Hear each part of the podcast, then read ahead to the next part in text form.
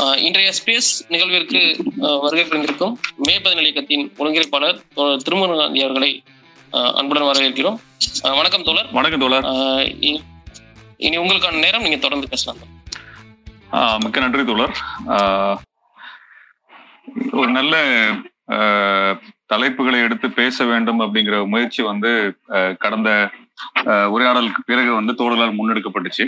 அந்த அடிப்படையில இந்த இரண்டாம் உலக போர் குறித்தும் பேசலாம் அப்படிங்கிற ஒரு தலைப்பை வந்து எடுத்திருக்கோம். ஆஹ் அடிப்படையில வந்து இந்த இரண்டாம் உலக போரை பத்தி எடுக்கணும் அப்படின்னாலே வந்து பாசிச பாசிசத்தை குறித்தான ஒரு ஒரு முழுமையான விவாதத்துக்கு சாத்தியப்படும் அப்படிங்கறதுனால நம்ம இந்த இரண்டாம் உலக போரை பத்தி எடுத்துக்கிறது நல்லா இருக்கும்னு நினைச்சேன் நான். ஏன்னா பாசிசம் குறித்து பல விவாதங்கள் நம்ம நடந்துகிட்டு இருக்கு. அந்த சொல்லாடல் வந்து தொடர்ச்சியா நம்ம வந்து பயன்படுத்துறோம். கிட்டத்தட்ட பாசிசங்கிற வார்த்தை பயன்படுத்தாத நாளே கிடையாது. என்கிற அளவுக்கு வந்து நம்மளுக்கு பாசிசம் அப்படிங்கிற வார்த்தை வந்து தொடர்ச்சியா நம்மளுடைய அன்றாட விவாதங்கள்ல இருக்குது. அப்படி இருக்கும் பொழுது பாசிசத்திற்கு எதிரான ஒரு மிகப்பெரிய அஹ், ச- ஒரு ஒரு போர் அப்படிங்கிறது நம்ம வரலாறுல நடந்ததுன்னா அப்ப அதுல இருந்து நம்ம பாசிசத்தையும் அதனோடு அஹ், அதை அதை கையாளு கையாண்ட வரலாற்றையும் நம்ம தெரிஞ்சுக்கிறது தேவையா இருக்கும் அப்படிங்கிறதுனால நம்ம இந்த தலைப்பை எடுத்திருந்தோம் இந்த நேரம் வந்து இந்த இரண்டாம் உலக போரை பற்றி முழுமையா புரிந்து கொள்வதற்கு பத்தாது. ஆனா வந்து குறைந்தபட்சம் ஒரு விவாதத்தை ஆரம்பிக்கலாம். இதற்கு பிறகு நம்ம தேவைப்பட்டதுன்னா இது குறித்து தொடர்ச்சியாக நம்ம பேசணும்னு தோழல் விருப்பப்பட்டா அது குறித்து நம்ம வந்து பேச முடியும். பேசலாம். அடிப்படையில வந்து நம்மளுக்கு வந்து இந்த அஹ், இரண்டாம் உலக போருங்கிறத பத்தியான நம்மளுக்கு அஹ், தெரிஞ்ச தகவல் அப்படிங்கிறது வந்து ஹிட்லருக்கு எதிராக நடந்த சண்டை அப்படின்னு நம்மளுக்கு வந்து ரொம்ப எளிமையா சொல்லப்படுறது. அதற்கு பிறகு வந்து இன்னும் நம்மளுக்கு சொல்லப்படக்கூடிய விஷயம் வந்து இன்னும் விரிவா நம்ம என்ன பார்க்கலாம்னா ஹிட்லரு முசோலினி ஜப்பான் சேர்ந்து நின்று ஒரு நாடாவும் அப்புறம் அமெரிக்கா பிரிட்டிஷ் அப்படிங்கிற நாடுகள்லாம் சேர்ந்து நின்று சண்டை நடத்துறதாகவும் பொதுவான ஒரு சோ- ஒரு ஒரு வரலாறு நம்மளுக்கு வந்து சொல்லப்பட்டிருக்கு. நம்ம அப்படிதான் வந்து அது அது குறித்த தகவலை வந்து கேட்டிருக்கோம். அதை தாண்டி இரண்டாம் உலக போரை பத்தி நம்ம தெரிஞ்சுக்கிறதுக்கு நம்மளுக்கு இருந்த வாய்ப்புகள் வந்து ஹாலிவுட் திரைப்படங்கள் தான் பெரிய அளவுக்கு நம்மளுக்கு இருந்திருக்குது. அப்ப அந்த ஹாலிவுட் திரைப்படங்கள் மூலமாக குறிப்பா வந்து அது பெரிய அட்வென்ச்சரிசமா வந்து நம்ம வந்து பார்க்கலாம். ரொம்ப காலமாவே அது வைக்கப்படுறது. ஒன்று அதுக்கு அது அது அது ஒரு புறம் இருக்கும். இப்போ உதாரணமா பார்த்தோம்னா அந்த கன்ஸ் ஆஃப் நாகரம்ல ஆரம்பிச்சு சேவிங் பிரைவேட் ரேன் வரைக்கும் நம்ம வந்து பல படங்களை வந்து பார்த்திருக்கோம்.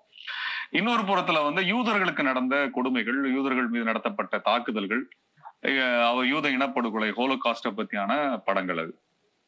அப்ப இந்த ரெண்டு ச- ரெண்டு விவாதங்கள் ரெண்டு விதமான ஆஹ், விவாதங்கள் வந்து இந்த இரண்டாம் உலக போரை பத்தி நம்மளுக்கு வந்து கிடைச்சிருக்குது. நம்ம வந்து அதை பத்தி அறிஞ்சிருக்கிறோம். ஆனா இரண்டாம் உலக போர் இது ரெண்டு பத்தி மட்டுமா அப்படின்னாலும் அது இல்ல. ரெண்டு பேர்த்தையும் கடந்த ஒரு என்ன சொல்றது ரொம்ப ஒரு விரிவா நம்ம பேச வேண்டிய ஒரு ஒன்றா நம்ம வந்து பார்க்க முடியும்.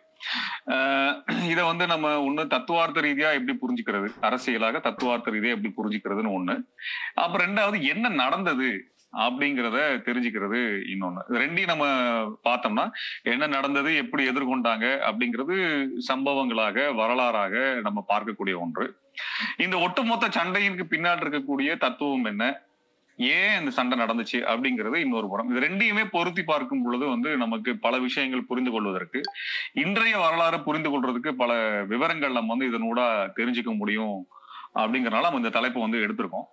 ஆஹ் ஆஹ் முதல்ல வந்து நம்ம வந்து இதை வந்து பார்க்கக்கூடிய கால அளவை பார்ப்போம். கால அளவுங்கிறது எதை கால அளவா நம்ம எடுத்துக்கலாம்? அப்படின்னா ரெண்டு மாதிரி நம்ம வருடங்கள் அடிப்படையில் வரக்கூடிய கால அளவு ஒண்ணு. இது எப்ப நடந்தது? ஆயிரத்தி தொள்ளாயிரத்தி முப்பத்தி ஒன்பது வருஷத்துல இருந்து நாற்பத்தஞ்சு ஆயிரத்தி தொள்ளாயிரத்தி நாற்பத்தஞ்சு வரைக்கும் ஒரு ஆறு வருடம் நடந்த சண்டையா பாக்குறது ஒரு கால அளவு இது ஒரு கால அளவா எடுத்துக்கலாம். இன்னொரு கால அளவுங்கிறது என்ன எடுத்துக்கலாம் அப்படின்னா உலகத்துல எப்படி வந்து வளர்ச்சிகள் ஏற்பட்டுச்சு அப்படிங்கறத ஒரு கால அளவா எடுத்துக்கிறோம். அப்படின்னால வந்து எப்படி வந்து உங்களுக்கு செப்பு காலம் இரும்பு காலம் சொல்லுகிற மாதிரி இதையும் ஒரு காலகட்டமா அது வந்து வெறும் வருட கணக்கு நம்பர்ஸ்ல இல்ல. எண்கள் அடிப்படையில இல்ல. அது வந்து மாற்றங்கள் அடிப்படையில பார்த்தோம் அப்படின்னம்னா உங்களுக்கு முதல் உலக போர் முடிந்து அதற்கு பின்னாடி ஒரு தொழில் வளர்ச்சி மிகப்பெரிய அளவுக்கு நிறுவனங்கள்லாம் தொழிற்சாலைகள்லாம் உருவாகி பெரிய அளவுக்கு பொருளாதார வளர்ச்சிகள் மிக உச்சத்துக்கு நாகரிகமெல்லாம் உச்சமடைந்த நிலை மாதிரியான ஒரு சூழ்நிலை உருவாகி அது வந்து மிகப்பெரிய அளவுக்கு தோத்து போய் மிகப்பெரிய அளவுக்கு பொருளாதார வீழ்ச்சி ஏற்பட்டு உலகத்துல வந்து இனி என்ன செய்யறது அப்படிங்கிறது பொருளாதார ரீதியா அடைஞ்ச பணக்கார நாடுன்னு சொல்லப்பட்ட நாடுகள்லயே பிரெட்டுக்கு வழி இல்லாம சாப்பாட்டுக்கு வழி இல்லாம மக்கள் வந்து வீதியில வந்து நிக்க வேண்டியது பின்னாடியான காலகட்டமா பார்க்கலாம். அப்ப காலகட்ட அளவுல இது ஒரு ஒரு ஒரு காலகட்டமா நம்ம வந்து பார்த்துக்கக்கூடிய இடம்.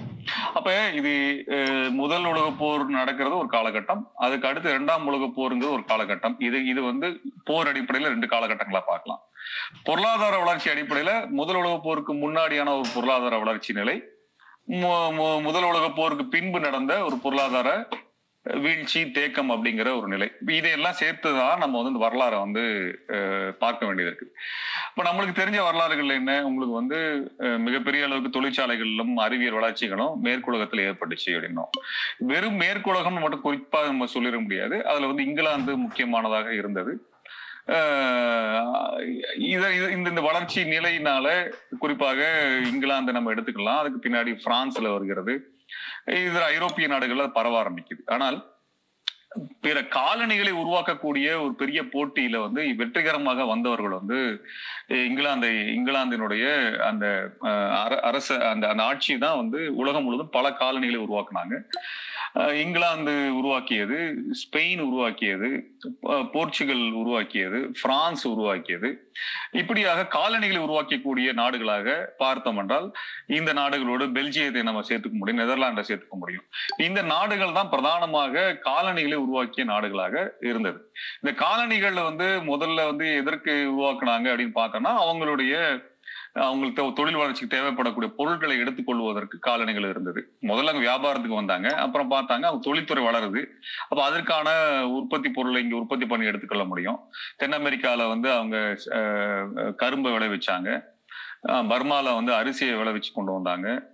உங்களுக்கு வந்து இந்தியா துணைக்கண்டத்துல இருந்து எடுத்து கொண்டு போன இந்த வாசனை திரவியங்களை வந்து இந்தியாவை கடந்து இந்தோனேஷியா போன்ற நாடுகளில் விளைவிச்சு அதை ஏற்றுமதி பண்ணிட்டு போனாங்க பருத்தியை எடுத்துட்டு போனாங்க. அஹ், மலேசியால ரப்பரை கொண்டு வந்தாங்க. உங்களுக்கு வந்து இலங்கையில வந்து தேயிலையை கொண்டு வந்தாங்க. இப்படி ஒவ்வொரு நாடுகள்லையும் உற்பத்தி பண்ணி தங்களுக்கு தங்களுக்கு தேவைப்படுகின்ற பொருட்களை எடுத்துக்கொண்டாங்க அதே சமயத்துல வந்து அது வணிகத்துக்கான பொருளாக மாத்தின நடந்தது. அப்ப இப்படியான ஒரு காலனியில வைத்துக் கொண்டிருந்த நாடுகள் ஐரோப்பாவில் ரெண்டு விதமா இருந்தது. ஒன்று காலனிகள் வைத்திருந்த நாடுகள் இன்னொரு காலனியை இல்லாத நாடுகளாக இருந்த இருந்த சூழல் தான் நம்ம ஐரோப்பாவை புரிந்து கொள்ளக்கூடிய ஒரு ஒரு எளிமையான ஒரு நெரேஷனா வந்து நம்ம வந்து வச்சுக்கலாம். இப்போ இந்த சமயத்துல நடந்த முதல் உலக போர் முதல் உலக போர்ல வந்து ஆஹ் ஐரோப்பாக்குள்ள நடந்த பல்வேறு போட்டிகளின் அடிப்படையில அவர்களுக்குள் நடந்த சண்டை. அது நம்ம தெரிய விரிவா நம்ம ஒரு நாள் பார்க்க வேண்டியது இருக்கிறது. முதல் உலக போர் சமயத்துல வந்து மிகப்பெரிய அளவுக்கு எழுச்சியை அடைந்ததாக நம்ம எதை பார்க்க முடியும்னா ஜார் அரசர்கள் வந்து தூக்கி எறியப்பட்டு சோவியத் வந்து உருவாக்கப்படுது உலகத்தினுடைய முதல் தொழிலாளர் வர்க்கத்தினுடைய அரசு வந்து உருவாகுது. உலக வரலாற்று மானுட வரலாற்றில் முதல் தொழிலாளர் அரசு நிறுவப்படுவது என்பது அஹ், சோவியத் என்ற அஹ், ஆட்சி முறையாக அது வந்து யுஎஸ்எஸ்ஆர் சொல்லுகிறோமே அந்த ஆட்சி முறை என்பது உருவாக்கப்படுது. அப்ப முதல் உலக போரினுடைய விளைவில் அடிப்படையில அதுல முதல் உலக போர்ல தோல்வி அடைந்த நாடாக ஜெர்மனி வந்து மிகப்பெரிய அளவுக்கு ஒரு பொருளாதார நெருக்கடியில வந்து மாட்டிக்கிறத வந்து பொருள் முதல் உலக போரினுடைய காலகட்டத்துல பார்க்க முடியும். ஆனா முதல் உலக போர் முடிஞ்சதுக்கு காலகட்டத்திற்கு பின்பு பாத்தீங்கன்னா இத்தாலி போன்ற நாடுகள்ல வந்து பாசிசம் என்பது வளர ஆரம்பிக்குது. இந்த பாசிசம் குறித்து தான் நம்மளுக்கு நிறைய பேச வேண்டியது இருக்குது. அதுல வந்து ஜெர் இத்தாலியில வந்து அதற்கான பாசிச வளர்ச்சி என்பது நடக்க ஆரம்பிக்குது. இத்தாலி வந்து பெருமளவுக்கு வந்து ஆஹ் வடக்கு ஆப்பிரிக்க நாடுகள்ல தங்களுடைய காலநிலை உருவாக்கணும்னு விரும்பிய ஒரு நாடாக அது இருந்தது. அப்போதான் பாசிச இத்தாலி வந்து எழுந்தது. அதுல வந்து அடிப்படையா வந்து நம்ம பார்க்கறது முசோலினியை நம்ம வந்து பார்ப்போம். இப்ப நீ பாசிஸ்ட்ங்கிற வார்த்தை வந்து முசோலினுடைய அந்த வாசகம் தான் ஃபெசிஸ்ட் பார்ட்டி என்று சொல்லக்கூடிய அவர்களுடைய கட்சியின் அடிப்படையாக வந்தது. அந்த முசோலினுடைய அந்த பாசிஸ்ட் கட்சியினுடைய கருதுகோள்களை பா- பார்த்து தான் அதை நேரடியாக போய் பார்த்து தெரிஞ்சுக்கிட்டு தான் வந்து இங்க ஆர்எஸ்எஸ் என்பது உருவாக்கப்பட்டுச்சு. அதான் மூஞ்சியை வந்து அது உருவாக்க வருது ஆர்எஸ்எஸ்னுடைய ஐடியாலஜில ஒருத்தராக இருக்கக்கூடிய மூஞ்சியவும் அதை பார்த்தா உருவாக்கக்கூடிய இடம் இருக்குது. இந்த மாதிரியான ஒரு காலகட்டத்துல ஜெர்மனி வந்து மிக பொருளாதார நெருக்கடிக்குள்ளாக சிக்கிய ஒன்றாக இந்த போரினுடைய நட்டத்திற்கு அதாவது ஜெர்மனியை எதிர்த்து பிரான்சும் ஆஹ், இங்கிலாந்தும் போரிட்டார்கள். அந்த பிரான்சுக்கும் இங்கிலாந்திற்குமான கப்பம் கட்டக்கூடிய வேண்டிய ஒரு நாடாக போரினால் ஏற்பட்ட நட்டத்திற்கான கப்பம் கட்ட வேண்டிய நாடாக ஜெர்மனி இருந்த ஒரு நெருக்கடியான சூழ்நிலையில இருந்தது. இந்த காலகட்டத்துல தான் நீங்க வந்து உலகத்துல வந்து பாத்தீங்கன்னா அமெரிக்காவுல வந்து கிரேட் டிப்ரெஷன்ங்கிறது உருவாகுது. மிகப்பெரிய அளவுக்கு பொருளாதார வீழ்ச்சி வருது. அதான் நம்ம வந்து ஆஹ், சார்லி சாப்ளின் படத்துல கூட நம்ம வந்து பார்க்க முடியும். அஹ் அது ரொம்ப அழகா வந்து அதை சித்தரிச்சிருப்பாரு. ரொம்ப இயந்திரம் இயந்திரமயமாக்கி அஹ் அது வந்து மிகப்பெரிய அளவுக்கு பொருட்கள் உற்பத்தி பண்றாங்க. அதுக்கான சந்தைகள் இல்லாமல் போறது. அது ஒரு மிகப்பெரிய வீழ்ச்சி அடைஞ்சதை வந்து நம்ம வந்து பார்க்க முடியும். இதுல வந்து இந்த வீழ்ச்சி அடைஞ்சதுக்கு பின்னாடி என்ன ஆகுது? அப்படின்னா வந்து அமெரிக்காவில் மிகப்பெரிய பொருளாதார வீழ்ச்சி அடைஞ்சு சாப்பாட்டுக்கு வழி இல்லாம போய் மக்கள்லாம் வந்து கிலோமீட்டர் கணக்குல கியூல நின்னாங்க பிரெட் வாங்குறதுக்காக. இப்ப அமெரிக்கால இந்த நிலைமை வந்து இது இது எல்லா இடங்கள்லயும் பரவனப்போ வந்து இருக்கிற சிக்கல் என்னாச்சுன்னா அவங்கவுங்களுடைய பொருளாதாரத்தை பாதுகாத்துக்கிறது அப்படிங்கிற அந்த ப்ரொடெக்ஷனிசம் சொல்லுவாங்க. இப்ப நீ உலகத்துல அதான் பிரச்சனை ஓடிட்டு இருக்குது. ட்ரம்ப் வந்து அதான் பேசினாரு. எங்க நாட்டு மக்களுக்கு வேணுங்கிற உற்பத்தியை நாங்களே பண்ணிக்கொள்வோம். எங்களை வந்து வேற யாருக்கும் சந்தையா கொடுக்க மாட்டோம் அப்படிங்கிற மாதிரிலாம் பேசுனதெல்லாம் அந்த ப்ரொடக்ஷனிசம் நேஷனலிசம் அதாவது வந்து தேசிய வாதம் இனவா தேசிய அதாவது என்ன சொல்றது நாட்டுப்பற்றை வச்சு கொண்டு காட்டுக்கூச்சல் போடுறது. நாடை பாதுகாக்க போறோம் நாட்டை வளர்த்த போறோம்னு சொல்லி பேசுறது. இது எல்லாமே இந்த நேஷனலிசம்ல இருந்து இது ப்ரொடக்ஷனிசம்ல இருந்து எல்லாமே வந்து வளர ஆரம்பிச்சிருக்கு அப்ப என்ன பண்ணாங்கன்னா அந்த அச்சத்துல வந்து பொருளாதாரம் இருக்கிறதெல்லாம் காலியாயிருமே அப்படின்னு சொல்லி அச்சத்துல என்ன பண்ணாங்கன்னா அமெரிக்கா தனக்கான சந்தையை பாதுகாக்கிற இடத்துக்கு போக ஆரம்பிச்சாங்க. இங்கிலாந்து வந்து தன்னுடைய சந்தையை பாதுகாக்கிறதுக்கு போனாங்க. பிரான்ஸ் தான் சந்தையை பாதுகாத்துக்கிறதுக்கு போயிட்டாங்க. இதுல என்ன கதைன்னு பாத்தீங்கன்னா இங்கிலாந்துக்கு மிகப்பெரிய காலனிகள் இருக்கு. உலகம் முழுவதும் காலனிகள் இருக்குது. அந்த காலனிகளுக்குள்ள அவங்க விற்று கொள்ள முடியும் அதுல இருந்து பொருளை எடுத்துக்கொள்ள முடியும் எல்லாமே செய்ய முடியும். அதனால இங்கிலாந்துக்கு பிரச்சனை இல்லை. அதே போல அமெரிக்காவுக்கு அமெரிக்கா வந்து இந்த வளர்ந்த நாடுகளோடு அவங்க வந்து வணிகம் செய்து கொள்ளக்கூடிய வாய்ப்புகள் இருக்குது. தென் அமெரிக்க நாடுகளோட வாய்ப்பு இருக்கு. அதனால அவங்களுக்கு சிக்கல் இல்லை. பிரான்ஸுக்கும் இது போன்ற காலனிகள் இருக்கு. சிக்கல் இல்ல. பெல்ஜியத்துக்கு இருக்குது. நெதர்லாந்துக்கு இருக்குது. இது பாண்டியான நாடுகளுக்கு இருக்குது. ஆனால் இந்த முதல் உலக போரினுடைய கடன் சுமையில் சிக்கிய ஜெர்மனி என்ன நிலைமையில் இருக்கிறதுங்கிறதான் கேள்வியா வந்தது. அந்த சமயத்துல ஜெர்மனியினுடைய இந்த பிரச்சனையின் பொழுதுனா ஜெர்மனி வந்து கப்பம் கட்டிட்டு இருந்து ஜெர்மனி கையில பணம் கிடையாது. பெரிய அளவுக்கு அவங்களை தங்களை வந்து வளர்த்துக்க முடியாத நெருக்கடி இருந்தது. வேலை வாய்ப்பு இல்லாத சூழல் வந்து ஜெர்மனிக்குள்ள வளர ஆரம்பிச்ச சூழல் இருந்தது. அப்ப தங்களுக்குன்னு பார்த்தோம்னா என்னன்னா உற்பத்தி பண்றதுக்கு தொழிற்சாலைகளா இருக்குது. ஜெர்மனி வந்து தனக்குன்னு ஒரு தொழிற்சாலை மையங்கள் எல்லாம் உருவாக்கிட்டாங்க. நீங்க மேற்கு ஜெர்மனி பக்கத்துல போனீங்கன்னா அது இப்போ ஜெர்மனில் இருக்கிறவங்க சொல்லுவாங்க நினைக்கிறேன். அப்படிப்பட்ட ஒரு தொழிற்சாலை பகுதிகளை வந்து உருவாக்கி கொண்டாங்க. அதுல உற்பத்தி பண்றதுக்கான வேலைகள் நடந்துட்டு இருக்குது. உற்பத்தி பண்றாங்க எல்லாம் பண்றாங்க சந்தை எங்க எங்க போய் விற்கிறது அப்படிங்கிற பெரிய சிக்கல் வந்து நிற்கிறது அப்ப ஒவ்வொருத்தருக்கும் சந்தை எங்க போய் பிடிக்கிறது? நான் உற்பத்தி பண்றேன். நான் வந்து மொபைல் போனை உற்பத்தி பண்றேன் எங்க போய் விற்கிறது என்னால வந்து லட்சக்கணக்கான மொபைல் போனை உற்பத்தி பண்ண முடியும். விற்கிறதுக்கு இடம் இல்லை. அப்ப வந்து இந்த மாதிரியான நிலை என்னைக்குமே வந்து ஒரு பொருளை உற்பத்தி பண்றப்போ அல்லது ஒரு பொருளை கண்டுபிடிக்கிறப்போ தொழில்நுட்பம் வரும் பொழுதோ அடிப்படையாக இந்த கேபிட்டலிஸ்ட் சொசைட்டின்னு சொல்லக்கூடிய முதலாளித்துவ சமூகமா புரிந்து கொள்ளக்கூடிய அடிப்படையை எதை சொல்லுவாங்கன்னா அவன் வந்து பொருளை உற்பத்தி பண்ணிட்டான் அது கொண்டு போய் எங்க விற்க போறான்? விற்கிறதுக்கான சந்தை எங்க இருக்குது? அப்படிங்கறதான் மிகப்பெரிய ஒரு விவாதமா மாறும் அதுல. இப்ப அதை பாத்தீங்கன்னா அப்ப வந்து என்ன என்ன பண்ணுவாங்கன்னா அந்த விற்பனைக்கான தொழில் தொழில்நுட்பத்தை தன்னோட வச்சுக்குவாங்க. பொருளை மட்டும் விற்கிறதுக்கான சந்தையை மட்டும் தேடுவாங்க. இன்னைக்கு வந்து கிட்டத்தட்ட தடுப்பூசியில அந்த பிரச்சனை நடந்துட்டு இருக்குது. தொழில்நுட்பம் வந்து மேற்குலகத்துல இருக்குது. ஜான்சன் அண்ட் ஜான்சன் இருக்கு நோவார்டிஸ்ல இருக்குது. பில்கேட்ஸ் இன்வெஸ்ட் பண்ண கம்பெனிகள்ல இருக்குது. ஆனால் வந்து அதை வந்து தொழில்நுட்பத்தை கொடுக்க பகிர்ந்து கொள்ள அவங்க தயாரா இல்லை. மாறாக இந்தியா இன்னைக்கு மிகப்பெரிய சந்தையா மாறிட்டு இருக்கு அவங்களுக்கு. இடையில தோய் நோய் தொற்று பெருசா வளர்ந்துட்டு இருக்குது. அப்ப மிகப்பெரிய சந்தையை வந்து இந்த மேற்குலக நாடுகளுக்கு ஒரு வகையில இது பாஜக உருவாக்கி இருக்கோங்கிற சந்தேகம்லாம் நம்ம பிற்காலத்துலதான் ஆய்வு பண்ணி பார்க்கணும் இல்லை. அப்ப இப்படியான ஒரு சூழல்ல தான் ஜெர்மனி வந்து என்ன பண்றாங்க இந்த தொழில்நுட்ப இந்த பொருட்களை எங்க போய் நான் கொடுக்குற சந்தைக்கு என்ன பண்றதுங்கிறது தெரியாத நடந்துட்டு இருக்குது. இதுதான் அந்த இரண்டாம் உலக போருக்கு முன்பான காலகட்டத்துல இருக்குது. அந்த சமயத்துலதான் வந்து என்ன நடக்குது அப்படின்னா நீங்க ஜெர்மனியை பத்தி பேசும் பொழுது லெனின் வந்து இம்பீரியலிசம்னு ஒரு புக்கு அவரோட கட்டுரையில் எப்படி வந்து இம்பீரியலிசம் வளரும்னு சொல்லி சொல்லும் பொழுது ஜெர்மனியில் இருக்கக்கூடிய இரும்பு ஆலைகள் எல்லாம் வந்து சின்ன சின்ன இரும்பு ஆலைகள் எல்லாம் சேர்ந்து மிகப்பெரிய கார்பரேட்டுகளாக கார்பரேஷன்ஸுகளாக வளர்றது. ஏகபோகமா வளர்றதுங்கிற தமிழ்ல சொல்றதுதான் அது. ஏகபோகம் எல்லாத்தையும் தான் கட்டுப்பாடு வைக்கிறது. இன்னைக்கு வந்து ரிலையன்ஸ் வந்து ஒரு ஏகபோக கம்பெனி ஏர்டெல் வந்து ஒரு ஏகபோக கம்பெனி இன்னைக்கு வந்து இருக்கக்கூடிய அதானி வந்து ஒரு ஏகபோக கம்பெனி அந்த ஏகபோகம்ங்கிறது அந்த அந்த தன்மை வளர ஆரம்பிக்கும். எல்லாமே தன்னோட தன்னை தாண்டி எதுலையும் இருக்க இருக்காது. அப்படிங்கிற ஒரு ஏகபோகம் வளரக்கூடிய இடத்துல இருந்து அந்த புள்ளியிலிருந்து எடுத்து அதை ஆய்வு பண்ணி அவர் போடுவார். இரும்பு தொழிற்சாலைகள் எப்படி வந்து ஒரு ஏகபோகமாக ஜெர்மனியில் வளருதுங்கிற ஒரு ஆய்வுல ஒரு முக்கியமான ஆய்வாகவே வந்து வந்து நிற்கும் இம்பீரியலிசம் எப்படி வளருதுங்கிற பற்றி சொல்லும் பொழுது அதை சொல்லுவார். அப்ப இந்த இவ்வளவு உற்பத்தி செஞ்சு அது முழுவதும் தன்னோடதா வச்சுக்கக்கூடிய கம்பெனிகளுக்கு வந்து கடைசியில் எங்க போய் நிற்கும்னா சண்டையில தான் போய் நிற்பாங்க அப்படின்னு அவர் சொல்லுவார்.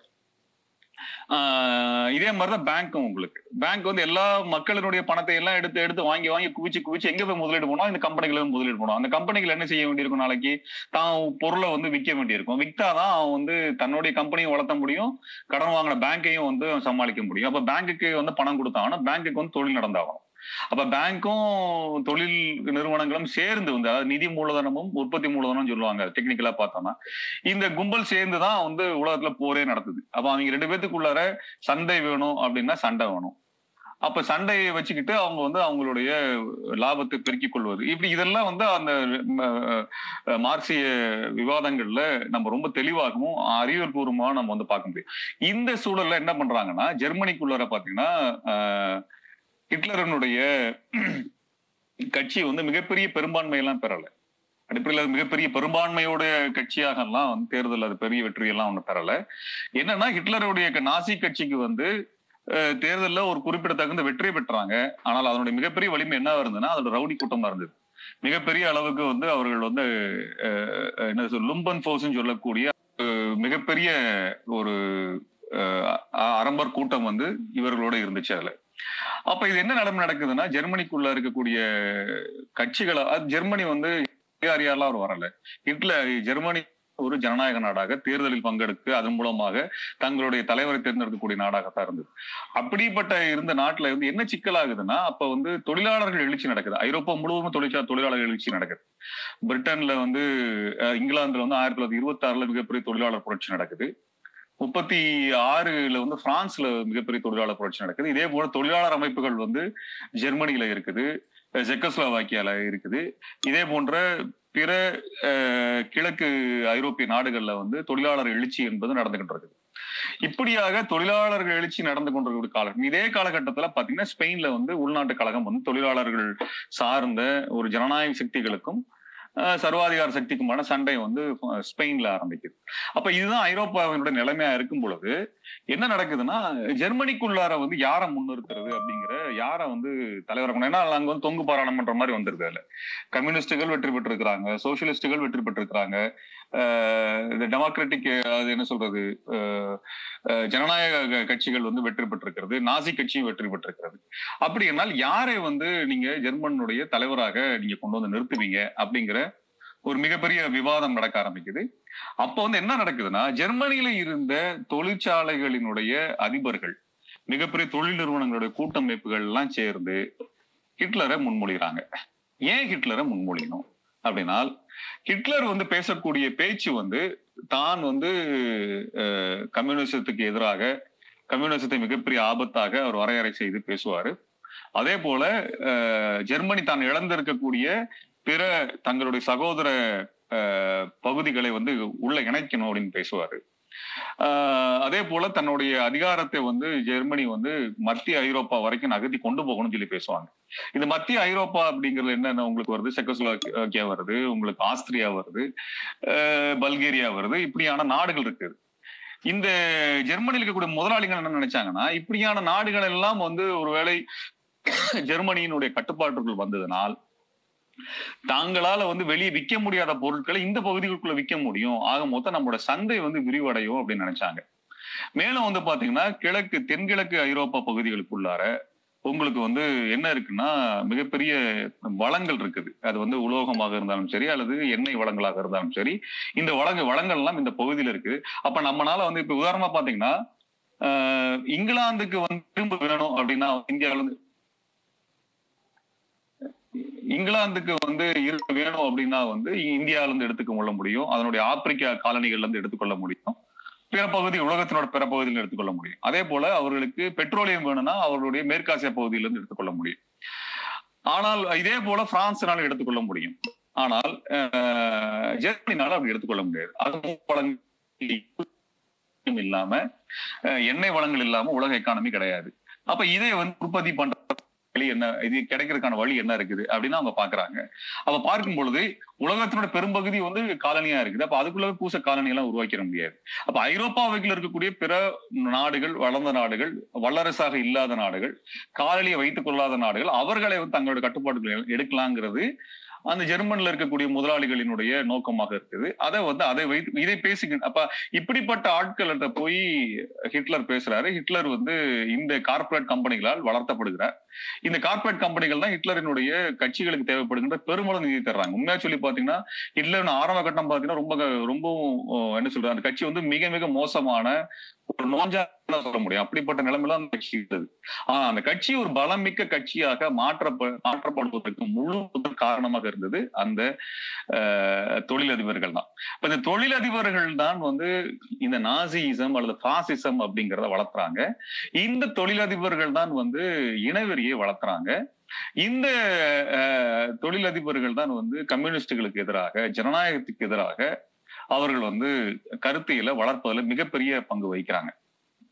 இப்படிப்பட்ட ஒரு வளர்ச்சி அதாவது என்னன்னா நீங்க இந்த இந்த இவர்களுடைய பங்கு நீங்க வந்து இது- அப்படியே இந்தியாவில் இன்னைக்கு வந்து அப்ளை ஆக முடியும். ஹிட்லர் யாரும் உருவாக்கம் என்று பார்த்தால் யாரால் ஹிட்லர் முன்மொழியப்பட்டார் என்றால் இந்த பெரிய கார்பரேட் நிறுவனங்களால் முன்மொழியப்பட்டார்.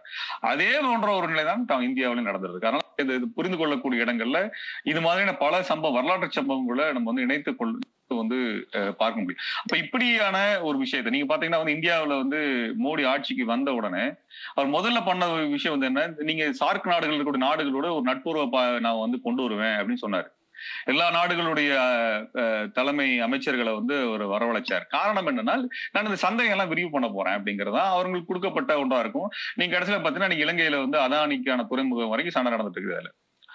கிட்டத்தட்ட கிடைச்சிருச்சு. அதான் நீங்க வந்து துறைமுகங்கள்லாம் கிடைச்சிருச்சு அப்ப இது எல்லாம் தான் நீங்க வந்து இணைச்சு பார்க்க வேண்டியிருக்கு. அப்ப இதே ஒரு முறை தான் வந்து ஹிட்லர் வந்து அதை வந்து பயன்படுத்தி அது மிகப்பெரிய அளவுக்கு மேல கொண்டு போறது வந்து நடக்க ஆரம்பிக்குது.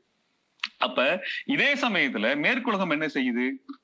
இங்கிலாந்தும் பிரான்சும் அமெரிக்காவும் என்ன பாக்குதுன்னா சோவியத்தை மிகப்பெரிய அச்சுறுத்தலாக பாக்குறாங்க ஒரு தொழிலாளர் வர்க்கம் வந்து ஆட்சி அமைச்சிருக்கிறது வந்து உலகம் முழுவதுமே தொழிலாளர் எழுச்சி நடக்குது. இது ஐரோப்பா முழுவதும் தொழிலாளர் எழுச்சி நடக்கும் பொழுது இந்த தொழிலாளர் எழுச்சியை வந்து ஒடுக்கி ஒடுக்கணும்னா ஹிட்லர் நம்பர் ஒரு ஆள் இருந்தா நல்லா இருக்கும்னு நினைக்கிறாங்க. இந்த மனநிலை வந்து இப்ப மட்டும் இல்ல ஹிட்லர் வந்து உங்களுக்கு வர ஆயிரத்தி தொள்ளாயிரத்தி முப்பத்தி மூணுல வர்றாரு. ஹிட்லர் வர்றதுக்கு முன்னாடியே நீங்க வந்து பாத்தீங்கன்னா முசோலி முசோலினி வந்து இத்தாலியில ஆட்சி அதிகாரத்துக்கு வந்துடுறாரு.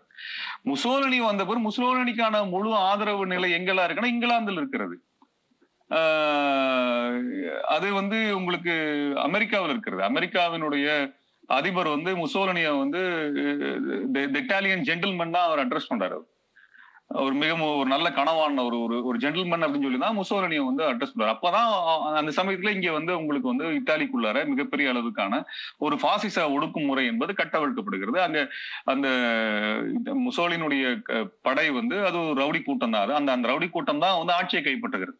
அப்ப இத்தாலியினுடைய பாசிசத்தை வளர்த்ததுல மிகப்பெரிய அளவுக்கு பங்கு வகித்தது அமெரிக்கா பங்கு வகித்தது இங்கிலாந்து பங்கு வகித்தது பிரான்ஸ் வந்து அதற்கு வந்து உதவி பண்ணது. இப்படியான சூழலை வந்து நம்ம பார்த்துக்க முடியும். ஏதோ திடீர்னு வந்து இவங்க எல்லாம் வந்து நாசிஸ வந்து அல்லது பாசிஸ்ட வந்து நாங்க தான் ஒழிச்சுக்கணும்னு இன்னைக்கு பேசுவாங்க. அது கடைந்தெடுத்த பொய். அது எந்த இடத்திலும் அது உண்மை கிடையாது.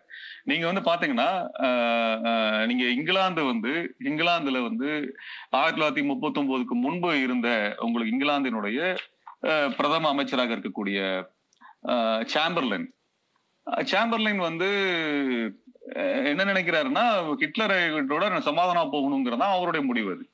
அவர் நினைக்கக்கூடிய விஷயம் என்னன்னா ஐரோப்பாவுக்கு நடக்கக்கூடிய பல்வேறு தொழிலாளர் இடதுசாரி எழுச்சிகளை எல்லாம் வந்து ஹிட்லரை வைத்துக் கொண்டு ஒடுக்கி விட முடியும்னு நினைக்கிறாரு.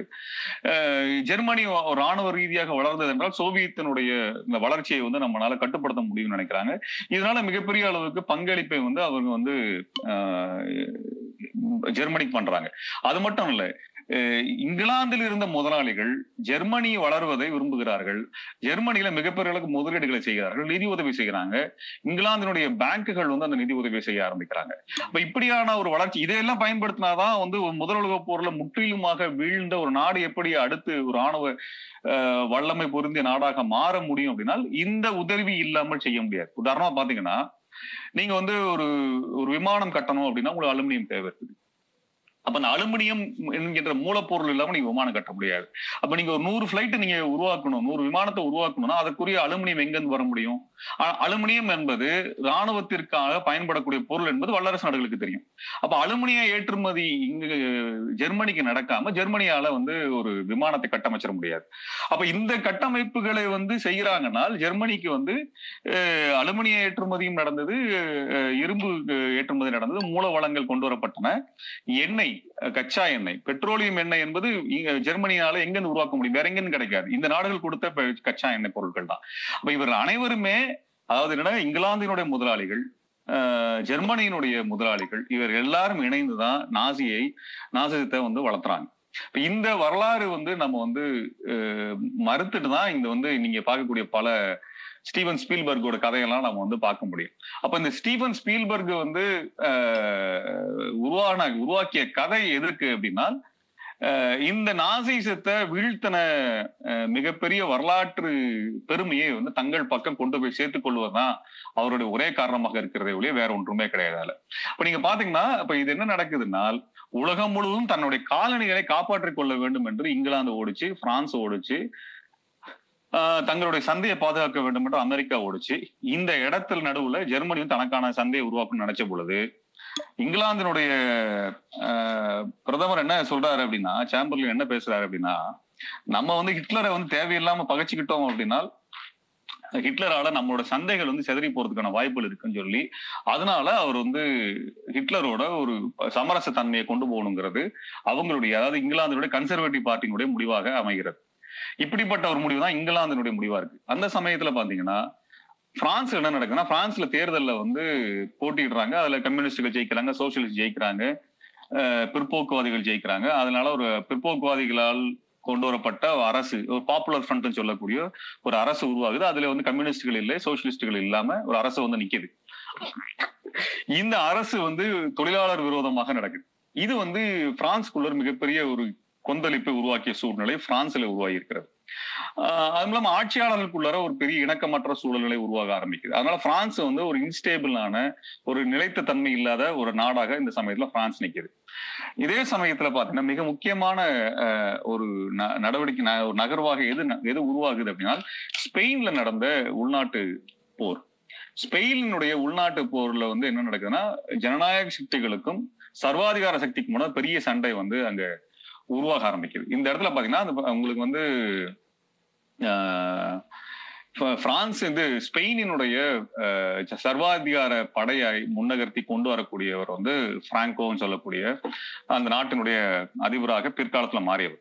இந்த பிராங்கோ வந்து அடிப்படையில அவர் வந்து ஆஹ், என்ன சொல்றது ஆஹ், நாசியை முழுவதுமாக ஆதரித்த ஒருவர் பாசிசத்தை முழுமையாக ஆதரித்த ஒருவர். இந்த பிராங்கோவினுடைய எழுச்சி பிராங்கோவுக்கும் அங்கு ஜனநாயக சக்திகளுக்கும் அங்க இடதுசாரிகள் ஜனநாயக சக்திகள் ஏழை குடியான மக்கள் இவர்கள் வந்து அந்த பிராங்கோ படையை எதிர்த்து நடத்தக்கூடிய சண்டை அங்க நடக்குது.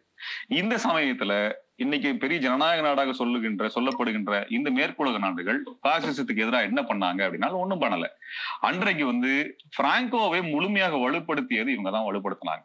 உதாரணமா சொல்ல போனோம்னா வந்து பிராங்கோவோட படைக்கு வந்து பன்னெண்டாயிரம் ட்ரக்கை வந்து கொடுத்தது யார் கொடுத்தாங்கன்னா ஜெனரல் மோட்டார்ஸ் தான் கொடுத்தாங்க. இந்த ஜெனரல் மோட்டார்ஸ் அமெரிக்கால இருக்கிறாங்க. அமெரிக்கால இருக்கக்கூடிய ஜெனரல் மோட்டார்ஸ் பிரச்சனை என்ன? அவங்க கிரேட் டிப்ரெஷன் சொல்லக்கூடிய பொருளாதார வீழ்ச்சியின் பொழுது அவங்க அவங்க ஆட்டோமொபைல் இண்டஸ்ட்ரி மொத்தமா அவங்க வந்து படுத்துருச்சு.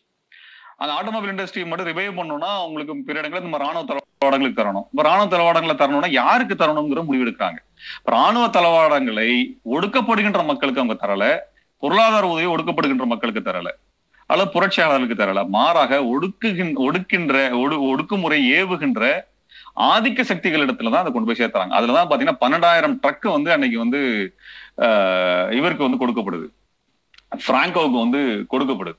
இது மட்டும் இல்லாம இந்த- டூபாண்ட்னு ஒரு கெமிக்கல் கம்பெனி இருக்குது. இந்த டூபாண்ட் கெமிக்கல் கம்பெனி வந்து இந்தியாவில் வந்த பொழுது நம்ம எதிர்த்து மிகப்பெரிய அளவுக்கு நம்ம போராட்டம் நடத்திருக்கோம் அந்த டூபாண்ட் வந்து உலக அளவுல பெரிய போர்க்குற்றங்களை செய்த ஒரு நடவடிக்கைகளை பின்புலமாக இருந்தது இந்த டூபாண்ட் தான். ஆஹ் உதாரணமா பார்த்தா வியட்நாம்ல ஆஹ் அவங்க வந்து இந்த ஏஜென்ட் ஆரஞ்சுங்கிறத போன்ற கெமிக்கல் பாம் எல்லாம் பயன்படுத்தினது வந்து மிகப்பெரிய அளவுக்கு பயன்பட்டுச்சு. இன்னும் எடுத்தா ஒரு பெரிய பட்டியலே போட முடியும் டூபாண்ட் நிறுவனத்தை பத்தி. நம்ம வந்து வட இது சென்னையில வட சென்னையில கூட தூப்பாண்டுக்கான ஒரு ஃபேக்டரி இருந்ததுன்னு நினைக்கிறேன். அதை எதிர்த்து அன்னைக்கு மிகப்பெரிய அளவுக்கு போராட்டம் முப்பது வருடங்களுக்கு முன்பான பெரிய போராட்டங்கள்லாம் முன்னெடுக்கப்பட்டுச்சு. புரட்சிகர அமைப்புகள் வந்து அதை முன்னெடுத்தாங்கிறலாம் நம்ம கேள்விப்பட்டிருக்கோம். கேள்விப்பட்டிருக்கோம் அது நடந்திருக்குது. இந்த டூபான் நிறுவனம் வந்து கிட்டத்தட்ட நாற்பதாயிரம் குண்டுகளை வந்து அவங்க வந்து இந்த பிராங்கோக்கு வந்து கொடுத்தாங்க. இந்த மாதிரியான ஒரு மிகப்பெரிய அளவுக்கு பாதுகாப்பை வந்து வளர்ச்சி தேவைப்படுகின்ற பணத்தை வந்து கொடுத்தாங்க. அது மட்டும் இல்லாம ஒரு மில்லியன்ஸ் ஆஃப் பேரல்ஸ் ஆஃப் பெட்ரோலியத்தை வந்து கம்ப எண்ணெய் கம்பெனிகள் வந்து அவங்க கொடுத்தாங்க. இதெல்லாம் கொடுத்தா பிராங்கோ வளர்ந்தது. பிராங்கோ கதை எடுத்தீங்கன்னா ரொம்ப முக்கியமான கதை. வந்து பொதுவா வந்து தோழர்கள் வந்து என்ன இங்க சொல்லுவாங்கன்னா வந்து பாசிசம் எப்படியும் ஒரு நாள் விழுந்துரும் அப்படின்னுவாங்க தானா விழுந்துரும் அப்படின்னுவாங்க எனக்கு அது என்னைக்குமே அதுல உடன்பாடு இருந்தது பாசிசத்தை வந்து எதிர்த்து போட்டு மிகப்பெரிய விலை கொடுத்து தான் உலகம் வீழ்த்துச்சு. ஆனால் அதுல வந்து அதை வீழ்த்தியது சோவியத் தான் வீழ்த்திச்சே ஒழிய மேற்குலகம் வீழ்த்தல. இந்த வரலாறை படிச்சீங்கன்னா உங்களுக்கு நல்லா தெரியும். இந்த பாசிஸ்ட் சக்திகளினுடைய கூட்டமைப்பா பாத்தீங்கன்னா உங்களுக்கு ஜெர்மனி இருந்த நாசி கட்சி இருந்தது. முசோலினுடைய பாசிஸ்ட் கட்சி இருந்தது. ஜப்பானி ஜப்பானுடைய கட்சி இருந்தது. அதோடு இணைந்து நின்ற இன்னொரு நபர் வந்து பிராங்கோ ஸ்பெயினுடைய பிராங்கோ. இப்ப இரண்டாம் உலக போர்ல பாசிசத்தை மேற்கொள்ள சொன்னோம்னா அப்ப பிராங்கோ வந்து ஒளிஞ்சிருக்கணும். ஆனால் பிராங்கோ வந்து ஆயிரத்தி தொள்ளாயிரத்தி எழுபது வரைக்கும் ஸ்பெயின்ல ஆட்சி புரிஞ்சிட்டு இருந்தார். பிராங்கோ ஒழிக்கப்படல.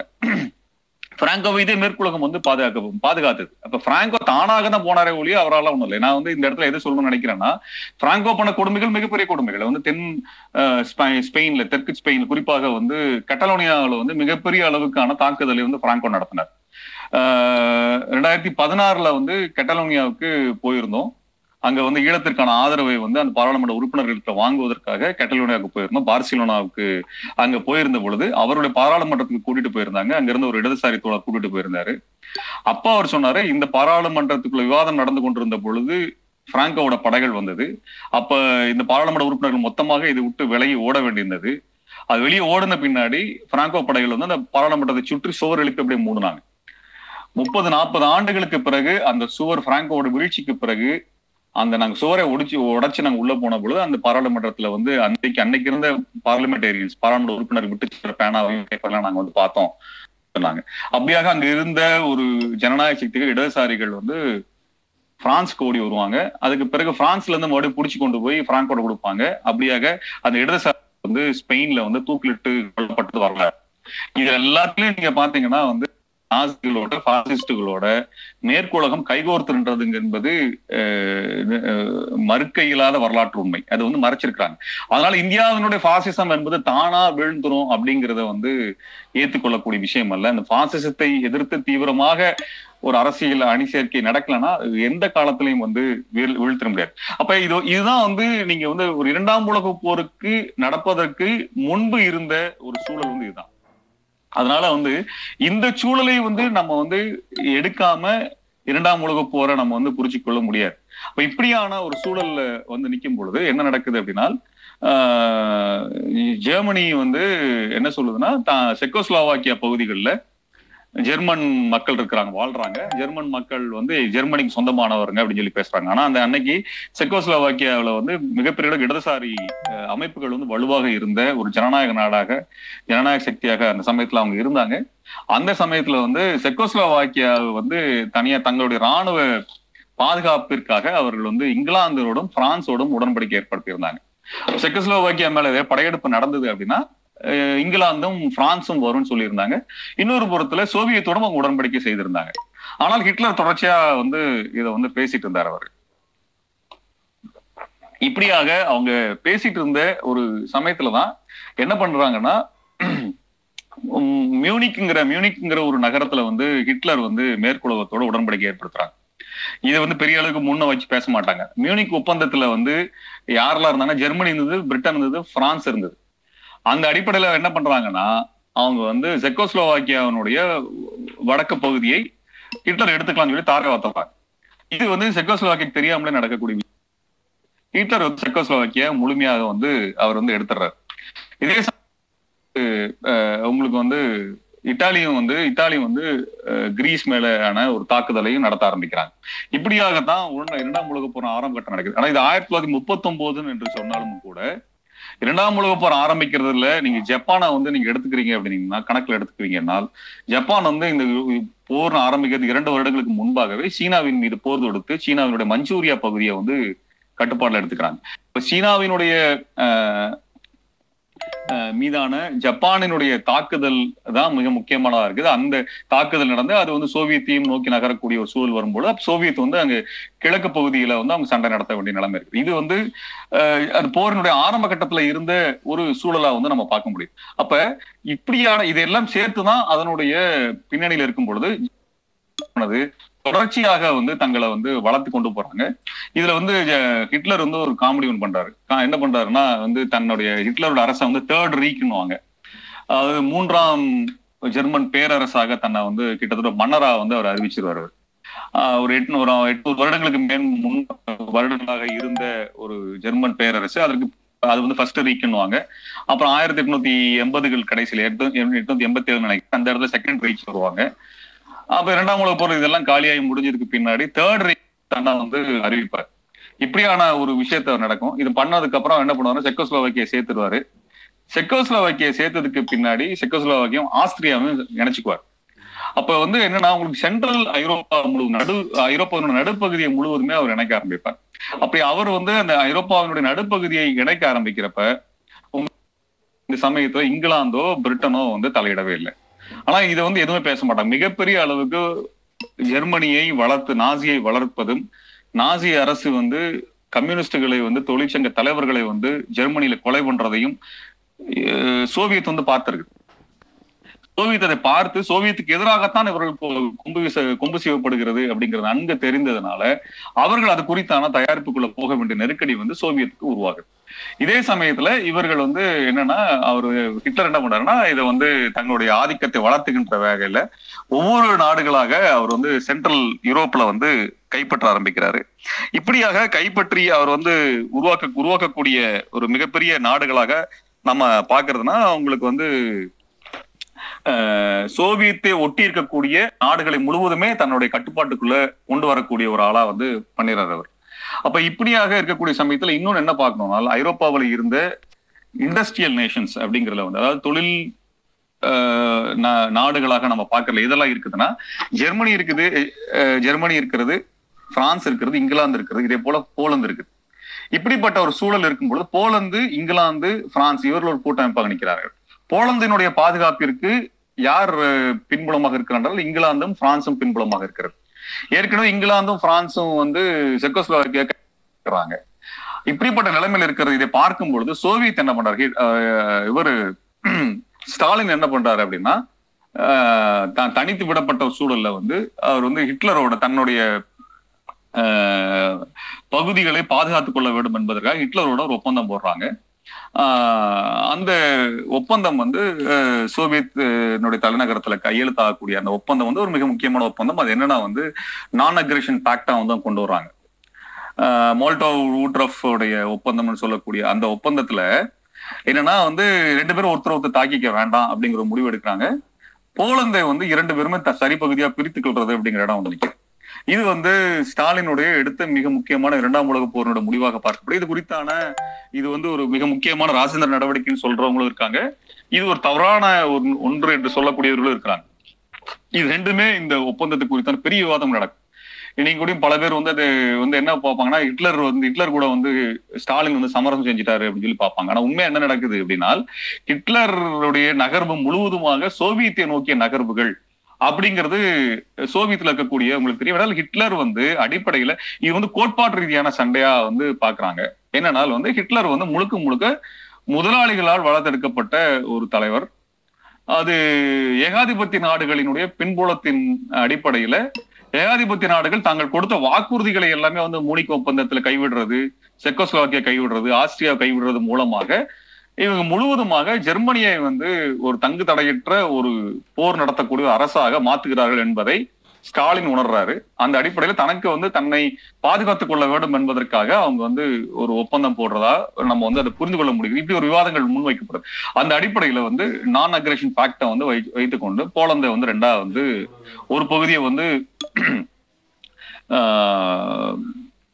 சோவியத் எடுத்துக்கிறாங்க. இன்னொரு பகுதியை வந்து இவங்க படைகள் வந்து ஹிட்லர் நாசி படைகள் வந்து ஆக்கிரமிக்கிறது. இதுதான் வந்து இதனுடைய மிக முக்கியமான காலகட்டமா இருக்கு இப்ப என்னன்னா போலந்து மீது தாக்குதல் நடத்த உடனே வேற வழி இல்லாம இங்கிலாந்தும் பிரான்சும் வந்து ஜெர்மனியின் மீது போரை அறிவிக்கிறார்கள். இதான் போரினுடைய துவக்கமாக பார்க்கப்படுகிறது. நீங்க வந்து போலந்தின் மீதான சண்டை தான் இரண்டாம் உலக போரினுடைய சண்டையாக பார்க்கப்படுகிறது. இந்த சண்டை வந்து உங்களுக்கு எப்ப ஆரம்பிக்குதுன்னா செப்டம்பர் ஒன்னாம் தேதி ஆயிரத்தி தொள்ளாயிரத்தி முப்பத்தி ஒன்பது ஆனா யோசிச்சு பாருங்க. இதுக்கு முன்னாடி எவ்வளவு சம்பவங்கள் நடந்திருக்கு அப்படிங்கறத நீங்க பார்த்தீங்கன்னா தான் இந்த சம்பவத்தை நம்ம புரிஞ்சுக்க முடியும். பின்னாடி இருக்கக்கூடிய சம்பவத்தை புரிந்து கொள்ளாம போலந்தின் மீதான தாக்குதல் என்கின்ற அடிப்படையில் என்ன சொல்லுவாங்க? வரலாறு என்ன பேசுவாங்கன்னா போலந்தை வந்து ஸ்டாலின் வந்து ஆக்கிரமிச்சிட்டாரு. போலந்தை வந்து கைவிட்டுட்டாரு. அதனால வந்து அஹ், அந்த- அதுதான் அந்த துரோகம். அதை வந்து போலந்தை காப்பாற்றுவதற்காக இங்கிலாந்து களத்தில் இறங்கியது. பிரான்ஸ் களத்தில் இறங்கியதுன்னு சொல்லுவாங்க. இங்கிலாந்தும் போ பிரான்சும் வந்து வேற வழி இல்லாம போலந்து வீழ்ந்தது என்றால் ஜெர்மனிக்கும் சோவியத்துக்கும் நடுவில் இருக்கக்கூடிய தங்களுடைய பார்ட்னர் தங்களுடைய ந- நட்பு நாடு இல்லாமல் போயிருங்கிற இடத்துல அவங்க வந்து போருக்காக இறங்க வேண்டிய நிலைமை வந்து நிற்கும். இதுல பின்னாடி பல காரணங்களா இருக்கும். நீங்க வந்து இன்னும் தோண்டி பார்த்தோம்னா போலந்துக்குள்ளார முதலீடு பண்ண முதலாளிகள் இங்கிலாந்துல உட்காந்துருக்கலாம் ஒரு வேலை. அதெல்லாம் நம்ம தேடி பார்த்தா தான் நம்மளுக்கு அந்த வரலாற்று ஆவணங்களை நம்ம எடுத்துக்கொள்ள முடியும். அப்ப இது என்ன நடக்குதுன்னா இப்படி தெரிவிச்ச உடனே இங்கிலாந்தும் பிரான்சும் வந்து ஜெர்மனியின் மீது போரை அறிவிக்கிறாங்க. இப்படி போரை அறிவிச்ச உடனே ஜெர்மனி வந்து போலந்தினுடைய யுத்தத்தை முழு வீச்சில் நடக்க ஆரம்பிக்குது. அதே சமயத்துல வந்து என்னன்னா ஜெர்மனி வந்து இங்கிலாந்துக்கு எதிரான ஒரு யுத்தத்தை வந்து அட்லாண்டிக் கடங்கள் கடல் ஆரம்பிக்கிறாங்க. இந்த அட்லாண்டிக் போரை பத்தியே தனியா நம்ம பார்க்க வேண்டியது. அட்லாண்டிக் கடலுக்குள்ளார உலகத்தினுடைய மிக வலிமை வாய்ந்த கப்பல் படை வைத்திருப்பது இங்கிலாந்து அரசாங்கம். என்றால் இங்கிலாந்து வந்து ஒரு தீவு. தனக்கு தேவைப்படுகின்ற அனைத்தையுமே கடல் வழியாக தான் கொண்டு வர வேண்டும். அப்படியான ஒரு நிலையில் இருக்கக்கூடிய நாடு வந்து மிக வலிமையான ஒரு கடற்படையை வைத்திருக்கக்கூடிய இங்கிலாந்துக்கு எதிரான தாக்குதலை வந்து ஜெர்மனியினுடைய கப்பல் படை தாக்க தாக்குதல் நடத்த ஆரம்பிக்கிறாங்க. சண்டை வந்து ரொம்பவும் மிக மிக கடு கடுமையாக நடக்கக்கூடிய சண்டையாக அந்த சண்டை நடக்குது. அவ்வளவுதான் பாத்தீங்கன்னா ஜெர்ம இது இங்கிலாந்தினுடைய மிக முக்கியமான ஆஹ், போர்க்கப்பல்களை எல்லாம் ஜெர்மனியினுடைய படைகள் வந்து வீழ்த்த ஆரம்பிக்குது. இந்த சண்டைகள் நடக்குது. இந்த சமயம் சண்டைகள் நடக்க ஆரம்பிக்கிறது. பால்டிக்ல அதாவது இந்த இந்த அட்லாண்டிக் நடக்கக்கூடிய சண்டை இப்போ நடந்து முடியக்கூடிய காலத்துல ஆயிரத்தி தொள்ளாயிரத்தி முப்பத்தி ஒன்பது முடிஞ்சிருக்கு.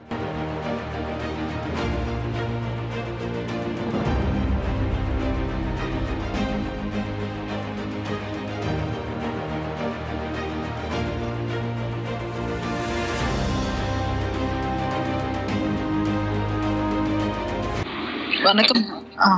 ஆ, எனக்கு ஒரு கேள்வி இருக்கு தோழர் இப்போ நீங்க ஹிட்லர் ஹிட்லர் பத்தி மட்டும் தான் நம்ம பேசிட்டு இருக்கோம் ஆனா அது அது அது பேசும்போதே நமக்கு வந்து நம்மளோட நிலைமை தான் எனக்கு ஞாபகம் வருது. சோ இப்ப நடக்கிற இந்த ஆர்எஸ்எஸ் சார்ந்த இருக்கக்கூடிய கவர்மெண்ட் டுவர்ட்ஸ் எப்படி அந்த டிக்டேட்டர்ஷிப்க்கு போகுது அப்படிங்கிறது நமக்கு நிறைய விஷயங்களோட நம்ம ஒப்பிட்டு பார்க்கும்போது தெரியுது. ஸோ அஸ் அ காமன் சிட்டிசனா நம்ம எப்படி இதை ப்ரீவென்ட் பண்ணணும்? என்னென்ன விஷயத்துக்கு நம்ம கொஞ்சம் உஷாரா அலர்ட்டா இருக்கணும் அப்படிங்கறது நீங்க சொன்னீங்கன்னா நல்லா இருக்கும். இப்ப இல்லைனாலும் சரி எண்ட்ல சொன்னாலும் சரி. தொடர் இது வந்து என்னன்னா வந்து நீங்க அதான் சோ- சோவியத்தினுடைய நீங்க கையாளுற முறையை தான் நீங்க வந்து இதுல ஒரு பாடமா நம்ம எடுத்துக்க முடியும். அது வந்து அமைப்பாகுதல் வழியாக தான் வந்து கையாள ஆரம்பிப்பாங்க. நீங்க வந்து சோவியத்தின் மீதான தாக்குதல் நடந்த பின்னாடி சோவியத் வந்து எப்படி எதிர்த்து சண்டை போடுறாங்க? அதே போல உங்களுக்கு ஆஸ்திரேலியாவிலையும் நாடுகள்ல எப்படி வந்து நாசிகளுக்கு எதிராகவே சண்டை நடந்தது? இத்தாலியில வந்து என்ன பண்றாங்கன்னா அவங்க வந்து முசோலினி அந்த சமயத்துல முசோலினியில இருந்து கட்டுப்பாட்டுல இருந்து பல பகுதி விடுவிக்கிறாங்க. இடதுசாரி தொடர்ந்து சண்டை போட்டு நிறைய பகுதிகளை வந்து விடுவிக்கிறாங்க. அப்ப த- தங்களை ஒழுங்கமைத்து கொண்டு நீங்க பாசிஸ்ட் ஃபோர்ஸ்ங்கிறது வெல் ஆர்கனைஸ் ஃபோர்ஸ் அது ஹைலி வந்து என்ன சொல்றது? மோட்டிவேட்டடான ஒரு குரூப் அது. முழுவதுமாக பிரெயின் வாஷ் பண்ணப்பட்ட ஒரு குரூப் அது. அது மூளைச்செலவு செய்து ஒழுங்கமைக்கப்பட்டு அது தொழில்நுட்பத்தோடும் நீ பெரிய அளவுக்கு ஃபண்டிங்கோட பெரிய அளவு நிதி மூலதனத்தோடு ஆதரவோட வந்து மிகப்பெரிய அளவுக்கு வந்து ஒரு பேர் அலை மாதிரி வந்து விழுகும் பொழுது அதை ஏற்று நம்ம துண்டு துண்டெல்லாம் வந்து எதிர்கொள்றது வந்து ரொம்ப சிரமமா இருக்கும். அதான் வந்து இந்த இந்த எப்படி எதிர்கொண்டாங்க அப்படிங்கறத வந்து பார்க்க வேண்டியதான் மிகப்பெரிய பாடம். நீங்க பாசிசத்தை வந்து நம்ம போற போக்குல தேர்தல் எதிர்கொள்ற கதையெல்லாம் கதை கிடையாது. அது பெரிய உண்மையான கதை தான் சொல்றது அதெல்லாம் வச்சு ஒரு கதையும் பண்ண முடியாது. ஒண்ணு நடக்காது அப்படிங்கறது வந்து நம்மளுக்கு வந்து மேற்குலகத்துல நடந்த இந்த சண்டையும் சண்டைக்கு பின்னால் இந்த வெறும் யுத்தமா மட்டும் அதை பார்க்கல நான். இது வெறும் யுத்தத்தை பத்தி சொல்றதுக்காக நான் வந்து சண்டை எப்படி எப்படி பண்ண எப்படி துப்பாக்கி எடுத்து சுத்தாங்கன்னு சொல்றதுக்காக நம்ம அதை வந்து பார்க்கல. ஆனா ஒரு பாசிசம் வந்து தன்னை எப்படி உருவாக்கிக்குது தன்னை எப்படி வளர்த்து மிகப்பெரிய ஒரு ஒரு டைனோசர் மாதிரி வளருது. அது எப்படி வளருது? அவ்வளோ சக்தி வந்து அதுக்கு எங்க இருந்து கொடுக்குது கொடுக்குறாங்க. அது எப்படி அவ்வளவு பெரிய மிருகம் மாதிரி வளருது? அப்படிங்கிற புரிஞ்சாதான் நீங்க அதை எதிர்கொள்வதற்குரிய இடத்துக்கு வந்து நிற்பீங்க அது அந்த புரிதலே நம்மளுக்கு குறைவா இருந்ததுனாலதான் நம்மளால எதிர்கொள்ள முடியாம இருக்கோம் அதுதான் ரொம்ப முக்கியமானது நீ தமிழ்நாட்டுல கூட நம்ம பாசிசத்தை எதிர்கொள்றோம்னா அப்படிலாம் ஒண்ணு எதிர்கொண்டதுக்கான எந்த கட்டமைப்பும் ஒண்ணுமே கிடையாது. ஆரணித்துறோம் நம்மளா வந்து கற்பனையா வந்து பாத்துட்டு இருக்கிறோம் நீங்க ஏன் தமிழ் வந்து உங்களுக்கு வந்து போய் பிஜேபிக்கு ஓட்டு போட்டுச்சு ஏடிஎம்கேக்கு ஓட்டு போட்டுச்சு வெறும் ஜாதி தான் காரணமான்னு சொல்லி பேசிட்டு இருக்கிறோம் அது மட்டுமா எப்படி காரணமா இருந்துட முடியும்? ஒரு இண்டஸ்ட்ரியலிஸ்ட் ஒரு முதலாளி சப சமூகமா இருக்கக்கூடியவன் தனக்கு பெரிய சந்தை வந்து இந்தியாவுக்கு சந்தை கிடைக்குது. இந்தியத்தோட போற லாபமா மாநில அரசோட போறக்கூடிய லாபமா எந்த அரசியல்வாதி கிட்ட நிக்கிறது லாபம்னு பார்ப்பாங்க. அப்படிலாம் இருக்கிறப்ப வந்து அவங்களுக்கு எங்க வாய்- வாய்ப்பு வசதி கிடைக்குதோ எங்க மூலம் கிடைக்குதோ எங்க சந்தை அவங்க போவாங்க அது. இப்ப இந்த மாசம் நம்ம ஸ்டடி பண்ண வேண்டியது இருக்குல்ல அது. அப்ப நம்ம வந்து இது இது வந்து நம்மளுக்கு பல்வேறு புரிதல்களை தருவதற்கான ஒரு வாய்ப்புள்ள ஒரு விஷயமா தான் இந்த தலைப்பை எடுத்திருக்கோம் அதுல. அப்போ வந்து உங்களுக்கு இந்த இதுதான் அதனுடைய பின்புலமாக இருக்குது. இப்ப இந்த பின்புலத்தை பத்தி பேச நிறைய பேசிட்டே போலாம். ஆனா இதுக்கு பே- இது இது பிறகு என்ன நடக்குது அப்படிங்கிற பார்க்கணும். அதாவது என்னன்னா நீங்க ஐரோப்பா முழுவதுமே இடதுசாரிகளினுடைய எழுச்சி வந்து மிக முக்கியமான எழுச்சியாக மாறுது. நீங்க ஜெர்மனியில இருக்கக்கூடிய இடதுசாரிகள் முழுவதுமே அழிக்கப்படுறாங்க. மேற்குலக நாடுகளுக்கு இடதுசாரிகள் முழுமையா கட்டுப்படுத்தப்படுறாங்க. அவங்க ஜனநாயக சக்திகள் வந்து வளர்த்தெடுக்க வளர்த்தெடுக்கப்படலை. பிரான்ஸ்லயோ இதர இடங்கள் இருக்கக்கூடிய அந்த இடதுசாரிகள் எழுச்சிக்கோ ஜனநாயக சக்திகள் எழுச்சிக்கோ இந்த முதலாளித்துவ நாடுகள் சொல்லக்கூடிய இப்ப ஏதோ ஜனநாயகம் பேசிட்டு இருக்கிற அமெரிக்காவோ இங்கிலாந்தோ எந்த உதவியும் செய்யாத ஒன்றுதான் நடக்க ஆரம்பிக்கிறது இப்ப இந்த சமயத்துலதான் வந்து உங்களுக்கு வந்து பாசிசம் குறித்தான பல தத்துவார்த்த விவாதங்கள் உருவாகி வளர ஆரம்பிக்கிறத வந்து நம்ம வந்து பார்க்க முடியல இந்த இப்ப நீங்க இந்தியாவில கூட சில கம்யூனிஸ்டுகள் தலைவர்கள் சொல்றதை நான் கேட்டிருக்கேன். இந்தியாவில் இருக்கிற பாசிசம் சொல்ல முடியாதுன்னு சொல்றாங்க. அவங்க வந்து இந்த- பிஜேபி கவர்மெண்ட் வந்து பாசிஸ்ட் கவர்மெண்ட் எல்லாம் நம்ம டிஃபைன் பண்ண முடியாதுன்னு சொல்லுவாங்க. அது விவாதத்துக்குரிய ஒரு விஷயமா தான் நான் வந்து பாக்குறேன் அது ஜெர்மன் எக்ஸ்பீரியன்ஸை மட்டுமே அவங்க வச்சுட்டு வந்து சொல்றாங்க. இதை வந்து ஒரு பாசிஸ்ட் ஸ்டேட்டா பாசிஸ்ட் கவர்மெண்டா நம்ம வந்து பார்க்க முடியாதுன்னு சொல்றாங்க. அப்படி இல்லை. இட்டாலியன் எக்ஸ்பீரியன்ஸும் இருக்குது. அது ஒரு வேற ஒரு சமயத்துல நம்ம அதை வந்து அது குறித்து வந்து நம்ம வந்து பேசணும் அதுல. இப்ப இப்படியான ஒரு சூழல் நடுவுல தான் போரை வந்து அடுத்த கட்டத்துக்கு வந்து நகர்த்த ஆரம்பிக்கிறாங்க. அந்த போர்ல போர் வந்து ஆயிரத்தி தொள்ளாயிரத்தி நாற்பதுல வந்து எங்க நடக்க எங்க நகருது அப்படின்னா பிரான்ஸ் என்ன பண்ணது?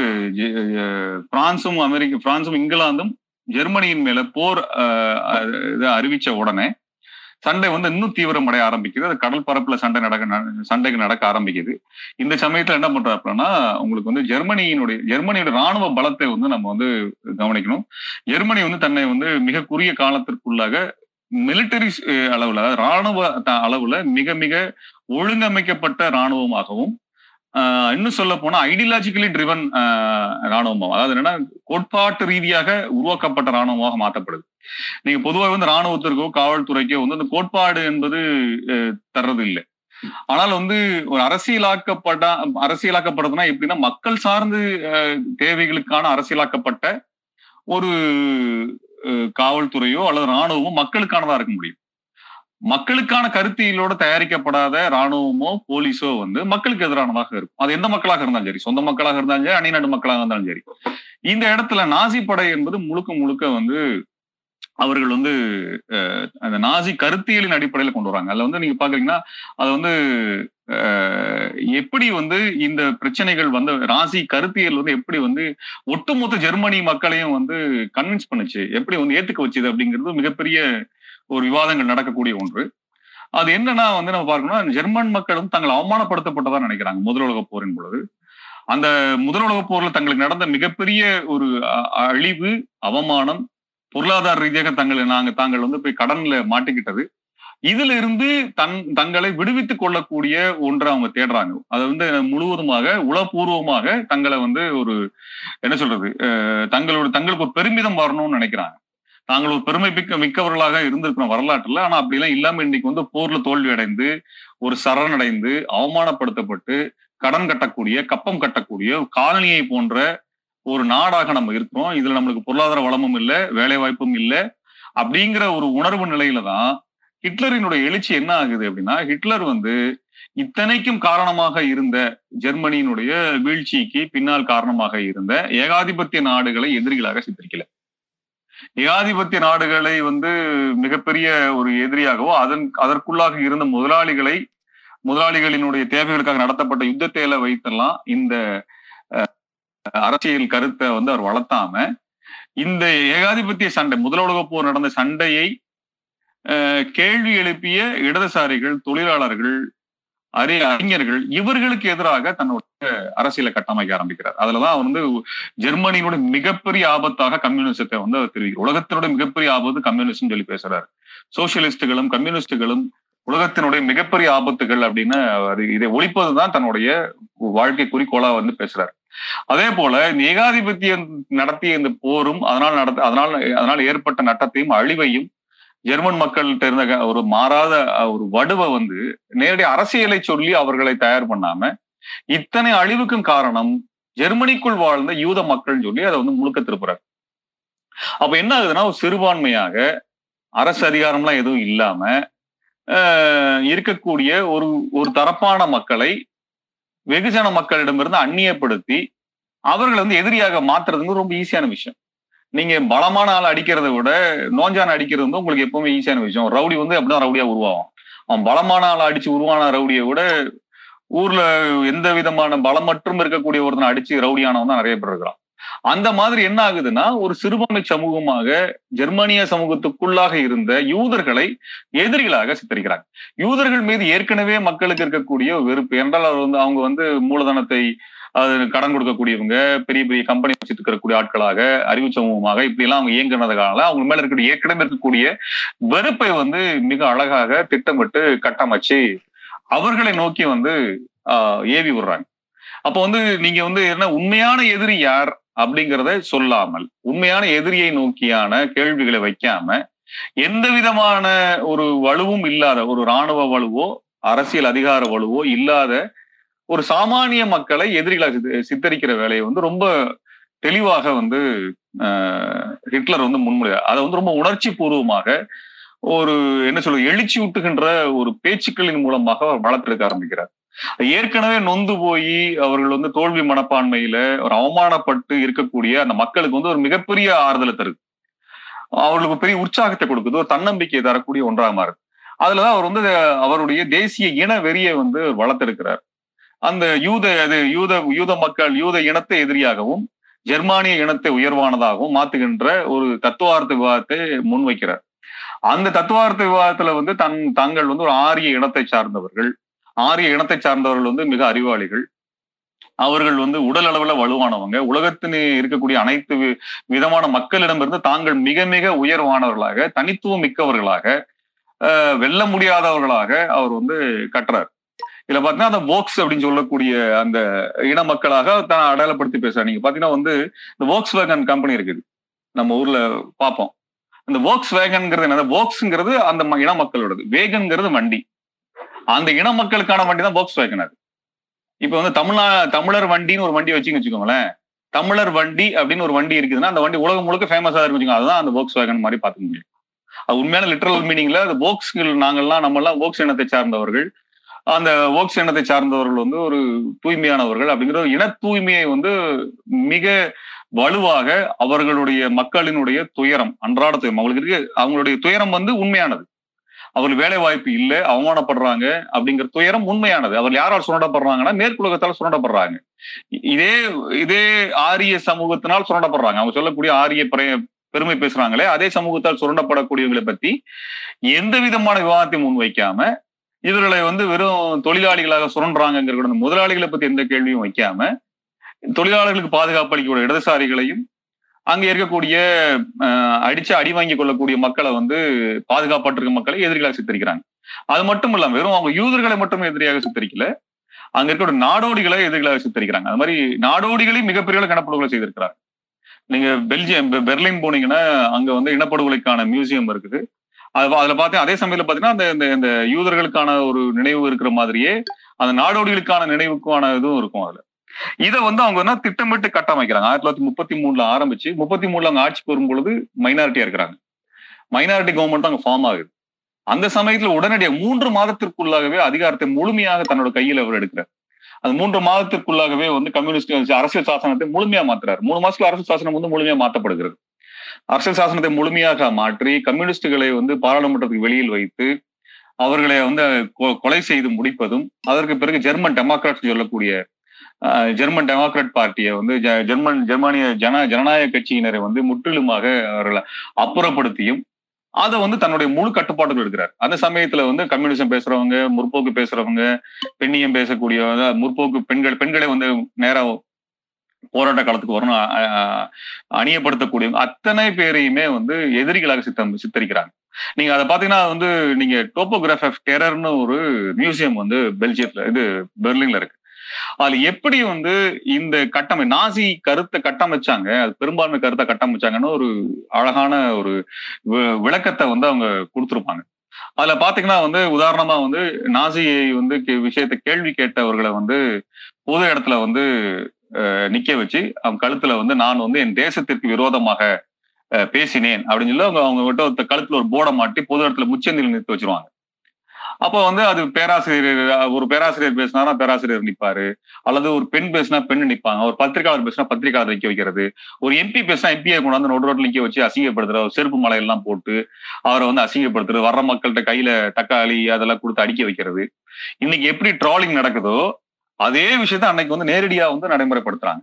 இது அப்படியே வந்து மக்கள் மனசுல வந்து ஒரு இயல்பான ஒன்று ஒருத்தரை நீங்க அவமானப்படுத்துறது அப்படிங்கிறது ரொம்ப இயல்பான ஒரு விஷயமாக மாற ஆரம்பிக்குது. மக்களுடைய பொது புத்தியில வந்து அது ஏற ஆரம்பிக்குது. அப்போ இவங்க நாட்டுக்கு எதிராக இருந்தாங்க தேசத்துக்கு எதிராக பேசினாங்க இப்படின்னு சொல்லி முத்திரை குத்தக்கூடிய வேலையை செய்ய ஆரம்பிக்கிறாங்க. அப்புறம் அந்த அது அந்த அடிப்படையில பத்திரிகைகள் நிறுத்தப்படுறது பேராசிரியர்கள் காணாமல் போறது தொழிற்சங்கவாதிகள் கொலை செய்யப்படுறது எல்லாமே நடக்க ஆரம்பிக்குது. ஒரு கட்டத்துக்கு மேலே அடுத்த கட்டமா நகரும் பொழுது இப்படி பேசிய ஒரு சகோதரிகள் ரெண்டு பேரை கொண்டு வந்து பொது மக்கள் பொது இடத்துல நிக்க வச்சு எல்லா மக்களையும் திரட்டி பொதுமக்கள் மு- முன்னிலையில அவங்களை மொட்டையடிக்கிறது.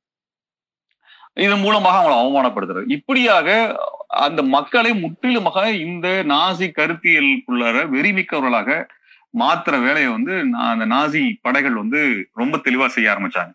அப்போ ஒரு பெருமிதத்திற்காக அவர்கள் வந்து இந்த அந்த இன பெருமிதத்தை அவர்கள் வந்து கட்டமைச்சு கொண்டு போக ஆரம்பிச்சாங்க. அப்ப இந்த அடிப்படையில தான் வந்து அங்க வந்து ஜெர்மன்ல இருந்த நான் பாசிசம் வந்து மிகப்பெரிய அளவுக்கு வளர்ச்சியை நோக்கி நகருது. இதனால என்ன பண்றாருன்னா தாங்க மிகப்பெரிய அளவுக்கு ஒரு ராணுவ கட்டமைப்பை வளர்த்த ஆரம்பிக்கிறதுனால உண்மையா சொல்ல போனா நீங்க நீங்க பாக்குற ஃபோர் வேலேன்னு எட்டு வழிச்சாலை நாலு வழிச்சாலை ஹைவே ஃப்ரீவே எல்லாம் பாக்குறோமே இதையெல்லாம் உருவாக்குனது முதல்ல உருவாக்குனது ஹிட்லர்னு சொல்லுவாங்க. காரணம் என்னன்னா ராணுவ காரணங்களுக்காக இதெல்லாம் உருவாக்கணும்னு சொல்லுவாங்க. நீங்க வந்து ஒருவேளை உங்களுடைய விமான தளங்கள்லாம் வந்து தாக்குதலுக்கு உள்ளாயிருச்சுன்னா விமானத்தை எங்க வேணா இறக்கலாம் அப்படிங்கிற அளவுக்கு நம்ம ஜெர்மனியில கொண்டு வரணும். ஒட்டுமொத்த ஜெர்மனியுமே ஒரு ராணுவ கட்டமைப்பா மாத்தணும் அப்படின்னு சொல்லி மாத்த வருவார் அப்படியாக உருவானதெல்லாம் இன்னைக்கு வளர்ச்சின்னு வந்து பேசுவாங்க. அப்படி இல்ல அந்த அங்க வளர்ச்சி என்பது ஒரு ஒரு பொருளாதார வளர்ச்சி என்பது ஆக்கப்பூர்வமான வளர்ச்சியா அழிவுக்கான ஒரு வளர்ச்சியா அப்படின்னு தான் பார்க்கணும். இப்போ ஒரு ஒரு நாட்டினுடைய பொருளாதார வளர்ச்சி வந்து ஜிடிபில இருந்து சொல்றீங்கன்னா நாட்டின் உற்பத்தி அதிகமாக ஜிடிபியா சொல்லுவீங்க. அஹ், நீங்க வந்து பாத்தீங்கன்னா வந்து உங்களுக்கு வந்து இப்ப நூறு மக்கள் நூறு பேர் வந்து விவசாயத்துல ஒரு தொழிற்சாலையில மருந்து தயாரிக்கிறதுல ஒரு ஒரு ஆசிரியர்களாக இப்படி எல்லாம் வேலை செய்யறாங்க இதுல இருந்து இவ்வளவு உற்பத்தி வருது அப்படின்னு சொன்னா இது ஒரு ஆக்கப்பூர்வமான இடமா சொல்லலாம். மருத்துவராக இருக்காங்க ஆசிரியர் இருக்காங்க விவசாயியா இருக்கிறாங்க தொழிற்சாலையில் வேலை செய்யறாங்க உற்பத்தி பண்றாங்க மருந்து பண்றாங்க அப்படின்னு சொல்லலாம்.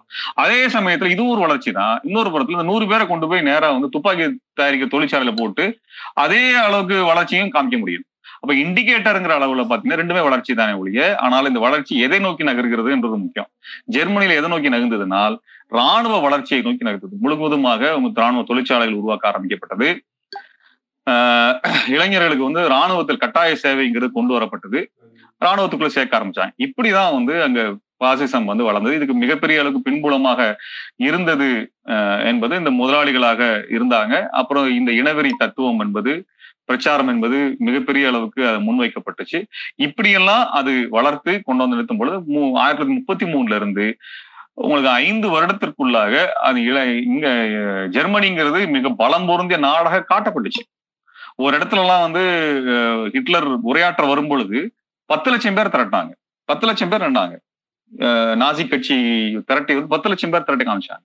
அப்ப இப்படியெல்லாம் தங்களை வந்து ஒரு பெரிய பிம்பமா காமிச்சு தங்களை ஒரு மெஜாரிட்டேரியனா காமிச்சு நம்ம நம்மால் போய் மேற்கு வங்கத்துல பேசினார் ரெண்டு லட்சம் பேர் நீ ஊர்களுக்கு வந்திருக்கான்னு சொல்லி பேசினார் இல்லையா? இந்த மாதிரி கதை தான். அப்படி தங்களை ஒரு பெரும்பான்மையான ஆட்களாக வளர்த்து காமிச்சு ஒரு நல்ல நல்ல படங்கள் ஜெர்மனி எப்படி எல்லாம் வளர்றது காருங்க அதை பாருங்க இதை பாருங்கன்னு சொல்லி நிறைய உருவாக்குனாங்க இப்படி இன்னும் ஒண்ணு சொல்ல போனா வந்து பத்தாயிரம் பேர் போகக்கூடிய சொகுசு கப்பலை உருவாக்குனாங்க. அதுல வந்து போக்ஸ்கள் போகலாம். போக்ஸ்களுக்கான நம்ம எல்லாம் உலகத்தினுடைய சிறந்த இனம். நம்ம வந்து நேரத்தை பொழுதுபோக்குறதுக்காக நீங்க அந்த கப்பல்ல பயணிக்கலாம். அப்படிலாம் அவங்க வந்து சொன்னாங்க.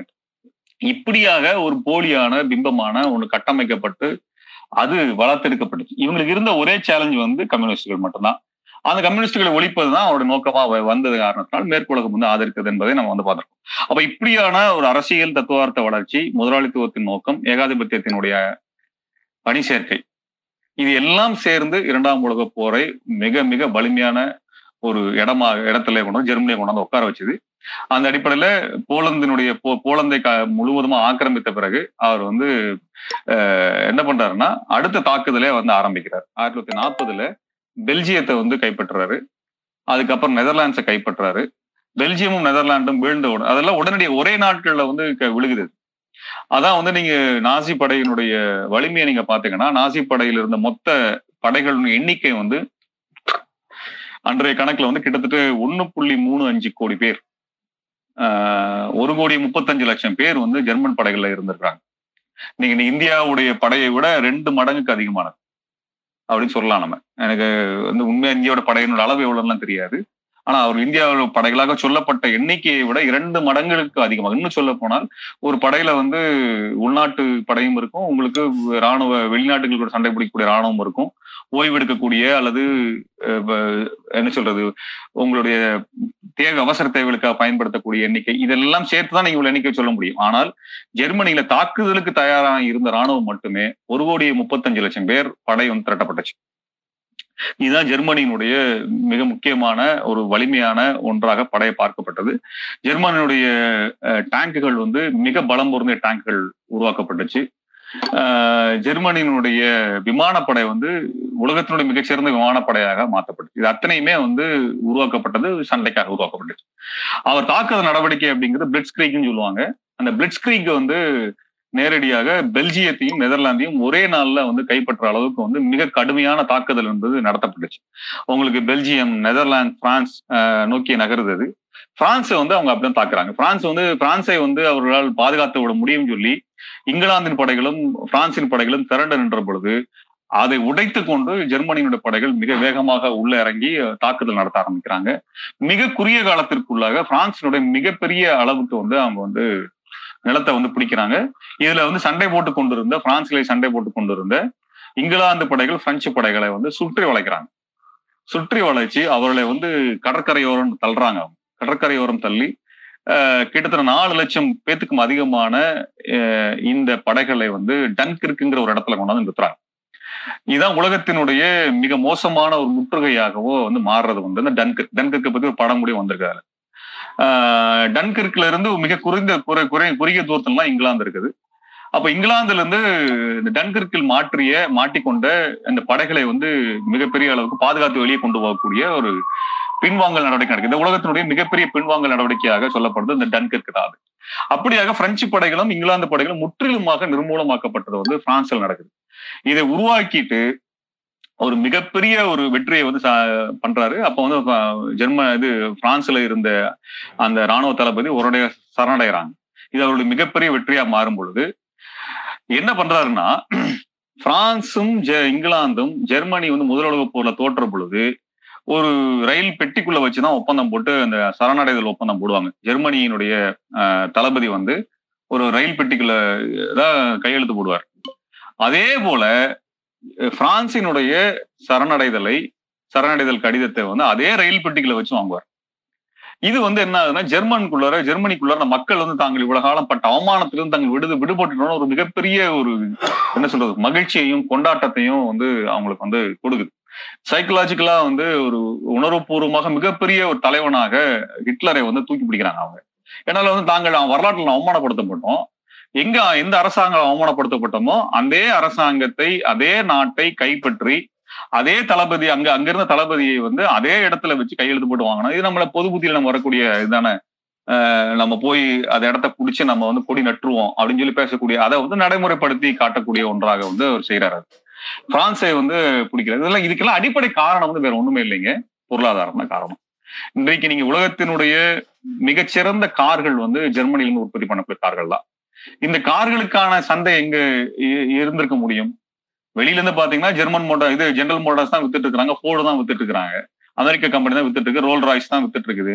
ஆனா இவர்களுடைய நிறுவனங்களுக்கு எதுவுமே இல்லை. அப்ப இதுக்கான சந்தைகளை உருவாக்க வேண்டும் என்பதுதான் விரிவடைகிறாங்களே வேற ஒன்று காரணம் கிடையாது.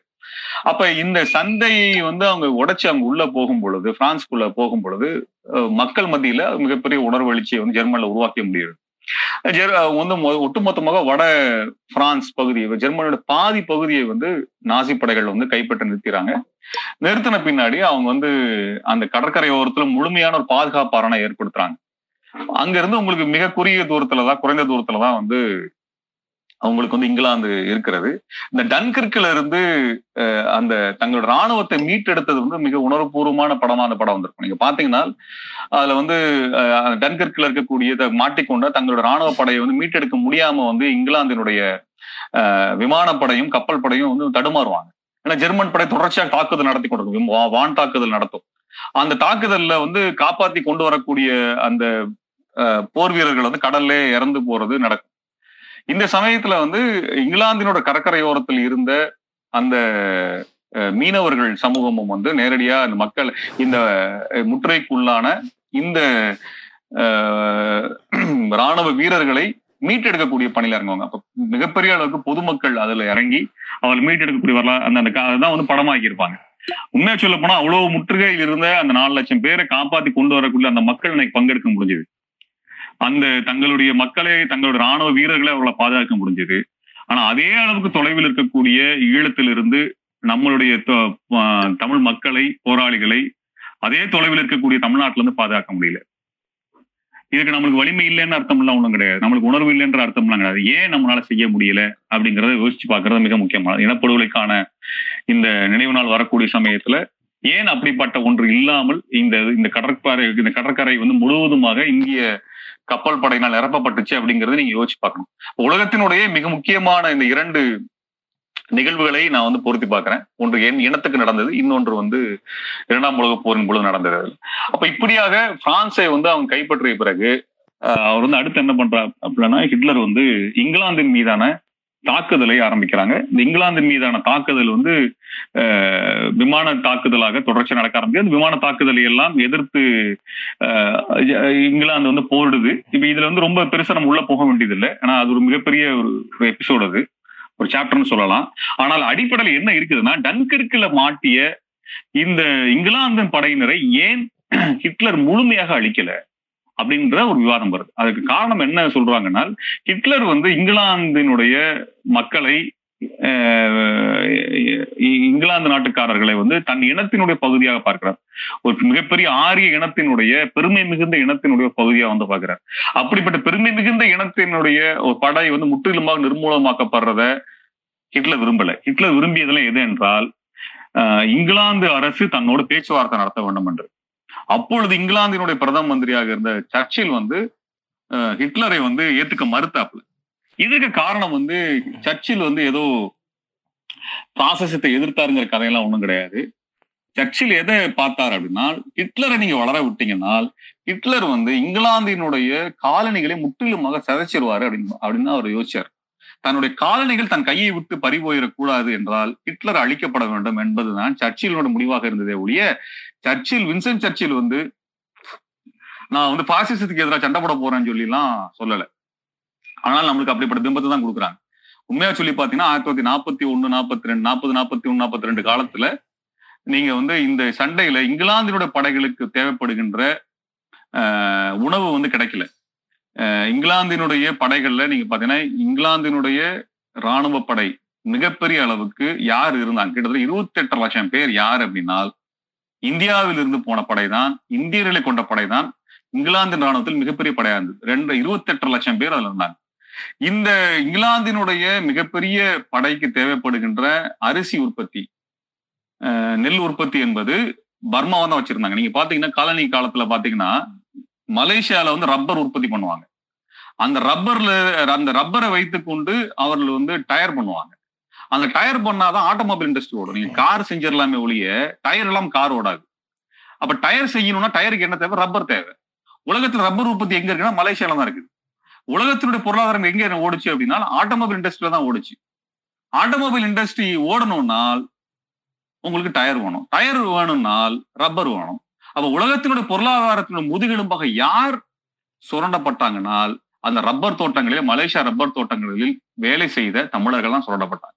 அந்த உலகத்தினுடைய பொருளாதாரத்தின் அச்சாணியாக இருந்த இந்த ஆட்டோமொபைல் இண்டஸ்ட்ரியினுடைய அடித்தளமாக இருந்து சுரண்டப்பட்ட நசுக்கப்பட்டவர்கள் மலைய தொழிலாளர்கள் மலையாவில் இருந்த தமிழர்கள்.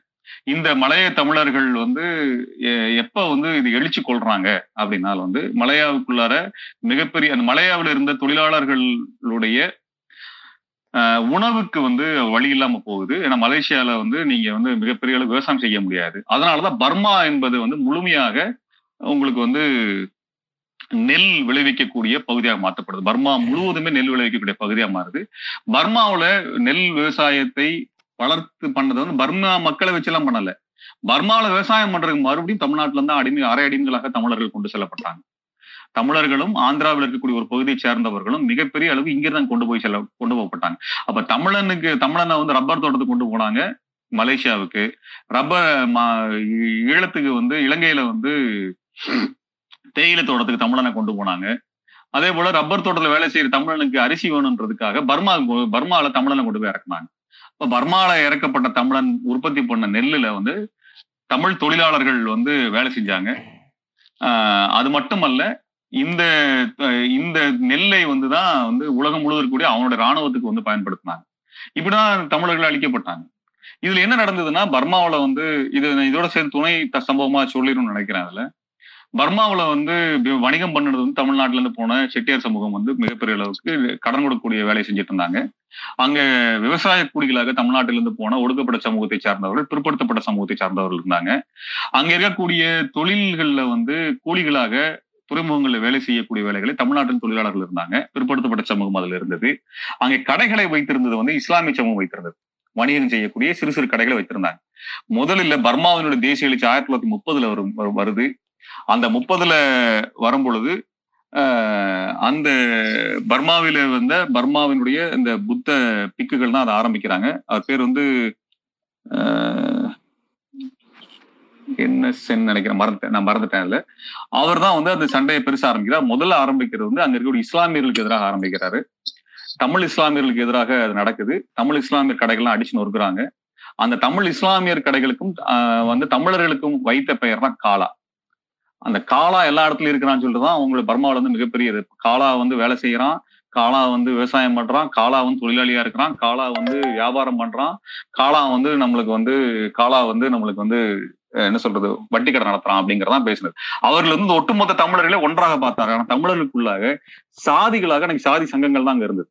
ஒரு ஜாதிக்காரன் ஒரு ஜாதிக்காரன் கூட பெருசா பேசிக்க மாட்டாங்க. ஒருத்தர் தொடர்பு கிடையாது. தமிழர்களாக அங்க இல்லவே இல்லை.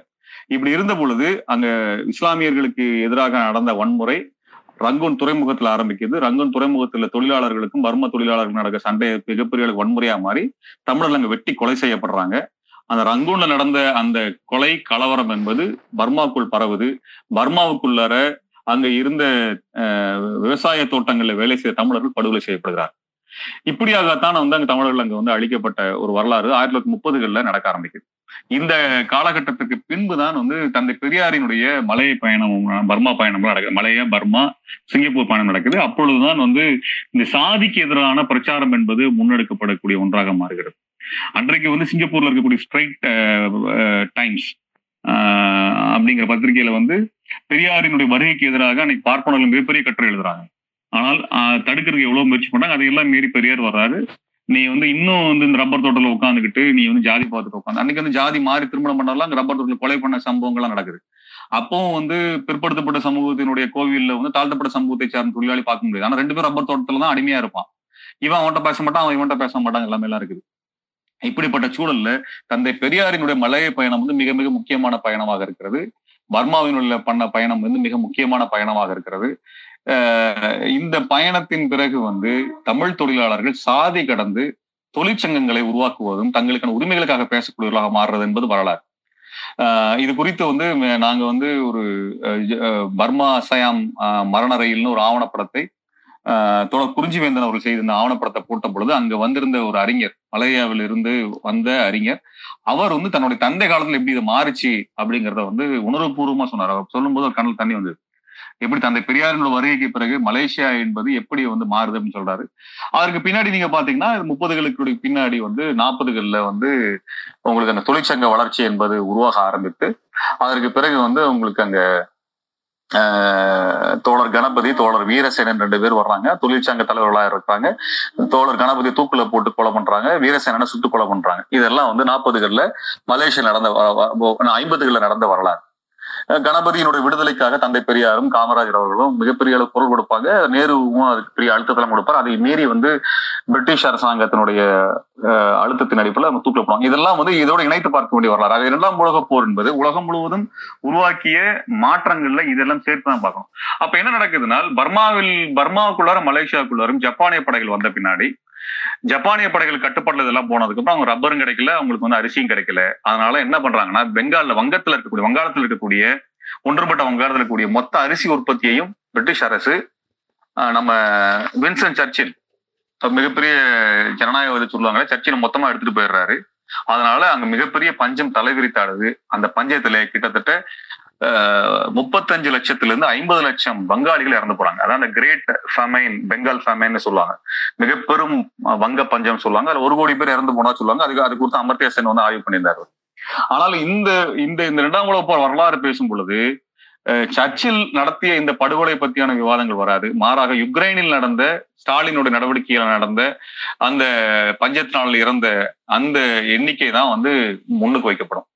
அதுக்கு காரணம் இருக்கு. வரலாறு யார் எழுதுறாங்க எந்த தேவைக்கு எழுதுறாங்கிறப்போ தான் வரலாறு வரும் அது அப்ப இப்படியாக இந்த வரலா இந்த வரலாற்றுக்கு நடுவுல தான் வந்து உங்களுக்கு வந்து மேற்குலகம் வந்து அணிதிரண்ட நிக்குது. இங்கிலாந்தின் மீது தாக்குதல் நடத்தி அஹ், இந்த இங்கிலாந்தினுடைய கட் கட்டமைப்புகள் எல்லாம் உடைக்கக்கூடிய வேலையை செய்கிறாரு. ஆனால் இங்கிலாந்துக்குள் படையெடுத்து நேரடியாக படையை கொண்டு போய் இறக்கக்கூடிய வாய்ப்பு வந்து ஹிட்லருக்கு உருவாக்கி கொள்ள முடியல. அதற்கு பல காரணம் அவர்கள் வந்து மனத்தடையாமல் இருக்கலாம். அல்லது இங்கிலாந்தை வந்து பிடிக்க வேண்டும் என்கின்ற நோக்கம் வந்து ஹிட்லருக்கு கிடையாது. இனப்பெருமை தான் அவங்களுக்குள்ள இருந்தது. அவரை பொறுத்த வரைக்கும் இதுல ஒண்ணு சொல்லுவாங்க இந்த வூட்ராஃப் அந்த ஒப்பந்தம் அந்த ஹிட்லரும் ஆஹ், ஸ்டாலினும் நடந்த ஒப்பந்தம் நடத்திய பொழுது அந்த ஒப்பந்தத்துக்காக அனுப்பப்பட்டவரோடு நம்ம மாஸ்கோக்கு அனுப்பப்பட்ட ஆஹ், அந்த தூதரோடு ஹிட்லரினுடைய பர்சனல் போட்டோகிராஃபர் அனுப்புவார். எதுக்கு பர்சனல் போட்டோகிராஃபர் அப்படின்னா வந்து வேற ஒண்ணும் இல்ல ஸ்டாலினை போட்டோ எடுத்துட்டு வந்து ஸ்டாலினுடைய முகம் கண்ணை வச்சு கொண்டு உண்மையாலுமே ஸ்டாலின் வந்து ஆரியனா இல்லையா? அப்படின்னு ஆராய் ஆராய்ச்சி பண்றதுக்கு அந்த போட்டோ எடுத்து வர சொல்லுவாங்க இது தனியான ஒரு கூட சேர்ந்த ஒரு கதை. அவ்வளவு இனவெறி அவருக்கு நீங்க வந்து நம்ம ஊர்ல கேட்கறாங்க ஜாதி சொல்லு உன்னோட இனத்தை சொல்றேன் தமிழ்னா இல்லைன்னு சொல்ற கதை மாதிரி தான் இந்த கதை இது இப்படிதான் பார்த்து அந்த ஆள் கூட சண்டை போடலாம் வேணாம்னு வச்சுக்கோங்க. ஒருவேளை வந்து ஸ்டாலின் வந்து தூய்மையான ஒரு வோக்ஸாவோ அல்லது அவர் ஒரு ஆரியன்னு ஒருவேளை கண்டுபிடிச்சிருந்தாரு அப்படின்னா வந்து சண்டையை சண்டையே போட்டுக்க மாட்டார்னு நினைக்கிறேன். ரஷ்யா கூட சண்டை நடந்துக்க வரலாறு மாறி போயிருக்கு. அந்த போட்டோகிராஃபர் இன்னும் கொஞ்சம் நல்லா இவர் இவரோட நோக்கத்தை அறிந்து ஒரு போட்டோகிராஃபர் கூட எடுத்து கொடுத்துருக்கலாம்னு நினைக்கிறேன். ஆனால் வந்து இப்படியான பின்னணியில தான் அந்த சண்டைகள்லாம் நடக்குது அப்படிங்கிறத நம்ம புரிஞ்சு கொள்ள முடியும். அப்ப இந்த போர் வந்து பிரிட்டன்லயும் பிரான்ஸ்லயும் நடந்து முடிந்ததுக்கு பின்னாடி அந்த சண்டை வந்து அடுத்து எங்க இந்த சமயத்துல தான் ஜெர்மனியும் இத்தாலியும் ஜப்பானும் வந்து ஒரு உடன்படிக்கை வந்து அவங்க போட்டுக்க ஆரம்பிக்கிறாங்க. இந்த சண்டைகள் நடந்து முடிஞ்சதுக்கு பின்னாடி ஆயிரத்தி தொள்ளாயிரத்தி நாற்பத்தி ஒன்றுல என்ன பண்றாப்புலன்னா சோவியத்தின் மீதான படையெடுப்பை வந்து ஆஹ், ஜெர்மனி நடத்துகிறது. இது வந்து எப்படின்னா உங்களுக்கு வந்து ஆயிரத்தி தொள்ளாயிரத்தி நாற்பத்தி ஒன்று ஜூன் இருபத்தி ரெண்டாம் தேதி இந்த படையெடுப்பு நடக்குது. கிட்டத்தட்ட இந்த காலகட்டம் வரைக்கும் வந்து அமெரிக்கா வந்து இந்த போர்ல கலந்து கொள்ளவே இல்லை. இதான் அமெரிக்கா வந்து வந்து ஒரு இவர் பேசுறப்ப ஒன்று சொல்லுவார் நினைக்கிறேன். அது வந்து ஆஹ், ரூஸ்வெல்ட்டோ ரூஸ்வெல்ட்டுக்கு முன்னாடி இருந்த அவர் பேசுறப்ப ரூஸ்வெல்ட்டுக்கு முன்னாடி இருந்தவர் நினைக்கிறேன். அவர் பேர் மறந்துட்டேன் மன்னிக்கணும். அவர் வந்து இத்தாலியை பத்தி பேசும்போது சொன்னாரு இப்ப இத்தாலிக்கும் ஜெர்மனிக்கும் சோவியத் ரஷ்யாவுக்கும் சண்டை நடந்துச்சுன்னா ரஷ்யா தோத்துச்சுன்னா ரஷ்யா பக்கம் நம்ம நிற்போம் ஜெர்மனி தோத்துச்சுன்னா ஜெர்மனி பக்கம் நிற்போம் நம்மளை பொறுத்த ரெண்டு பேரும் அடிச்சுட்டு எவன் அதிகமான சாகுறாங்கிறத பார்ப்போம் அப்படின்னு சொல்லுவாரு இது வந்து அவங்களோட அபிஷியல் ஸ்டேட்மெண்ட் ஒன்றும் நம்ம வந்து விளையாட்டா சொன்ன கமெண்ட் அல்ல it is official statement so இப்படிதான் அமெரிக்காவினுடைய நிலைப்பாடாக அந்த சமயத்துல இருந்தது.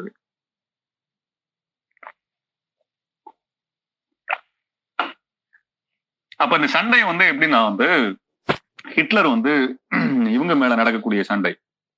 ஆஹ், சோவியத்தின் மீது நடத்த சண்டைக்காக தயார் பண்ண படையினுடைய அளவு பார்த்தீங்க அப்படின்னா மொத்தம் நாற்பது லட்சம் நாசி படைகள் வந்து சோவியத்தின் மீது படையெடுப்புக்காக தயார் பண்றாங்க. கிட்டத்தட்ட இந்தியாவோட மொத்த படையும் குவிக்கிற மாதிரியான ஒரு படை குவிப்பை வந்து அவங்க செய்யறாங்க மூவாயிரம் ஆஹ், விமானம் வந்து அஹ், மீது படையெடுப்புக்காக தயார் செய்யப்படுது.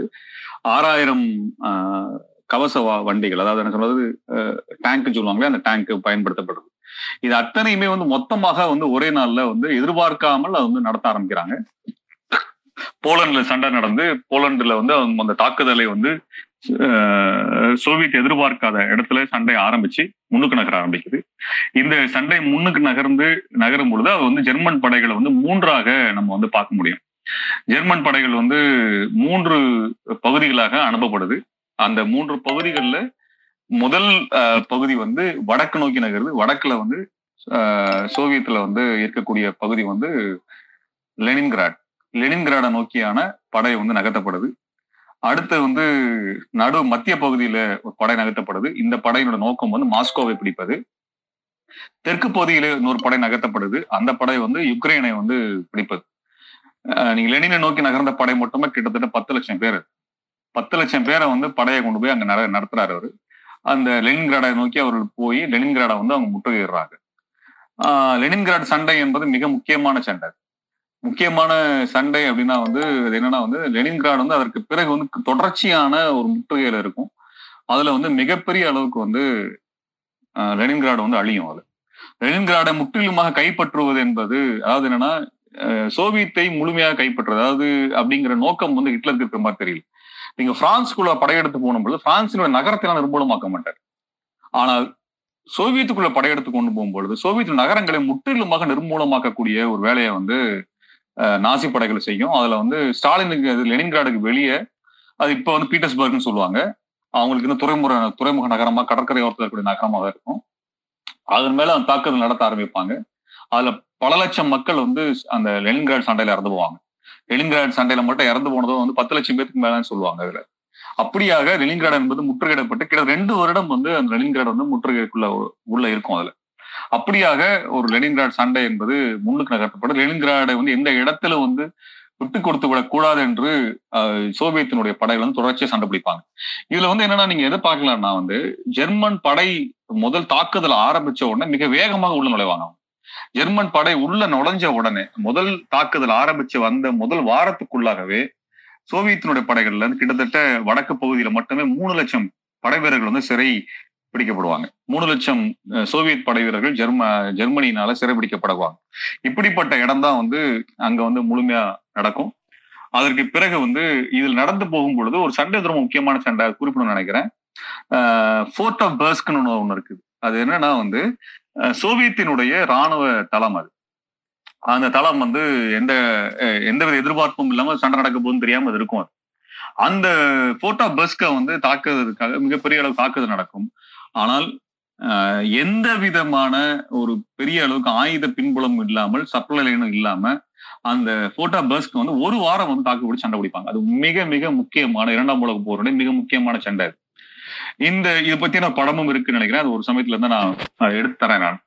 அந்த சண்டையில வந்து ஜெர்மன் படை முதல் முறையாக இரண்டாம் உலக போர் ஆரம்பிச்ச காலத்துல இருந்து முதன் முறையாக ஒரு மிக கடுமையான எதிர்ப்பை எதிர்கொண்ட இடம் தான் அந்த போட்டா ஆஃப் அதுல வந்து டோா டைங்கிற சண்டை கிட்டத்தட்ட கிளிநொச்சியோட சண்டைக்கு வந்து இணையா வந்து நம்ம அந்த சண்டையை வந்து சொல்ல முடியாது. அவங்க வந்து அதுல இருந்து வெறும் கையளவிலான ஒரு இருநூறுக்கும் அதிகமான அளவுல இருக்கக்கூடிய ஒரு ராணுவ வீரர்கள் வந்து மிகப்பெரிய ஒரு ஜெர்மன் படையை வந்து நிறுத்தி வைப்பாங்க அந்த இடத்துல. அந்த சண்டையில வந்துதான் முதல் முறையாக நாசிகள் வந்து சோவியத்தினுடைய ரஷ்யன்ஸினுடைய அந்த உல உள உறுதியை வந்து மன உறுதியை வந்து அதுல பார்க்க முடியும். அந்த சண்டையில வந்து அவங்களுக்கு தண்ணி இருக்காது உணவு இருக்காது மேல இருந்து வானத்துல இருந்து அவங்க வந்து விமான குண்டு தாக்குதல் நடத்துவாங்க. அவங்க ஆயுத சப்ளை இருக்காது மருந்து இருக்காது எதுவுமே இருக்காது.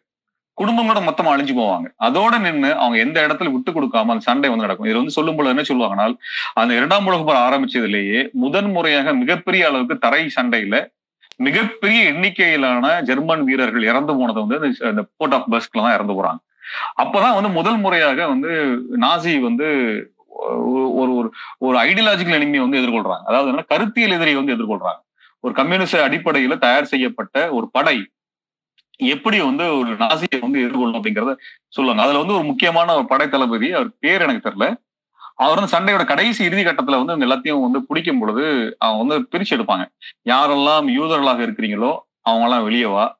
யாரெல்லாம் வந்து கமாண்டண்டா இருக்கிறீங்களோ படை தளபதியா இங்க இருந்தியோ அவங்களாம் தனியா வெளியே வா. யாரெல்லாம் கம்யூனிஸ்டா இருக்கிறியோ அவங்க வெளியே வரணும். அதுக்கு அவன் அவர் வந்து ஒரு ஒரு ஒரு படைத்தளபதி வந்து போற போற ஒரு ஒரு முனை பகுதியை நடத்தின ஒருத்தர் வந்து சொல்லக்கூடிய வசனத்தை வந்து சொல்லியிருப்பாங்க.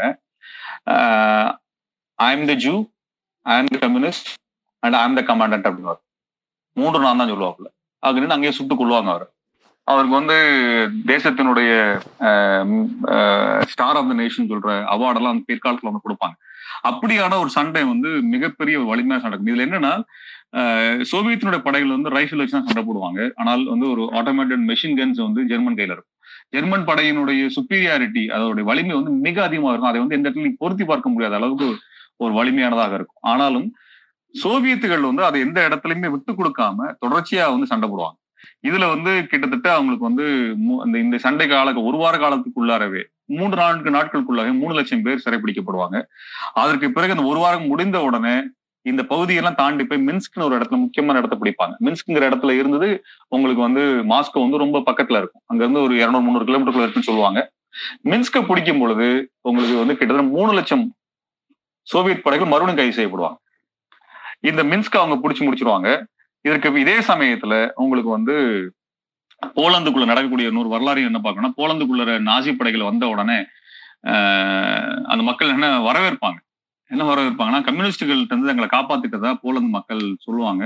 ஆனால் அதற்கு பிறகுதான் நாசிகளுடைய கொடுமைகள் அங்கே ஆரம்பிச்சு போலண்ட்ல வந்து மறுபடியும் வந்து அதுக்கு எதிரான ஒரு கட்டமைப்புகளை உருவாக ஆரம்பிக்கும். அதே போல தெற்கில் நோக்கி நகர்ந்த படைகள் வந்து யுக்ரைனை நோக்கி நகர ஆரம்பிக்கும். நீங்க ஐரோப்பாவுடைய ஒரு மேப்பை வச்சுட்டு பாத்தீங்கன்னா புரியும். தெற்கு நோக்கி போகிறதுல யுக்ரைன்ல வந்து சோவியத்துக்கு எதிரான மனநிலை இருக்கும். அவர்களும் வரவேற்பாங்க. ஆனால் அதற்கு பிறகு மிகப்பெரிய அழிவு வந்து நாசிகளால் அங்கு உருவாக்கப்படும். யுக்ரைனுக்குள்ள கடுமையான சண்டைகள் நடக்க ஆரம்பிக்கும். இந்த மூன்று படைகளும் முழுக்க நகர்ந்து போறதுக்குள்ள போய் கிட்டத்தட்ட போர் ஆரம்பித்து ஒரு வாரத்துக்குள்ளார அவர்கள் மொத்தமாக சிறைபிடிக்கப்படக்கூடிய சோவியத்துகளினுடைய படை வீரர்கள் எண்ணிக்கை வந்து பத்து லட்சம் பேருக்கு மேலாயிருவாங்க. பத்து லட்சம் பேர் சிறைபிடிக்கப்பட்டு அதுல வெகு சொற்பமான ஆட்களும் திரும்ப உயிரோட வருவாங்க. அதுல பாத்தீங்கன்னா உங்களுக்கு வந்து ஸ்மால்ஸ்க்குன்னு ஒரு இடம் இருக்குது. அந்த ஸ்மால்ஸ்க்குன்னு ஒரு இடம் இந்த வந்து மாஸ்கோ போர்வில் இருக்கக்கூடிய மிக முக்கியமான தளம் அது. அந்த நகரை வந்து கைப்பற்றுவாங்க.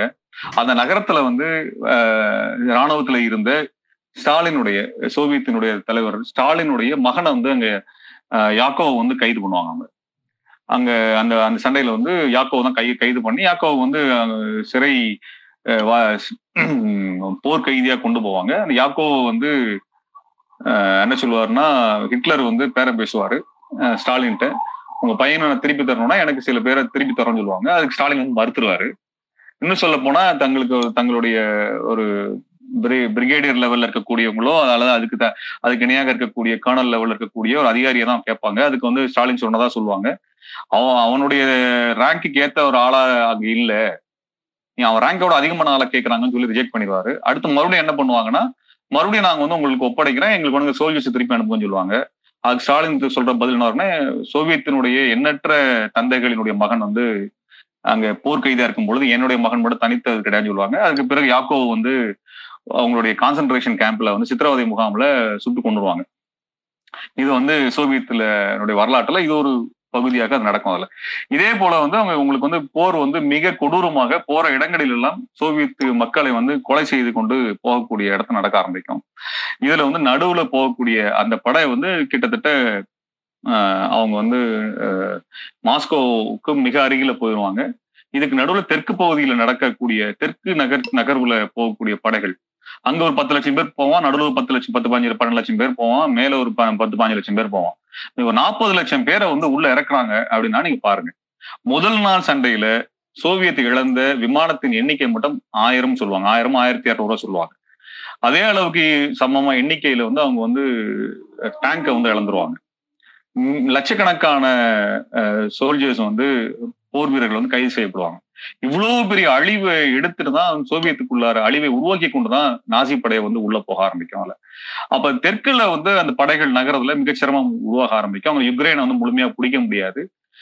யுக்ரைனுடைய கேவ் நகரத்தையும் அவங்களால கைப்பற்ற முடியாதுங்கிற இடம் வரும்பொழுது மாஸ்கோவை நோக்கி சென்ற படையை திருப்பி விடுவாரு ஹிட்லர். அந்த படை திரும்ப வந்து சேர்ந்து யுக்ரைனை வந்து முழுமையா கைப்பற்றுவாங்க.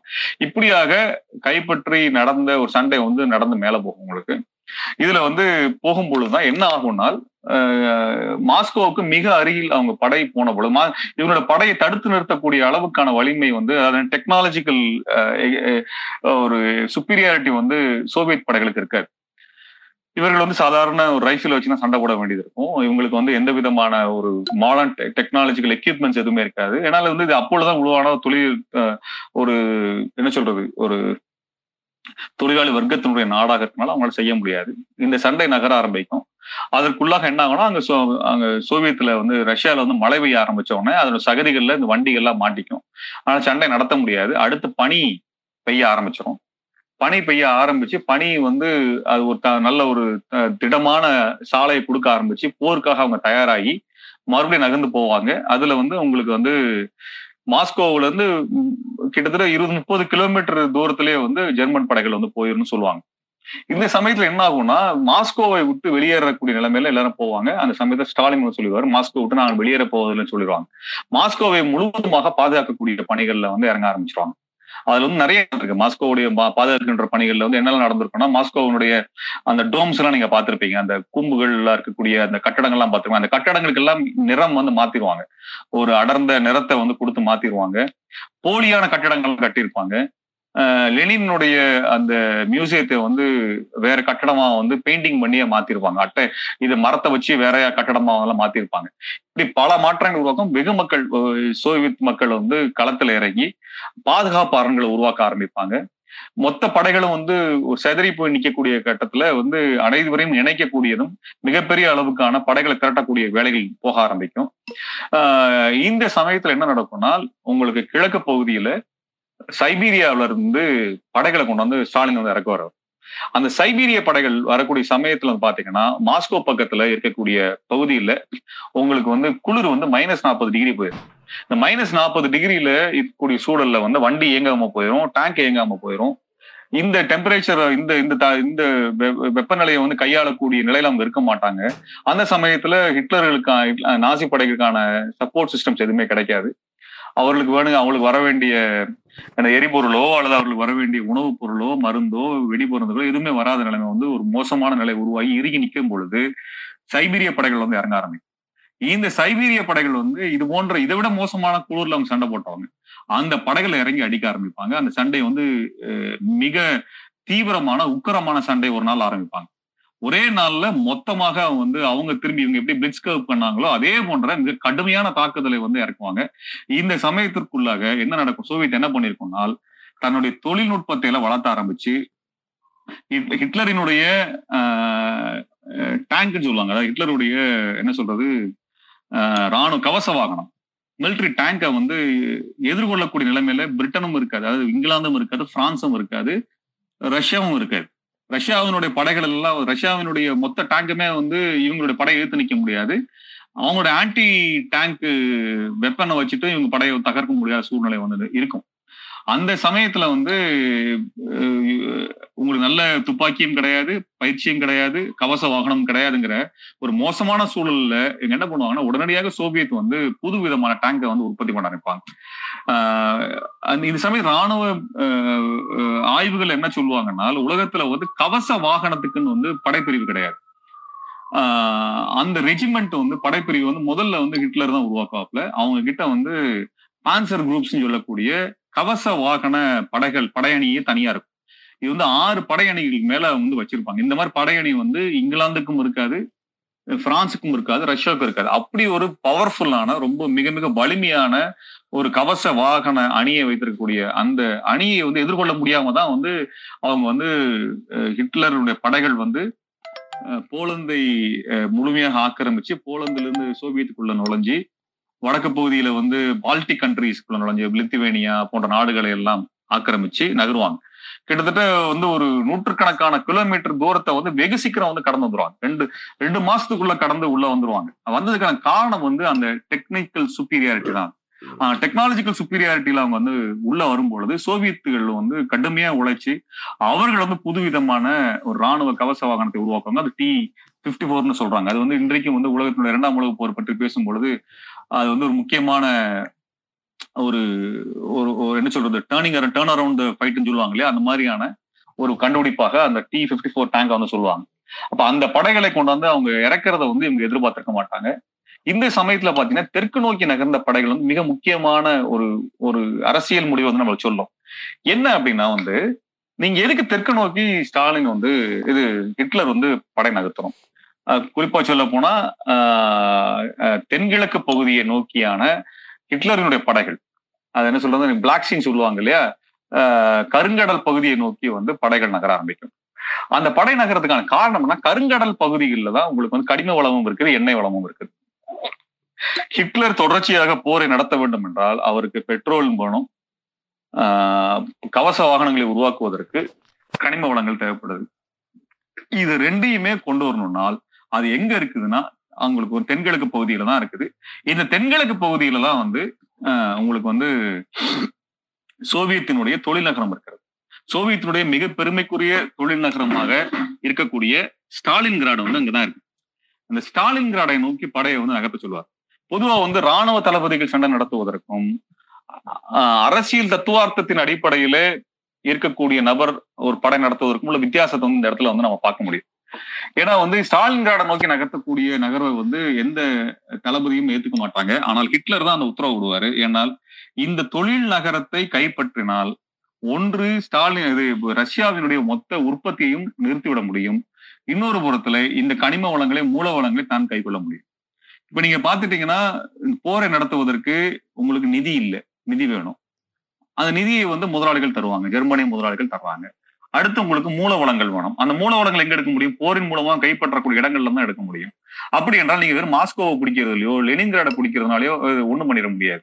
உங்களுக்கு மூல வளம் எங்க இருக்கோ அது நோக்கி எந்த யுத்தமும் உலகத்துல இதற்காக நடத்தப்படுது மூல வளங்களை கைப்பற்றுவதற்கு மூல வளங்கள்னா ரா மெட்டீரியல்ஸ் இந்த ரா மெட்டீரியல்ங்கிற இதெல்லாம் உங்களுக்கு வந்து பெட்ரோலியம் ஒரு ரா மெட்டீரியலா இருக்கு இரும்பு ரா மெட்டீரியலா இருக்குது இதர கனிம பொருட்கள் ரா மெட்டீரியலா இருக்கு. இந்த இந்த மெட்டீரியலை கைப்பற்றதுக்கான சண்டை தான் வந்து மிக முக்கியமான சண்டையாக மாறுது. அப்படித்தான் வந்து லெனின்கிராட நோக்கியான படைகள் வந்து நகர்த்தப்படுது.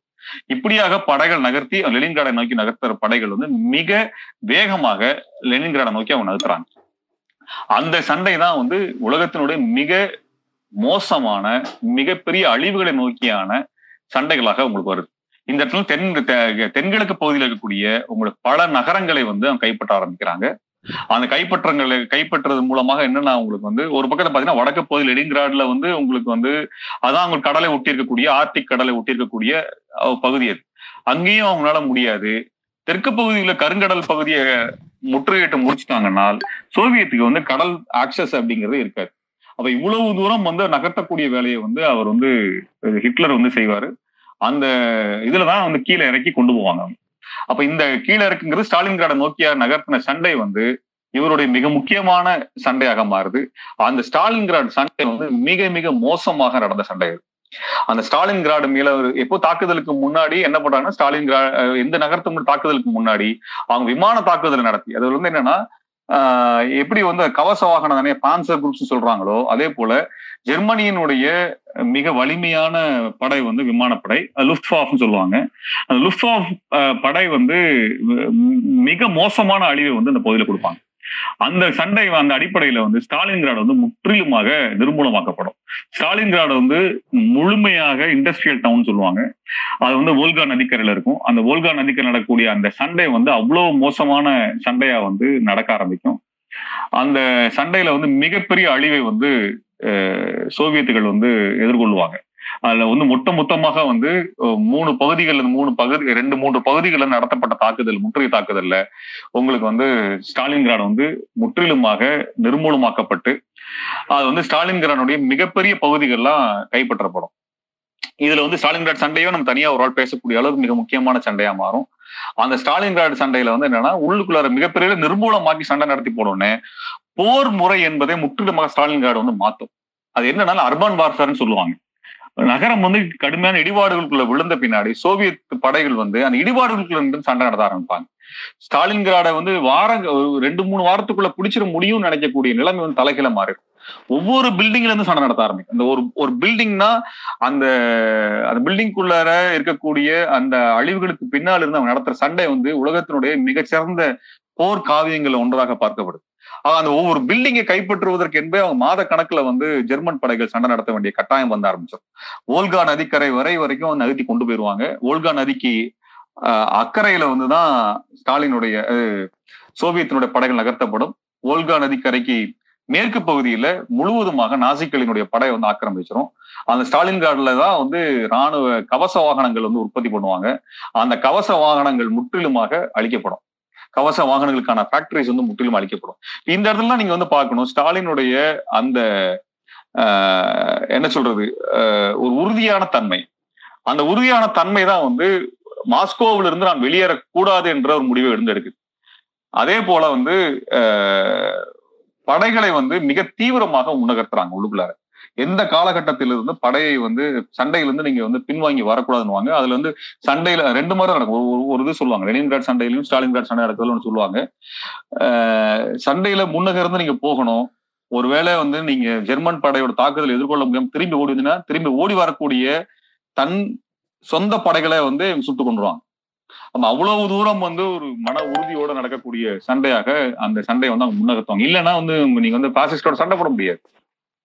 இதை வந்து நீங்க எனிமி அட் கேட்ஸ்னு ஒரு படத்துல வந்து ஒரு ஒரு ஒரு சின்ன சம்பவத்தை வந்து ஒரு படமா பண்ணியிருப்பாங்க அந்த சம்பவத்துல பார்க்க முடியும். அப்போ வந்து குருஷேவ் தான் அதோட படைத்தளபதியா வந்து ஸ்டாலின் கிராடுக்கு அனுப்பப்படுவார்.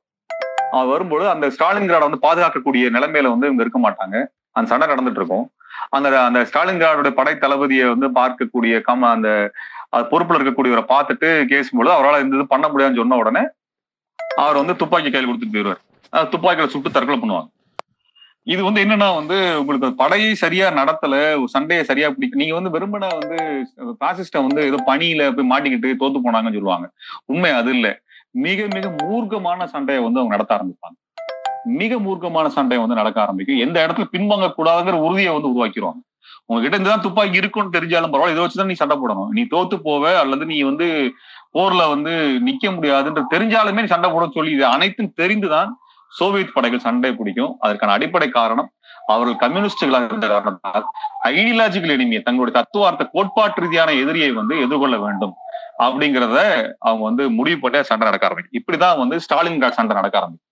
இப்ப ஸ்டாலின் கார்டுக்குள்ளார வந்து அவங்களுக்கு நடத்தக்கூடிய சண்டைகள் வந்து மிகப்பெரிய அளவுக்கு ஹிட்லர் படைகள் மாட்டிக்கும். ஹிட்லர் படைகள் மாட்டிக்கணும். அந்த சண்டையில விட்டு அவங்க சண்டையை கடந்து போக முடியாது. நீங்க வந்து ஸ்டாலின் கார்டை தாண்டி போனா தான் அதுக்கு அடுத்து சோவியத்தோட மெயின்லேண்டுக்குள்ளார போக முடியும் அல்லது சமவெளிக்குள்ள போக முடியுங்கிற இடம் வருது. அப்படி இடத்த வந்து விட்டு கொடுக்க கூடாதுங்கிற மிகப்பெரிய அளவுக்கு சண்டை நடக்க ஆரம்பிக்கும். இந்த சம்பவத்துக்குள்ளாகவே மிகப்பெரிய அளவுக்கு பயிற்சி அளிக்கக்கூடிய வேலைகளை வந்து சோவியத் பண்ண ஆரம்பிச்சிருவாங்க. மிக புதிய தொழில்நுட்பங்களை கொண்டு வர ஆரம்பிப்பாங்க. அதற்கு பிறகு வந்து இந்த சமயத்துல வந்து ஸ்டாலின் கிராடை மீட்டெடுக்க வேண்டும் என்கிற மிகப்பெரிய சண்டை நடக்க ஆரம்பிக்கும். அப்ப நீங்க அந்த சண்டையில பாத்தீங்கன்னா ஸ்டாலின்கிராடுடைய அந்த போல்கா நதிக்கு அக்கறையில வந்து தொடர்ச்சியாக வந்து புதிதாக பயிற்சி அளிக்கப்பட்ட ராணுவ வீரர்கள் இறக்கப்படுவாங்க. அந்த ராணுவ வீரர்கள் வந்து அந்த நதியை கடக்கும் பொழுதே வந்து ஜெர்மன் விமானப்படைகளால கொல்லப்படுவாங்க. குண்டு போட்டு கொல்லப்படுறது நடக்கும். இது வந்து ஒரு மிகப்பெரிய ஒரு ஓவியமாவே வந்திருந்தது.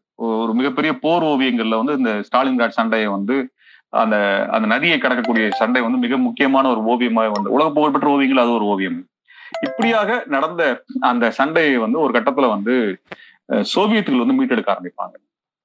சோவியத்துகள் வந்து தொடர்ச்சியாக படையை கொண்டு வந்து இறக்கி அதை வந்து இது வந்து ரொம்ப நீண்ட காலம் நடக்குது. வந்து ஒரு நாள் ரெண்டு நாள் அல்லது ஒரு மாசம் ரெண்டு மாசம் நடந்த சண்டை இல்லை. இந்த சண்டை வந்து முழுமையாக அவர்கள் வந்து தங்களை தயார் பண்ணி அஹ், வடக்கு பகுதி தெற்கு பகுதி நடுப்பகுதி மூன்று பகுதியாக இருக்கக்கூடிய கிட்டத்தட்ட அவங்க வந்து ஒரு ஆயிரக்கணக்கான கிலோமீட்டரை வந்து ஜெர்மன் படைகள் வந்து பாதுகாத்திருக்கும். அந்த ஆயிரக்கணக்கான கிலோமீட்டருக்குள்ள உடைப்பை ஏற்படுத்தி கொண்டு புதிய புதிதாக பயிற்சி அளிக்கப்பட்ட சோவியத் படைகள் இறங்க ஆரம்பிப்பாங்க. அந்த சோவியத் படைகள் இரண்டாக பிரிந்து அதனுடைய அவரோட முற்றுகையை உடைச்சிக்கிட்டு உள்ள வர ஆரம்பிப்பாங்க. ரெண்டு மூன்று இடங்கள்ல அந்த சண்டை நடக்க ஆரம்பிக்கும். ஒரு சண்டை வந்து ஒரு பகுதியில் வந்து என்னங்கன்னா உங்களுக்கு வந்து ஸ்டாலின்கிராட சுத்தி இரண்டு பகுதிகளிலும் இருந்தும் சோவியத் படைகள் நகர ஆரம்பிச்சு ஸ்டாலின்கிராடுக்குள்ளாக ஜெர்மன் படைகளை முடக்கி ஸ்டாலின்கிராட சுத்தி முற்றுகைக்குள்ளார வந்து சோவியத் படைகள் வந்துடும் இது வந்து மிக முக்கியமான ஒரு ஒரு வீர வரலாற்று காவியமா வந்து நம்ம சொல்ல முடியாது. இந்த ஒரு இவர்கள் முற்றுகைக்குள் இருந்த ஒரு ஒரு ராணுவம் வந்து முழுமையான ஒரு கோட்பாட்டு ரீதியாக தயாரிப்பு உங்களுக்கு வந்து தங்கள் தாய்நாட்டை பாதுகாக்க வேண்டும் என்கின்ற ஒரு போராட்ட மனநிலை அதனோட புது தொழில்நுட்பத்தை அவர்கள் தயாரித்தது. அனைத்தையும் எடுத்து வந்து மிகப்பெரிய அளவுக்கு வந்து அவர்கள் திரும்பி வந்து கைப்பற்ற ஆரம்பிப்பாங்க. அதுல வந்து முற்றுகைக்குள்ளான அந்த மக்கள் அந்த தங்களுடைய முற்றுகையை உடைத்து கொண்டு தங்களை தாக்க தங்களை ஆக்கிரமிக்க வந்தவர்களை முற்றுகைகளை கொண்டு வந்துருவாங்க. அப்படியாக ஸ்டாலின்கிராடுக்குள்ளாக கிட்டத்தட்ட ஐந்து லட்சம் பேர் ஜெர்மன் படைகள் முற்றுகைக்குள்ள மாட்டிக்குவாங்க. மு- உலகினுடைய இந்த இரண்டாம் உலக போரினுடைய ஆரம்பித்த காலத்திலிருந்து முதல் முறையாக அஹ், ஜெர்மன் நாசி படைகள் முதல் தோல்வியை வந்து சந்திப்பாங்க. ரெண்டு பக்கத்துல இருந்து அவர்கள் வந்து சுற்றி வளர்ச்சி மொத்தமா ஒரு பக்கத்துல போல்கா நதியும் அதற்கு பகுதியில் இருக்கக்கூடிய சோவியத் படைகள் அந்த நதியை கடந்து இரண்டு பக்கங்கள்ல படையை நகர்த்தி வடக்கு தெற்கு பகுதியில் நடத்தி மொத்தமா முடிச்சிருவாங்க. அதுல மாட்டும் பொழுது அப்ப வந்து அங்க இருந்து எந்த ஜெர்மன் படையும் வெளியேற முடியாது. கடைசியில வந்து அங்க இருந்து விமானத்தை அனுப்பி வெளியேற்றக்கூடிய சமயத்தில் நாலரை லட்சம் அஞ்சு லட்சம் பேர் இப்படி வெளியேற்றுவீங்க நீங்க. அந்த இதுல வந்து ஹிட்லர் வந்து அனுப்பக்கூடிய விமானப்படைகள்ல விமானத்துல ஏற முடியாம அதனுடைய சக்கரத்தில் தொங்கிட்டு போன ஆட்கள்லாம் இருக்கிறாங்க. இப்படியாக எடுத்தும் கூட பெருமளவுக்கு எடுக்க முடியல. அதுல வந்து ஒரு லட்சக்கணக்கான ஜெர்மன் படை வீரர்கள் முதல் முறையாக சிறைபிடிக்கப்படுவாங்க. இதுதான் வந்து ஸ்டாலின் கிராடனுடைய வீழ்ச்சி. அதாவது ஸ்டாலின் கிராட்ல இருந்த நாசிக்களோட வீழ்ச்சியா மாறு இதுதான் வந்து போரினுடைய போக்கை வந்து மாத்துது. இதே சமயத்தில் லெனின்கிராட்ல பகுதியில் என்ன பண்றாங்கன்னா லெனின்கிராடு வந்து எப்படி இருக்கும்னா லெனின்கிராடுடைய வடக்கு பகுதியில வந்து உங்களுக்கு கடல் இருக்கும். தெற்கு இது மேற்கு பகுதியில் முற்றுமையா முழுமையாக முற்றுகையிடப்பட்டிருக்கும். அவருக்கு இருந்த ஒரே பகுதி வந்து லெனின்கிராடுக்கு கிழக்கு பகுதியில் ஒரே ஒரு ஏரி மட்டும் இருக்கும். அந்த ஏரி வழியாக நீங்க எதையும் கொண்டு வர முடியாது. ஏன்னா தாக்குதல் நடந்துட்டே இருக்கும். பனிக்காலத்துல என்ன ஆகும்னா ஏரி வந்து உறைஞ்சு போய் நின்ன உடனே அதை பயன்படுத்தி கொண்டு அவ்வளவு மக்கள் மனித உணவுல இருந்து எல்லாத்தையும் கொண்டு வர ஆரம்பிப்பாங்க. இது மட்டுமல்ல லெனின்கிராட் வந்து ரெண்டு வருடம் முற்றுகையில் இருந்து தொடர்ச்சியாக தினம் மக்கள் செத்துட்டு இருப்பாங்க. நீங்க வந்து அந்த அந்த சாவுகள் வந்து சாதாரண ஒன்றா நீங்க பார்க்க முடியாது. இப்ப உதாரணம் பாத்தீங்கன்னா ஸ்டாலின்கிராடினுடைய முதல் விமான தாக்குதலுக்குள்ளாக இறந்து போன முதல் நாள் இறந்து போன இருபத்தஞ்சாயிரம் பேர் சொல்லுவாங்க. ஒரு முதல் நாள் தாக்குதல் இருபத்தஞ்சாயிரம் நாற்பதாயிரம் பேர் சொல்லுவாங்க. அப்புறம் எத்தனை லட்சம் மக்கள் இறந்து போயிருப்பாங்க நீங்க வந்து பார்க்கணும். நீங்க பத்து லட்சம் படை வீரர்கள் உடனே குவிக்கப்பட்டால் அது எவ்வளவு பெரிய அழிவை கொண்டு வர்றதை பார்க்க முடியும். அப்படியாக லெனின்கிராடு முற்றுகையில் இருந்த பொழுது என்ன பண்ணுவாங்கன்னா ஒரு கட்டத்துக்கு பிறகு அந்த மக்கள் வெளியில வந்து தங்களுடைய இயல்பு வாழ்க்கை நடத்துற இடத்துக்கு நகர்ந்துவாங்க சுத்தி குண்டு விழுந்துட்டே இருக்கும் பொழுது கூட தங்களுடைய இயல்பு வாழ்க்கை நடத்தணும் ஒரு இடத்துக்கு நகர்ந்து அங்க வந்து விளையாட்டு போட்டிகள் நடக்க சுத்தி குண்டு விழுந்திருக்க நடுவுலயே வந்து விளையாட்டு போட்டிகள் நடக்க ஆரம்பிக்கும். ரெண்டு வருட காலத்திற்குள்ளாக அங்க உள்ள இருந்து அந்த முற்றுகை எதிர்த்து நின்று லெனின்கிராட் மக்கள் வந்து நடக்கிற சண்டை வந்து மிக அற்புதமான ஒரு ஒரு போர்க்குணம் மிக்க சண்டையாக வந்து லெனின்கிராட் சண்டையும் ஸ்டாலின்கிராட் சண்டையும் வந்து நம்ம பார்க்கப்படும். அந்த ஸ்டாலின்கிராட்ல வந்து நடந்து முற்றுகைக்கு பிறகு முதல் முறையாக ஒரு கடுமையான ஒரு பின்வாங்குதலை வந்து எடுக்க வேண்டியதும் சரணடைதலும் சா- இது நாசி படைகள் நடந்த பிறகு இந்த சோவியத்தினுடைய படைகள் மேலும் மேலும் முன்னகர ஆரம்பிப்பாங்க. அதற்கு பிறகு இந்த ஒட்டுமொத்த இவர்களுடைய படைகளை பின்னுக்கு நகர்த்தக்கூடிய ஒரு வழியை வந்து செய்ய ஆரம்பிச்சு இந்த ஒவ்வொரு பகுதியிலும் இருக்கக்கூடிய ஜெர்மானிய படைகளை முற்றைக்குள்ளாக்க ஆரம்பிப்பாங்க. இது வந்து ஸ்டாலின்கிராட சண்டை நடக்குது இப்படின்னா அதே போல கருங்கடல் பிரதேசத்துல உங்களுக்கு வந்து சவுத் ஒசிட்டியெல்லாம் இப்ப சொல்லுவாங்க. அந்த பகுதிகளில் வந்து இருந்த படையை வந்து இதே போல ஒரு நாலு லட்சம் அஞ்சு லட்சம் பேரை வந்து முற்றுகைக்குள்ளாக்குவாங்க. அங்கேயும் இதே நிலைமை தான் வந்து நிற்கும். முற்றுகைக்குள்ளார ஜெர்மன் படைகள் மாட்டிக்கும். அங்கிருந்து ஒரு லட்சம் பேரை மட்டும் தான் வெளியெடுக்க முடியும். மீதி பேர்லாம் மாட்டிக்குவாங்க. இப்படியாக ஜெர்மன் படைகளை சுற்றி வளைத்து சுற்றி வளைத்து அவர்கள் வந்து சிறைப்பிடிக்க ஆரம்பிப்பாங்க. இப்படியாக சண்டைகள் வந்து நகர ஆரம்பிச்சு அவர்கள் வந்து அஹ், சோவியத்தினுடைய படைகள் வந்து ஒவ்வொரு பகுதியாக விடுவித்து கொண்டு போவாங்க. இதுல பின்வாங்கி போகும் பொழுதெல்லாம் எந்த இடத்துல இருந்தெல்லாம் ஜெர்மன் படைகள் பின்வாங்கி போகிறதோ அந்த இடத்துல எல்லாம் என்ன ஆகும்னால் அவர்கள் வந்து அந்த பகுதியில் இருக்கக்கூடிய மொத்த மக்களையும் கொலை பண்ணிடுவாங்க. அங்க இருக்கக்கூடிய பெண்களை சீரழிச்சிருவாங்க விளைபொருட்களை வந்து எரிச்சிருவாங்க பாலங்களை வந்து அழிச்சிருவாங்க. இப்படியான ஒரு இடத்துக்குள்ளார வந்து நடக்கும்.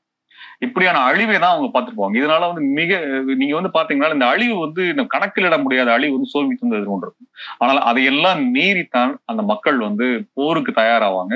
இது வந்து சோவியத்தினுடைய இலக்கியத்துல வந்து நீங்க வந்து பார்க்க முடியும். நீங்க வந்து கண்ணி நிலத்துல வந்து ரொம்ப அற்புதமா வந்து ஒரு போருக்கு பின்பகுதியில் இருக்கக்கூடிய போருக்கு தன் மகனை அனுப்பிவிட்டு தங்களுடைய கிராம மக்களை வந்து போருக்கு தேவைப்படுகின்ற உணவு உற்பத்தியில வந்து எப்படி ஒரு அம்மா வேலை செய்யறாங்க அப்படிங்கிற கதை வந்து கன்னி நிலத்துல இருக்கும் அதுல. அதே போல அவன் விதின்ற ஒன்று வந்து போருக்கு பிறகான சூழல் என்னங்கிறத காமிக்கும் இப்படி வந்து அவங்களுடைய ஆஹ், இந்த இந்த இரண்டாம் உலக போரை அவர்கள் எதிர்கொண்ட விதம் வந்து அதுல வந்து தெளிவாக சொல்லப்பட்டிருக்கும். அதே மாதிரி உஸ்திரவஸ்கி எழுதின நாவல்ல கூடயும் இது குறித்து கொடுத்திருப்பாங்க அதுல.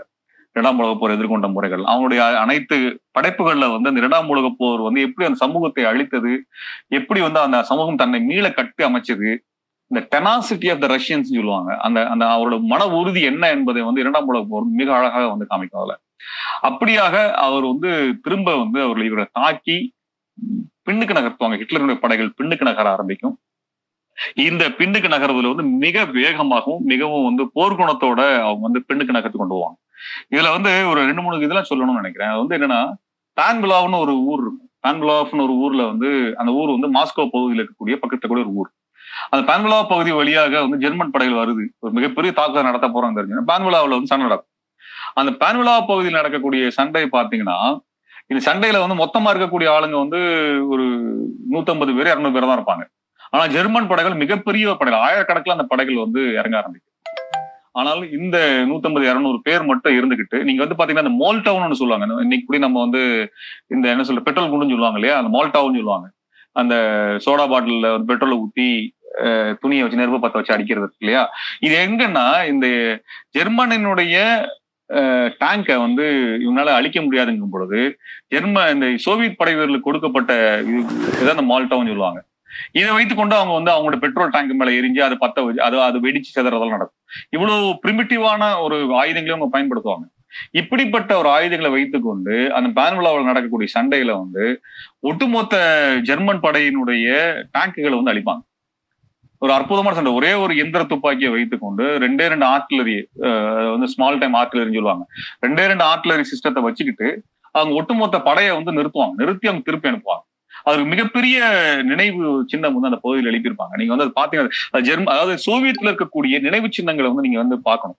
அவ்வளவு அற்புதமாக அந்த போராடிய மக்களை வந்து வந்து அந்த சின்னத்தின் மூலமாக நினைவு கொண்டிருப்பாங்க மிகப்பெரிய ஒரு ஒரு ஒரு இட சின்னமாக அமைந்திருக்கும். நீங்க வந்து பான்புலாவுடைய சின்னத்தை நீங்க பார்க்கலாம்.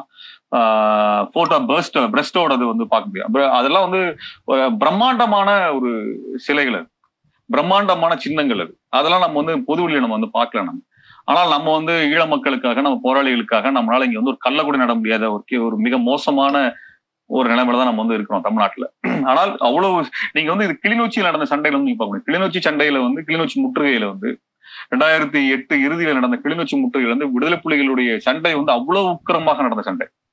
அன்றைக்கு வந்து போட்ட கணக்குகள்ல இலங்கை இலங்கையினுடைய ராணுவ தளங்கள்ல அவங்க வெளியிட்ட கணக்குகளை பார்க்கும் பொழுது ஒரு நாளைக்கு வந்து அவர்கள் பயன்படுத்திய கையெறி குண்டுகள் வந்து மட்டுமே பதினைந்தாயிரம் கையெறி குண்டுகள் ஒரு நாளைக்கு பயன்படுத்தி இருக்கிறாங்க ஹேண்ட் கிரனைட்ஸ் மட்டுமே பதினைஞ்சாயிரம் ஹேண்ட் கிரனைட்னா கிளிநொச்சிங்கிறது எவ்வளவு பெரிய ஊராக இருந்துட முடியும்?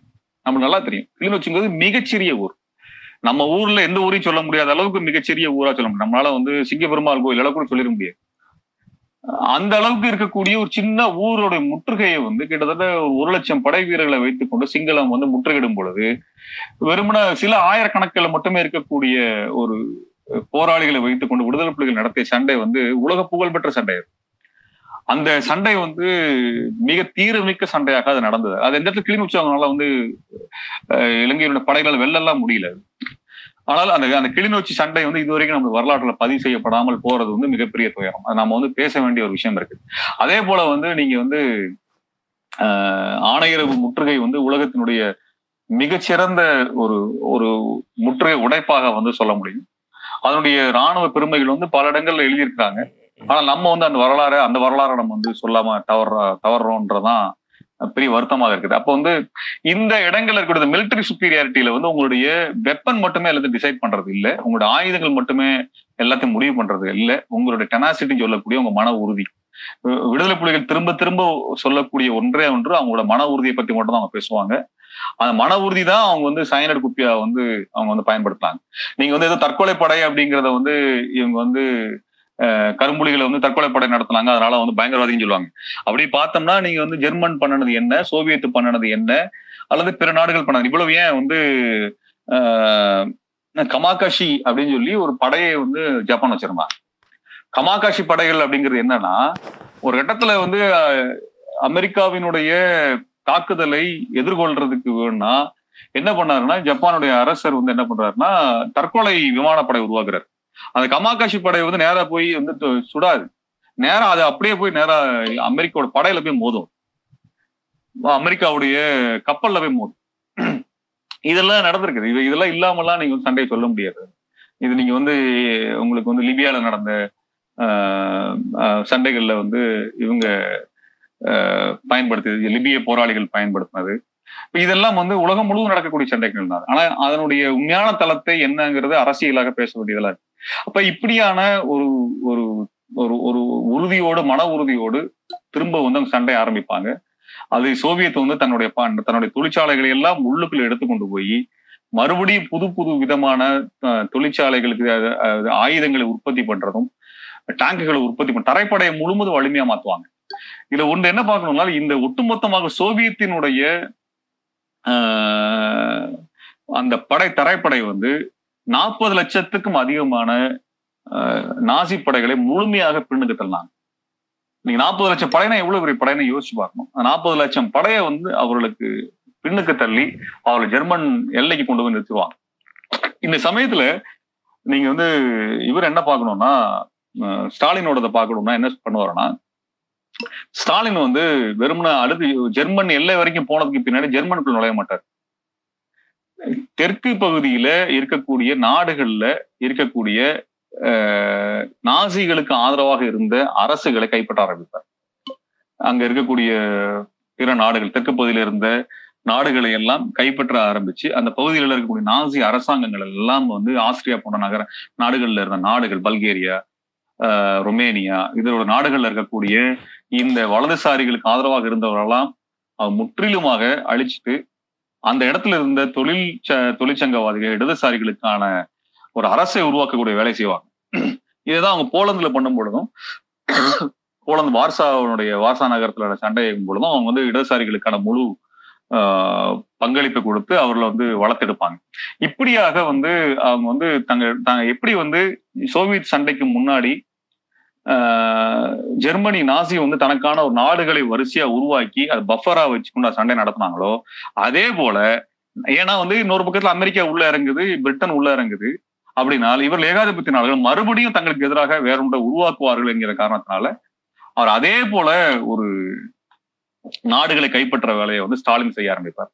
அது போன்ற நாடுகளை எல்லாம் இந்த நாடுகளில் எல்லாம் தங்களுடைய இடதுசாரி தத்துவத்திற்கு ஆதரவான அரசுகளை முற்போக்கு அரசுகளை உருவாக்கி ஜெர்மனி சுட்டு முழுமையான முற்றுகையை வந்து ஸ்டாலின் கொண்டு வர அதான் அவனுடைய ஸ்டாலினுடைய மிகப்பெரிய ஆஹ், நம்ம வந்து பார்க்க முடியும். ஸ்டாலின் மேல பல விமர்சனங்களை எல்லாம் சொல்லுவாங்க. ஆனால் இதையெல்லாம் நீங்க கணக்கில் எடுக்காம நீங்க எதுவுமே செய்ய முடியாது. அதை செய்ய வேண்டிய இடம்தான் வந்து இந்த இந்த அரசியல் நகர்வுகள்லாம் சேர்த்து பார்க்க முடியும். இதுக்குதான் வந்து இந்த சமயத்துல ஆயிரத்தி தொள்ளாயிரத்தி நாற்பத்தி ஐந்துல இந்த கிட்டத்தட்ட போர் நான் வந்து நிறைய நாற்பத்தி நாலுல நடந்ததுன்னு நிறைய உங்களால சொல்லல. நாற்பத்தி மூணு நாற்பத்தி நாலு இதுல நடந்ததுக்கு பின்னர் நாற்பத்தி ஐந்துல வந்து உங்களுக்கு வந்து ஆரம்ப மார்ச் மாதத்துல ஸ்டாலின் ரூஸ்வெல்ட் அஹ், சர்ச்சில் மூணு பேருமே சந்திப்பாங்க. அந்த சந்திச்சு அவங்க வந்து ஒரு ஒப்பந்தம் போடுவாங்க. அது வந்து பின்னாடி தான் வந்தது. அதுல வந்து என்னன்னா கிரீஸை கிரீஸ் நாட்டை வந்து இங்கிலாந்து கையில போயிடும் மற்ற நாடு மற்ற பகுதியில் இருக்கக்கூடிய இவங்க பிரிச்சுக்கோங்க சொல்லுவாங்க. அப்படியான ஒன்றை உருவாக்கி ஜெர்மனியை வந்து எப்படி தங்களுக்குள் பிரித்து கொள்வது என்பது என்ற முடிவு வந்து எடுப்பாங்க அவங்க. அப்படியாக முடிவு எடுத்து ஜெர்மனியை வந்து அதுக்கு பிறகுதான் தாக்குதல் நடத்த ஆரம்பிப்பாங்க. அதே போல ஜெர்மனியை பார்டர்ல வந்து முழுமையாக தங்களுடைய படைகளை வந்து குவிச்சிருவாரு. குவிச்சு தன்னுடைய படைப்பிரிவு ரெண்டு பிரிவுகளா வந்து அனுப்புவாங்க. ஒரு படைப்பிரிவு வந்து தெற்கு பகுதியிலிருந்து உள்ள நகர ஆரம்பிக்கும். இன்னொரு பகுதி வந்து வடக்கு பகுதியிலிருந்து ஜெர்மனிக்குள் நுழைய ஆரம்பிக்கும். அது மிக கடுமையான சண்டையை வந்து ரெண்டு படைகளும் ஆஹ், உள்ளுக்கு நகர்த்தி கொண்டு போவாங்க. தெற்கு கொண்டு போன படை வந்து சுற்றி வளைச்சு ஆஹ், ஜெர்மன் படைகளை முற்றுகைக்கு உள்ளாக்கி ஒட்டுமொத்தமாக ஜெர்மன் படைகளை நிர்மூலமாக்குவாங்க. அதற்கு பிறகு அவர்கள் முன்னுக்கு நகர்த்தி போவாங்க. இந்த முன்னுக்கு நகர்ந்து போய் அவர்கள் வந்து பெர்லினை கைப்பற்றுவாங்க.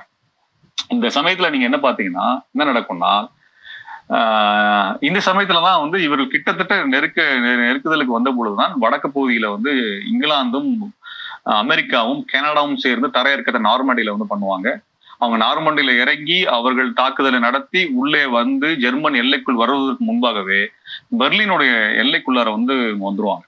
அதுக்கு பிறகு பெர்லின் நகரத்துக்கு பெர்லின் நகரத்தை மட்டும் பாதுகாப்பதற்காக பத்து லட்சம் படை வீரர்களை கொண்டாந்து ஜெர்மன் நாசி படைகளை கொண்டாந்து இறக்கியிருக்கும். அந்த நாசி படைகளை எதிர்த்து கடுமையான சண்டையை வந்து சோவியத்துகள் நடத்துவாங்க. சோவியத்தை நடத்தி ஜெர்ம இது வந்து உங்களுடைய ஆஹ், ஒட்டுமொத்தமாக பெர்லின் நகரத்தில் இருக்கக்கூடிய நாசிக்களை முற்றிலுமா அழிப்பாங்க. அந்த அழிவெல்லாம் வந்து அந்த சமயத்துல வந்து ஜெர்மன் வந்து தன்னுடைய சொந்த மக்கள் அழிப்பாங்க. அவர்கள் பாதுகா அவங்க தங்களுடைய பாதுகாப்பாக இருக்கிற இடங்களில் எல்லாம் வந்து தண்ணீரை திறந்து விடுறது வெள்ளத்தை உருவாக்கி அந்த மக்களை கீழே சப்பை எல்லாம் மூடுறது எல்லாமே நடக்கும். எத்தனையும் முடிந்து இத்தனையும் செய்து முடித்த பின்னாடி பெர்லின் அவர் கைக்கு வந்து சேரும். இப்படி கைக்கு வந்து சேர்ந்து அவர்கள் வந்து கிட்டத்தட்ட மே இரு மே ஒன்றாம் தேதி அல்லது ஏப்ரல் முப்பதாம் தேதி உங்களுக்கு வந்து நாசிகளுடைய தலைநகரத்துல தலை தலைமை அலகத்துல அது நாசி படையினுடைய கொடியை அகற்றி விட்டு கம்யூனிஸ்ட் கொடியை வந்து ஏற்றுவாங்க இப்படியாக அந்த படையை நடத்தி அவங்க வந்து வெற்றி பெற்றாங்க. இந்த சண்டையில கிட்டத்தட்ட ரெண்டே முக்கால் கோடி சோவியத்துகள் ரஷ்யர்கள் இறந்து போனாங்க. இந்த படை இந்த போர்ல வந்து மிகப்பெரிய அளவுக்கு அழிந்தவர்கள் வந்து சோவியத்துகள் தான். சோவியத் ஒன்றியம் தான் இதனுடைய மிகப்பெரிய விலையை கொடுத்தது. அதே அளவுக்கு ஒரு விலையை வந்து கிழக்கு பகுதியில சீனாவில் கொடுத்தாங்க. அதை வேற ஒரு நாள் நம்ம வந்து பார்க்கணும். சீனாவில் என்ன நடந்ததுங்கிறத பார்க்கணும். சீனாவுல மாவோவும் சோவியத் படைகளும் சேர்ந்து நடத்திய சண்டைகள் மிக முக்கியமான சண்டைகளா இருக்குது. அது நம்ம வந்து வேற ஒரு காலத்துல வந்து அடுத்து வாய்ப்பு இருந்தா இது உங்களுக்கு ஏற்புடையதாக இருந்தால் அது அடுத்ததுல நான் அதுக்கு பேசலான்னு இருக்கேன். இருந்தா நம்ம பேசுவோம் அதுல. ஆனால் இது மிகப்பெரிய அளவுக்கு அழிவை வந்து கொடுத்து ஹிட்லரை வந்து முற்றிலுமாக நிர்மூலமாக்கிய வேலையை வந்து செஞ்சாங்க. ஆனா நீங்க ஹாலிவுட் படத்துல நார்மண்டில இறங்கினதை மட்டுமே தான் வந்து மிகப்பெரிய ஒரு வெற்றியா வந்து காட்டுவாங்க அவங்க. நார்மண்டில அவங்க இறங்கி அங்க பிரான்ஸ்க்குள்ளார நுழையறதுக்கு உள்ளார இத்தாலியோட பெரும்பகுதியை வந்து இடதுசாரிகள் கைப்பற்றி இருப்பாங்க முசோலினி இல்லாம போயிருப்பாரு. ஆனால் ஜெர்மனுடைய படைகளை வந்து பெரிய அளவுக்கு சோவியத் வந்து அழிச்சிருப்பாங்க. இப்படி இருக்கக்கூடிய கட்டத்துல தான் அவங்க மேற்குலகம் வந்து உள்ள வர ஆரம்பிக்கும். ஆனால் அதற்குள்ளாகவே மிகப்பெரிய அழிவை வந்து நாசிகளுக்கு கொடுத்து அந்த ஐடியாலஜிங்கிறத சொல்றத முற்றிலுமாக அழிக்கின்ற வேலையை இவங்க செய்வாங்க. மிகப்பெரிய அளவுக்கு தேடி தேடி அழிப்பாங்க அதுலதான் வந்து யூதர்களை பாதுகாத்து ஆஸ்விஷ்ல இருந்து வெளியே கொண்டு வரது எல்லாத்தையும் அவங்க பண்ணுவாங்க இதெல்லாம் வந்து அவங்க செஞ்சு வெளியே அந்த பாதுகாக்கிற வேலையை வந்து சோவியத்துக்கள்லாம் செய்வாங்க. யூத மக்களை பாதுகாக்கிறதுல இருந்து எல்லாத்தையும் செய்வாங்க. அதே போல இந்த நாசி படையில இருந்த குற்றவாளிகளை கண்டறிந்து அவர்களை வந்து நீதிமன்றத்தில் கொண்டு வந்து நிறுத்தினதும் வந்து சோவியத் பண்ணுவாங்க. அதே சமயத்துல இந்த நாசிக்களினுடைய உளவுத்துறையில இருந்தவங்க எஸ்எஸ் படைகள்ல கொடூரமான எஸ்எஸ் படையில இருந்தவர்கள் எல்லாம் அமெரிக்க ராணுவத்திற்குள்ளும் இங்கிலாந்தின் ராணுவத்திற்குள்ளும் கொண்டு செல்லப்பட்டார் என்பது வரலாறு. அதையெல்லாம் அவங்க வந்து பேச மாட்டாங்க. இதெல்லாம் வந்து இதையெல்லாம் வைத்து தான் வந்து நீங்க இரண்டாம் உலக போரை வந்து இட விட முடியும். இப்படிப்பட்ட இடத்துல தான் மிகப்பெரிய விலையை கொடுத்து அவர்கள் வந்து ரெண்டே முக்கால் கோடி பேரை இழந்து வந்து சோவியத் பெற்ற வெற்றி தான் இந்த பாசிசத்துக்கு எதிரான வெற்றி. அதுக்கு அடிப்படை காரணம் வந்து அவர்கள் வந்து தத்துவார்த்தைக்கு தத்துவார்த்த ரீதியாக சண்டை நடத்துனாங்க. மேற்குலகம் தங்கள் சந்தையை காப்பாற்றிக் கொள்ள வேண்டும் என்பதற்காக சண்டை நடத்தினாங்க. ரெண்டு சண்டையும் வேற வேற. ரெண்டு பேருமே ஹிட்லருக்கு எதிராக சண்டை போட்டாங்க. ஆனால் ரெண்டு பேர்த்த நோக்கமும் வேற. தங்களுடைய சந்தையை காப்பாற்றிக் கொள்ள வேண்டும் என்பதற்காக இங்கிலாந்தும் பிரிட்டனும் இங்கிலாந்தும் பிரான்சும் அமெரிக்கும் சண்டை போட்டது. ஆனால் பாசிசத்திலிருந்து உலகத்தை காப்பாற்ற வேண்டும் என்று சோவியத் சண்டை போட்டது. இதுதான் ரெண்டு பேருக்கும் உள்ள வித்தியாசமாக நான் பார்க்க முடியும். இந்த பக்கம் சோவியத் சண்டை போட்டாங்க. கிழக்கு பகுதியில சீனாவிலே மாவோவுடைய படைகளும் முற்போக்கு படைகளும் சண்டை போட்டாங்க. இதுதான் இதனுடைய வரலாறு. இரண்டாம் உலக போரை வந்து நம்ம சுருக்கமாக நம்ம இப்படி வந்து புரிந்து கொள்ளலாம்.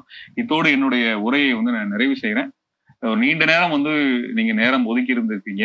நடுவில் இரண்டு முறை தடங்கள் ஆனதுக்கு பிறகு இருக்கும் கூட இத்தனை பேர் தோழர்கள் கேட்குறீங்க அது வந்து மிக்க மகிழ்ச்சியை தருகிறது. பெரும் நான் வந்து அதுக்கு நான் உங்களுக்கு நன்றி சொல்ல கடமைப்பட்டிருக்கின்றேன்.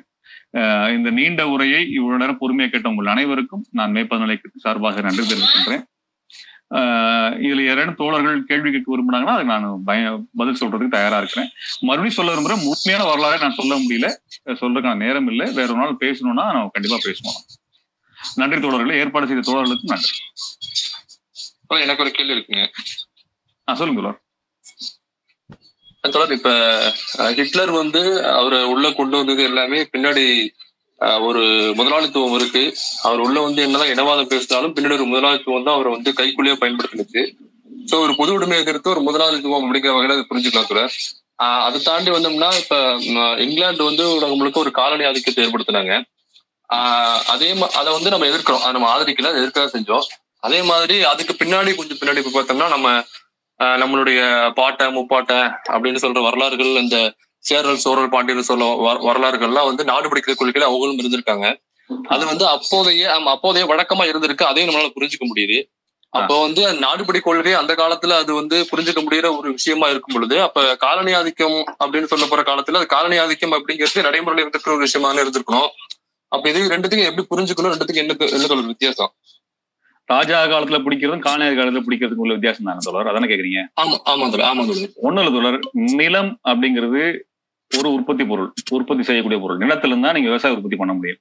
அந்த காலத்துல மிகப்பெரிய செல்வமா பார்த்ததுன்னு நிலத்துல உற்பத்தி செய்யக்கூடிய விளைபொருள்கள் தான். அதுதான் வந்து அதுக்கு தான் டாக்ஸ் போட்டாங்க. அதுக்கு தான் வந்து அரசர்கள் வந்து எல்லாத்தையும் வந்து அறுவடை பண்ணி எடுக்கிற வேலையை பார்த்தாங்க. அதுதான் நிலத்தை பிடிச்சாங்க. இப்ப நிறைய நிலம் நிறைய விவசாயம் பண்ண முடியுங்கிறது அது தொழில்துறை வளர்ந்ததுக்கு பின்னாடி வணிகம் செய்வதற்கான தேவைகள் இருந்தது. அந்த வணிகம் முன்னாடியும் இருந்தது. ஆனா இப்ப இருக்கக்கூடிய வணிகம் வேற அப்ப இருக்க இப்ப வந்து என்னன்னா நீங்க உதாரணமா பால் எடுத்துட்டீங்கன்னா அந்த காலத்துல பால் என்னவா இருந்தது? வீட்டுல அந்த கிராமத்துல நாலு பேர் பசுமாடு வச்சிருப்பாங்க. அவங்க வீட்டுக்கு பால் இருப்பாங்க மத்த வீட்டுக்கு வீட்டுக்கு கொடுத்துருவாங்க. ஆனா இப்ப என்ன ஆயிடுச்சுன்னா பாலுங்கிறது இண்டஸ்ட்ரியா மாறிடுச்சு. அவர் தொழில்.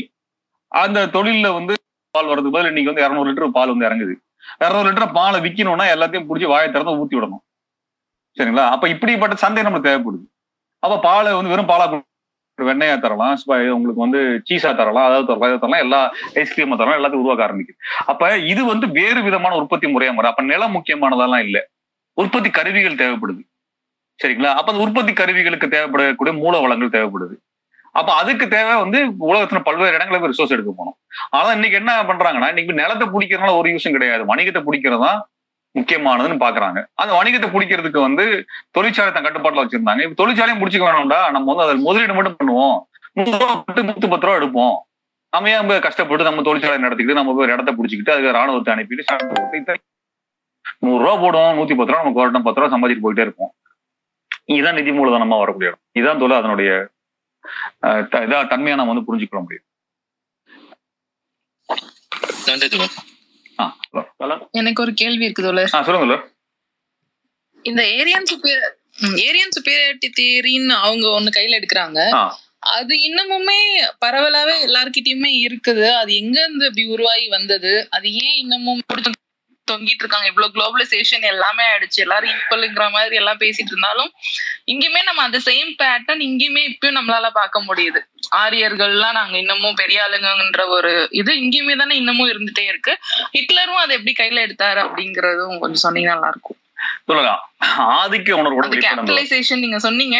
அல்ல அது ஆதிக்க உணர்வு தானே தொடர் ஆதிக்க உணர்வுடைய உங்களுக்கு நீங்க ஜாதி ஆதிக்கம் பேசினாலும் சரி மத ஆதிக்கம் பேசினாலும் சரி ஆணாதிக்கம் பேசினாலும் சரி அதுல பெனிஃபிட் இருக்குல்ல? ஒரு மெட்டீரியல் பெனிஃபிட் இருக்குல்ல? ஒரு லாபம் இருக்கு இல்லையா? லாபம் இல்லாம ஆதிக்க உணர்வு வரவே வராது. சும்மா மீசையை முறுக்கிக்கிட்டே இருந்தா ஆதிக்க உணர்வு வருமானா ஒன்றும் வராது. அது ஆதிக்கத்தினால லாபமா வராது.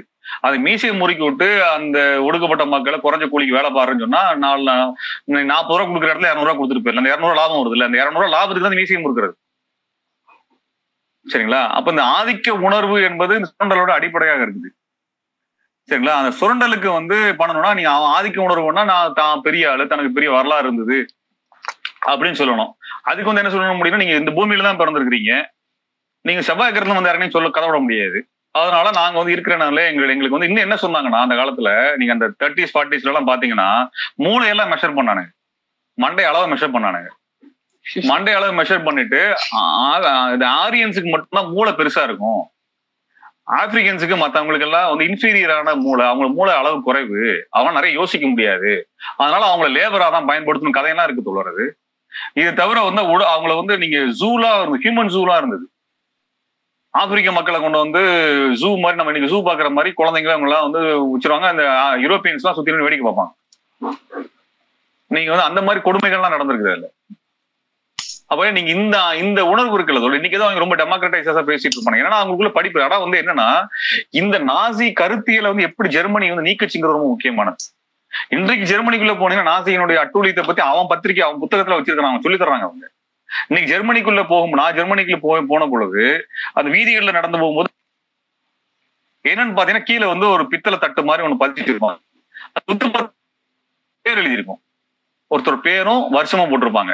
என்னடானா அந்த இது பதிச்ச இடத்துல என்ன வீடு இருக்கோ ஒருத்தர் வந்து நாசிகளால் கொல்லப்பட்டிருப்பாரு.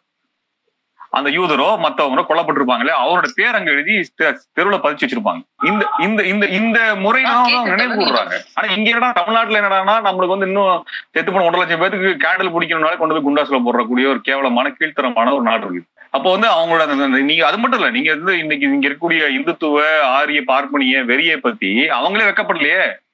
ஆனா ஜெர்மனில வந்து வெக்கப்பட்டான்ல அவன். இப்படி எல்லாம் நாசி எல்லாம் வளர்த்தமே அப்படின்னு வெக்கப்பட்டான்ல அவன். நீங்க வைக்கவே பட மாட்டேங்கிறாங்க. நம்ம இவ்வளவு ஆதிக்கம் பண்ணோம் இவங்க எல்லாம் ஜாதியா பிரிச்சு வச்சிருக்கிற எந்த வெக்கமும் கிடையாது. குற்ற உணர்ச்சி இல்லாத சமூகத்தோட சண்டை போட வேண்டியிருக்கு தோழர் நம்ம.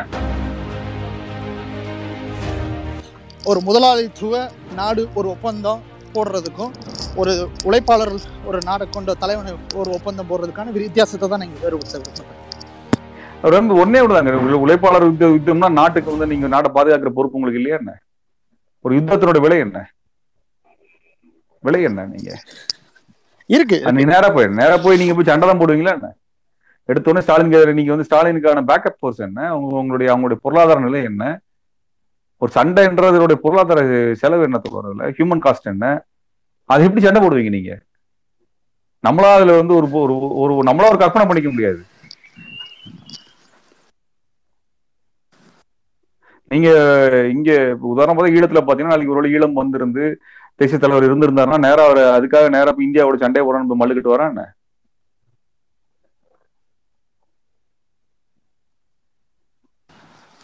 நன்றி. மூன்று- மூன்றாவது கேள்விக்கு பதில் சொன்னீங்கன்னா மகிழ்ச்சியா இருக்கும். என்னது கேள்வி மறந்துட்டேன். மூன்றாவது கேள்வி வந்து நீங்க இப்போ ஆயிரத்தி தொள்ளாயிரத்தி நாற்பத்தி ஏழு விடுவிப்புக்கு அப்புறம் இந்த ஈஸ்டர்ன் பிளாக் கண்ட்ரிஸ் கேள்விப்பட்டிருப்பீங்க. இன்னைக்கு ஆமா, வந்து ஆமா, ஆமா. நம் நம்மளையோட மோசமான நிலைமையில இருக்காங்க. நம்மளே மோசமான நீங்க வந்து. என்னன்னா அது எங்க இருந்து பார்க்கணும்னு சொன்னா இல்ல இந்த பார்வை வந்து ஒரு இப்ப கருத்தரங்கு வருது. இதெல்லாம் ஒரு கேள்விகளா இருக்கு. சோ இத வந்து சொல்லிடுறேன் என்ன மாதிரி புரிதல் எல்லாம் கேட்டுக்கோங்க. என்னன்னா அதான் சொன்னல பெங்கால்ல வந்து முப்பத்தஞ்சு லட்சம் பேர்த்த வின்சன் சர்ச்சில் கொலை பண்ணதெல்லாம் இனப்படுகொலைன்னு பேச மாட்டாங்க. உங்களுக்கு வந்து குலாக்குகளுக்கு எதிராக சண்டையை போட்ட அங்க பஞ்சம் வந்து அங்க முப்பத்தஞ்சு லட்சம் அங்க ஒரு முப்பது லட்சம் பேர் செத்து போன யுக்ரைன் இனப்படுகொலையை பத்தி ஸ்டாலினை வச்சு பேசி பேசுன்னு பேசுவாங்க. பெரிய பெரிய கட்டுரையா கொண்டு வந்து நிறுத்துவாங்க அதுல. அவங்க கையில ஊடகம் இருக்குது அதனால எழுத்து பேசிட்டே இருக்கிறாங்க. நீங்க வந்து என்னன்னா ரஷ்யாவும் ஆஹ், கிழக்கு ஐரோப்பிய நாடுகளும் வந்து மூன்றாம் உலக நாடுகளாக இருந்தது. ஆஹ், ஆப்பிரிக்க நாடுகள் தென் அமெரிக்க நாடுகள் ஆசிய நாடுகளை போன்ற மிகவும் பின்தங்கிய நாடுகளாக இருந்த நாடுகள். அது வந்து பிரிட்டன் மாதிரி பிரான்ஸ் மாதிரி முன்னேறிய நாடுகள் கிடையாது. இத்தாலியா அப்படி கிடையாது. இப்படிப்பட்ட நாடுகளாக பின்தங்கி இருந்த நாடுகளை வளர்த்து எடுத்து தொழில் வள தொழில் முறையில அவர்களை தயார் பண்ணி அவங்கள ஒரு வளர்ந்தெடுத்த நாடுகளாக மாத்தினதுல வந்து கம்யூனிசம் தான் மிகப்பெரிய பங்கு வச்சுது இன்னைக்கு சோவியத்துங்கிறது வந்து இரண்டாம் உலக போருக்கு பின்னாடி மிகப்பெரிய வளர்ந்த நாடா மாறினது வந்து அதுவும் முப்பது புரட்சி நடந்து முப்பது வருஷத்துல மாறிச்சு. ஆனா இங்கிலாந்து வந்து ஊர் இருக்க நாடெல்லாம் அடிச்சு கொள்ளையடிச்சு அவங்க அவங்களெல்லாம் கொலை பண்ணி உலகம் முழுக்க படை அனுப்பி அவன் கோடிக்கணக்கான மக்களை கொலை பண்ணி தான் வந்து அவன் நாட்டை வளர்த்து எடுத்து வளர்ந்த நாடு வந்து நின்னான். அத்தனை மக்களை சுரண்டி உறிஞ்சி எடுத்து தான் வந்து வளர்ந்த நாடா மாறி என்னைக்கு டெவலப்டு நேஷனா வந்து மாறிச்சது அது? எல்லாத்தையும் பண்ணிட்டு தான் மாறினான். ஆனா வெறும் முப்பது ஆண்டுகளுக்குள்ளார உங்களுக்கு வந்து சோவியத்துங்கிறது வளர்ந்த நாடுகள் அனைவருக்கும் உணவு அனைவருக்கும் கல்வி அனைவருக்கும் வீடு அப்படிங்கிறது எப்படி சாத்தியமாச்சு? அதையெல்லாம் பேச மாட்டாங்க. எப்படி ஒரு economical development scientific advancement welfare schemes எல்லாத்துக்குமான எல்லா விஷயங்களும் கிடைக்கிற விஷயத்த முப்பது வருஷத்துக்குள்ள எந்த லேபர் வச்சு மாத்தினாங்க? ஒரு ஃப்ரீ லேபர் வேணும்ல உங்களுக்கு? எங்க இருந்து கிடைச்சது? அதாவது பிரிட்டன்காரனுக்கு வந்து இங்கிலாந்துல இருந்த அத்தனோடு மக்களுக்கு வந்து உலகம் முழுக்க ஃப்ரீ லேபர் கிடைச்சான். அவனே தமிழ்நாட்டில் கூட இத்தனை கோடி பேரை கொண்டு போய் மலேசியாவிலையும் பர்மாவிலையும் பிஜிலையும் ஸ்ரீலங்காலையும் வச்சு சாவடிச்சான்னா நீங்க தமிழனுக்கே இவ்வளவு நடந்திருக்கு பிரிட்டன்காரனால. அப்ப பெங்கால்காரனுக்கு என்ன ஆந்திராக்காரனுக்கு என்ன நடந்தது? இப்படி கணக்கெடுங்க மராத்தாக்கு என்ன நடந்தது? பஞ்சாபிஸ்க்கு என்ன நடந்தது? அப்ப எத்தனை பேர் அவன் அழிச்சிருக்கிறான்? இத்தனையும் அழிச்சு தன் நாட வளர்ந்த நாடா மாத்தினான் அப்படி எந்த நாட்டையும் அழிக்காம ஒரு நாடு தன்னை வளர்ந்த நாடா மாத்துறதுக்கு முப்பது ஆண்டுகளுக்குள்ளார இத்தனை எதிர்ப்புக்கு நடுவுல பண்றதுங்கிற விளையாட்டு கிடையாது. அதனால அதையெல்லாம் பேச மாட்டானுங்க. ஆஹ் எனக்கு ஒரு மூணு கே- மூணு கேள்விகள் எனக்கு.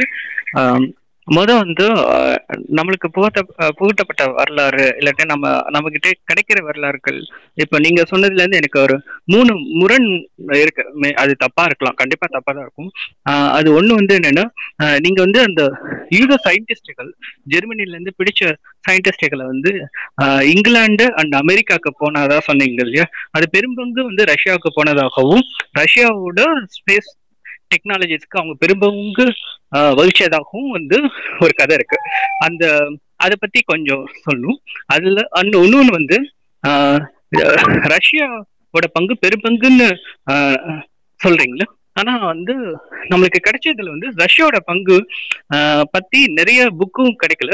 அண்ட் அது எப்படி எழுதி வரலாறு நம்மளுக்கு கிடைக்குதுன்னா அமெரிக்கா அமெரிக்கா வந்து மறைமுகமா வந்து என்ன இங்கிலாந்து உதவி செஞ்சு பொருளும் ஆயுதங்களும் கொடுத்து அவங்க டேமை உடைச்சது. அவங்க வந்து ஒரு என்கிரிப்ஷன் மிஷின் கிரியேட் பண்ணது. அது வந்து இரண்டாம் உலக போற எப்படி மாத்துச்சு? அந்த மாதிரி அவங்க அவங்களோட சின்ன சின்ன விஷயங்கள் பெருசு பெருசுபடுத்தி நிறைய காட்டுது. ஆனா இவ்வளவு ராணுவ வீரர்கள் இழந்த ரஷ்யாவோட வரலாறு எங்கேயுமே காண கிடைக்கலையே. அது உண்மை வரலாறு இங்க படிக்கணும். ஒன்னே ஒண்ணுதான். இல்ல ஒவ்வொன்றா சொல்லி வந்துடுறேன். ஒவ்வொன்று அதாவது என்னன்னா உலகத்துல ரெண்டு வரலாறு முறை தோழர். ஒண்ணு வந்து முதலாளிகள் சுரண்டப்பட்டு சுரண்டனவன் அவன் சொல்லக்கூடிய வரலாறு. ராஜா முதலாளி சுரண்டனவன் இம்பீரியலிஸ்டா இருந்தவன் காலனி பண்ணவன் இவன் சொல்ற வரலாறு ஒரு பக்கம். இன்னொரு பக்கம் தொழிலாளி அடிபட்டவன் உதப்பட்டவன் ஆஹ் மூன்றாம் உலக நாடுகளை வளர்ந்தவன் பழங்குடியா இருந்தவன் பெண்களாக இருந்தவங்க இவங்க சொல்ற வரலாறு இன்னொரு பக்கம். இந்த ரெண்டாவது வரலாறு சொல்றதுக்கான நாடு உலகத்துல கிடையாது. அது வந்து சோவியத் இருந்தது அது சொல்லுச்சு. அந்த வரலாறு நம்மளுக்கு வந்து அந்த காலத்துல கிடைச்சது அதுக்கப்புறம் கிடைக்கல. இவங்க வந்து சொல்ற வரலாறு தான் நம்ம இவங்க சொல்ற கதையை தான் நம்ம கேட்க வேண்டியது இருக்கு. இப்போ அதனால வந்து அடுத்த வரலாறு நம்ம தான் நம் அது வந்து அடுத்த வரலாறு தான் நம்மளோட வரலாறு. அது நம்ம தான் தேடி எடுத்தாகணும். அந்த வரலாறை நம்ம வந்து இப்ப பார்த்து தேடி நோண்டி எடுத்து வெளியே கொண்டு வர வேண்டியது நம்ம எல்லாத்தோட பொறுப்பு அது. அந்த பொறுப்புல தான் வந்து நம்ம வந்து உண்மையை தெரிஞ்சுக்க முடியும். இப்ப இது- இதே இரண்டாம் உலக போரை பத்தி எதேச்சியா படிக்க ஆரம்பிச்சு நான் வந்து பாசிசத்தை பத்தி படிக்க ஆரம்பிச்சு போக போக தெரிய ஆரம்பிச்சது. இதுவே வந்து நான் ரொம்ப குறைவே. நம்ம பேசினா அது ரொம்ப நேரம் பேச வேண்டிய விஷயம் அது. அப்போ வந்து நம்மளுடைய வரலாறு நம்ம தான் எடுத்தோம். நீங்க ஒண்ணும் இல்ல தோழர். நீங்க சோவியத்தோடைய சயின்ஸ் புக்கும் அமெரிக்காக்காரங்களோட சயின்ஸ் புக்கும் பார்த்தா அவ்வளவு வித்தியாசமா இருக்கும். அவன் வந்து இன்டிகிரேஷன் டிஃபரன்சியேஷனை வந்து அவன் அட்ரஸ் பண்ணனதும் அவன் டிஃபரன்சியேஷன்னா என்ன? அப்படிங்கறத பத்தி சோவியத் எழுதின புக்கு அப்ப நான் படிச்சிருக்கேன் நான். முப்பது நாற்பது பக்கத்துக்கு சொல்லுவாங்க. ஆனா அமெரிக்காரன் எடுத்தனா முதல்ல எடுத்தோம் டிஒய் பை டிஎக்ஸ்னு ஆரம்பிப்பான். அது என்ன இளவுன்னே தெரியாது நம்மளுக்கு. நம்மளும் அப்படியே மனப்பாடம் பண்ணி ஒப்பிச்சு படிச்சு பாஸ் பண்ணி மார்க் வாங்கி நம்ம உலகத்துல மிகப்பெரிய அறிவாளியா நம்ம ஐஐடில இருந்து உட்காந்துருப்போம் நம்மளை கூப்பிட்டு டிஒய் பை டிஎக்ஸ் என்ன சொல்றான்னா சொல்ல தெரியாது ஐஐடி ஜேஇ எழுதுறவனை கூப்பிட்டு உட்கார வச்சு டிஒய் பை டிஎக்ஸுக்கு என்ன அர்த்தம்னு சொல்ல சொல்லுங்க பார்ப்போம் அதுக்கு பிசிக்ஸ்ல என்ன மீனிங் வருது? மேத்தமெட்டிக்கல்ல என்ன மீனிங் வருது? அப்படிங்கறத எடுத்து சொல்ல சொல்லுங்க பார்ப்போம். ஒருத்தரும் சொல்ல தெரியாது. நம்ம அமெரிக்கன் வே ஸ்கூல் சிஸ்டத்துக்குள்ள போய் மாட்டிக்கிட்டோம். ஆனா டிஓவிடிஎக்ஸ் என்னன்னு சொல்லி அவன் சொல்லுவான் தோழர். அவன் எழுதியிருக்கான் தோழர் புக் எழுதுறான் அவன் வந்து அவ்வளவு தூரம் வந்து ஒரு அறிவியலை எப்படி மக்கள் மயப்படுத்தணுங்கிறது ரொம்ப தெளிவாக தெரிஞ்சிருவான். நீங்க வந்து தெரிஞ்சுக்கணும்னா அஹ், பெரலமன் ஒருத்தர் எழுதியிருப்பார். சோவியத்தோட புத்தகங்கள்ல. என்னது? விளையாட்டு கணிதம் விளையாட்டு பௌதிகம் விளையாட்டு வேதியியல் விளையாட்டு வானவியல் அப்படின்னு சொல்லி எழுதியிருப்பார். அவ்வளவு அற்புதமான புத்தகம். குழந்தைங்களுக்கு வந்து அவ்வளவு பிடிக்கும். சயின்ஸை வந்து விளையாட்டா சொல்லி தருவாங்க நீங்க நியூமெரிக்கல் பவர்ஸ் எக்ஸ்பனன்ஷியல் இதெல்லாம் வந்து நான் இன்னும் நான் வந்து என்னோட ஏழா எட்டாவது படிச்சது. அதாவது சொல்றேன். ஈ வந்து போடுற முட்டையில் இருக்க அத்தனை e ஈயும் வந்து குஞ்சு பொரிச்சு அத்தனை e ஈயுமே உயிரா வளர்ந்துச்சுன்னா என்ன ஆகும்னா ஆறு மாசத்துக்குள்ள ஈய வரிசை நிக்க வச்சீங்கன்னா பூமியில இருந்து சனி கிரகம் வரைக்கும் ஈய வரிசை நிறுத்த வச்சிடலாம் அவ்வளவு ஈ வந்துடும் அப்படின்னுவாங்க இதை விட எக்ஸ்பனன்ஷியலை பத்தி புரிஞ்சுக்கிறதுக்கு நம்ம யோசிச்சு பாருங்க. என்னோட எட்டு வயசுல இருந்து எட்டாம் கிளாஸ் படிச்சாலும் இன்னைக்கு முப்பது வயசு ஆயிடுச்சு சரிங்களா? ஆனா நான் ஃபோர்த் டிகிரி டிஃபரன்ஷியல் ஈக்குவேஷன்ஸ் எனக்கு இன்னைக்கு ஞாபகம் இல்ல. லாப்லாஸ் சீரிஸ் ஃபூரிய சீரிஸ் சொல்லி கொடுத்த ஒரு குப்பை ஞாபகம் இல்ல. ஆனா இது ஞாபகம் இருக்கு எனக்கு. இப்போ இப்படி சயின்ஸை வந்து மக்களுக்கு ஏத்த மாதிரி சொல்லி கொடுக்கறதுல சோவியத்துக்கு அவ்வளவு அழகா பண்ணாங்க அதுல.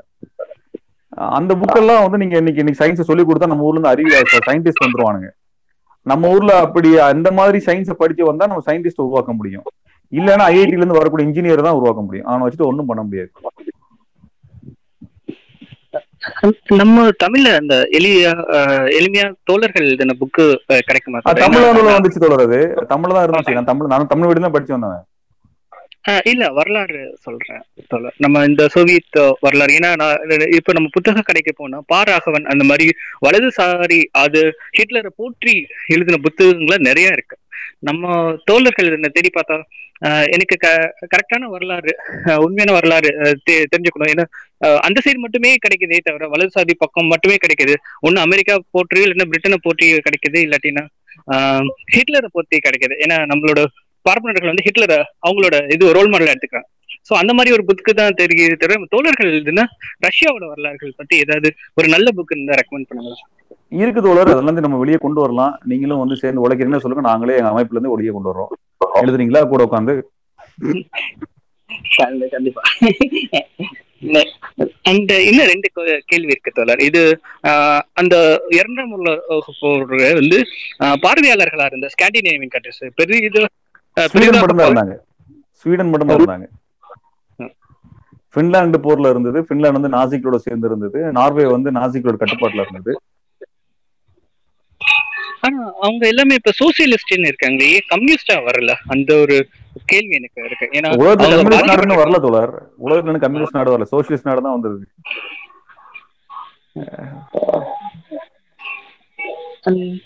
அந்த- மூணாவது கேள்வி வந்து என்னன்னா இங்க நம்ம இதுல வந்து என்ன ஒண்ணு நம்மளோட இந்தியாவோட வலதுசாரிகள் வந்து அங்க ஆர்எஸ்எஸ் சித்தாந்தமே வந்து நாசிகள் கிட்ட இருந்து கத்துக்கிட்டாங்க.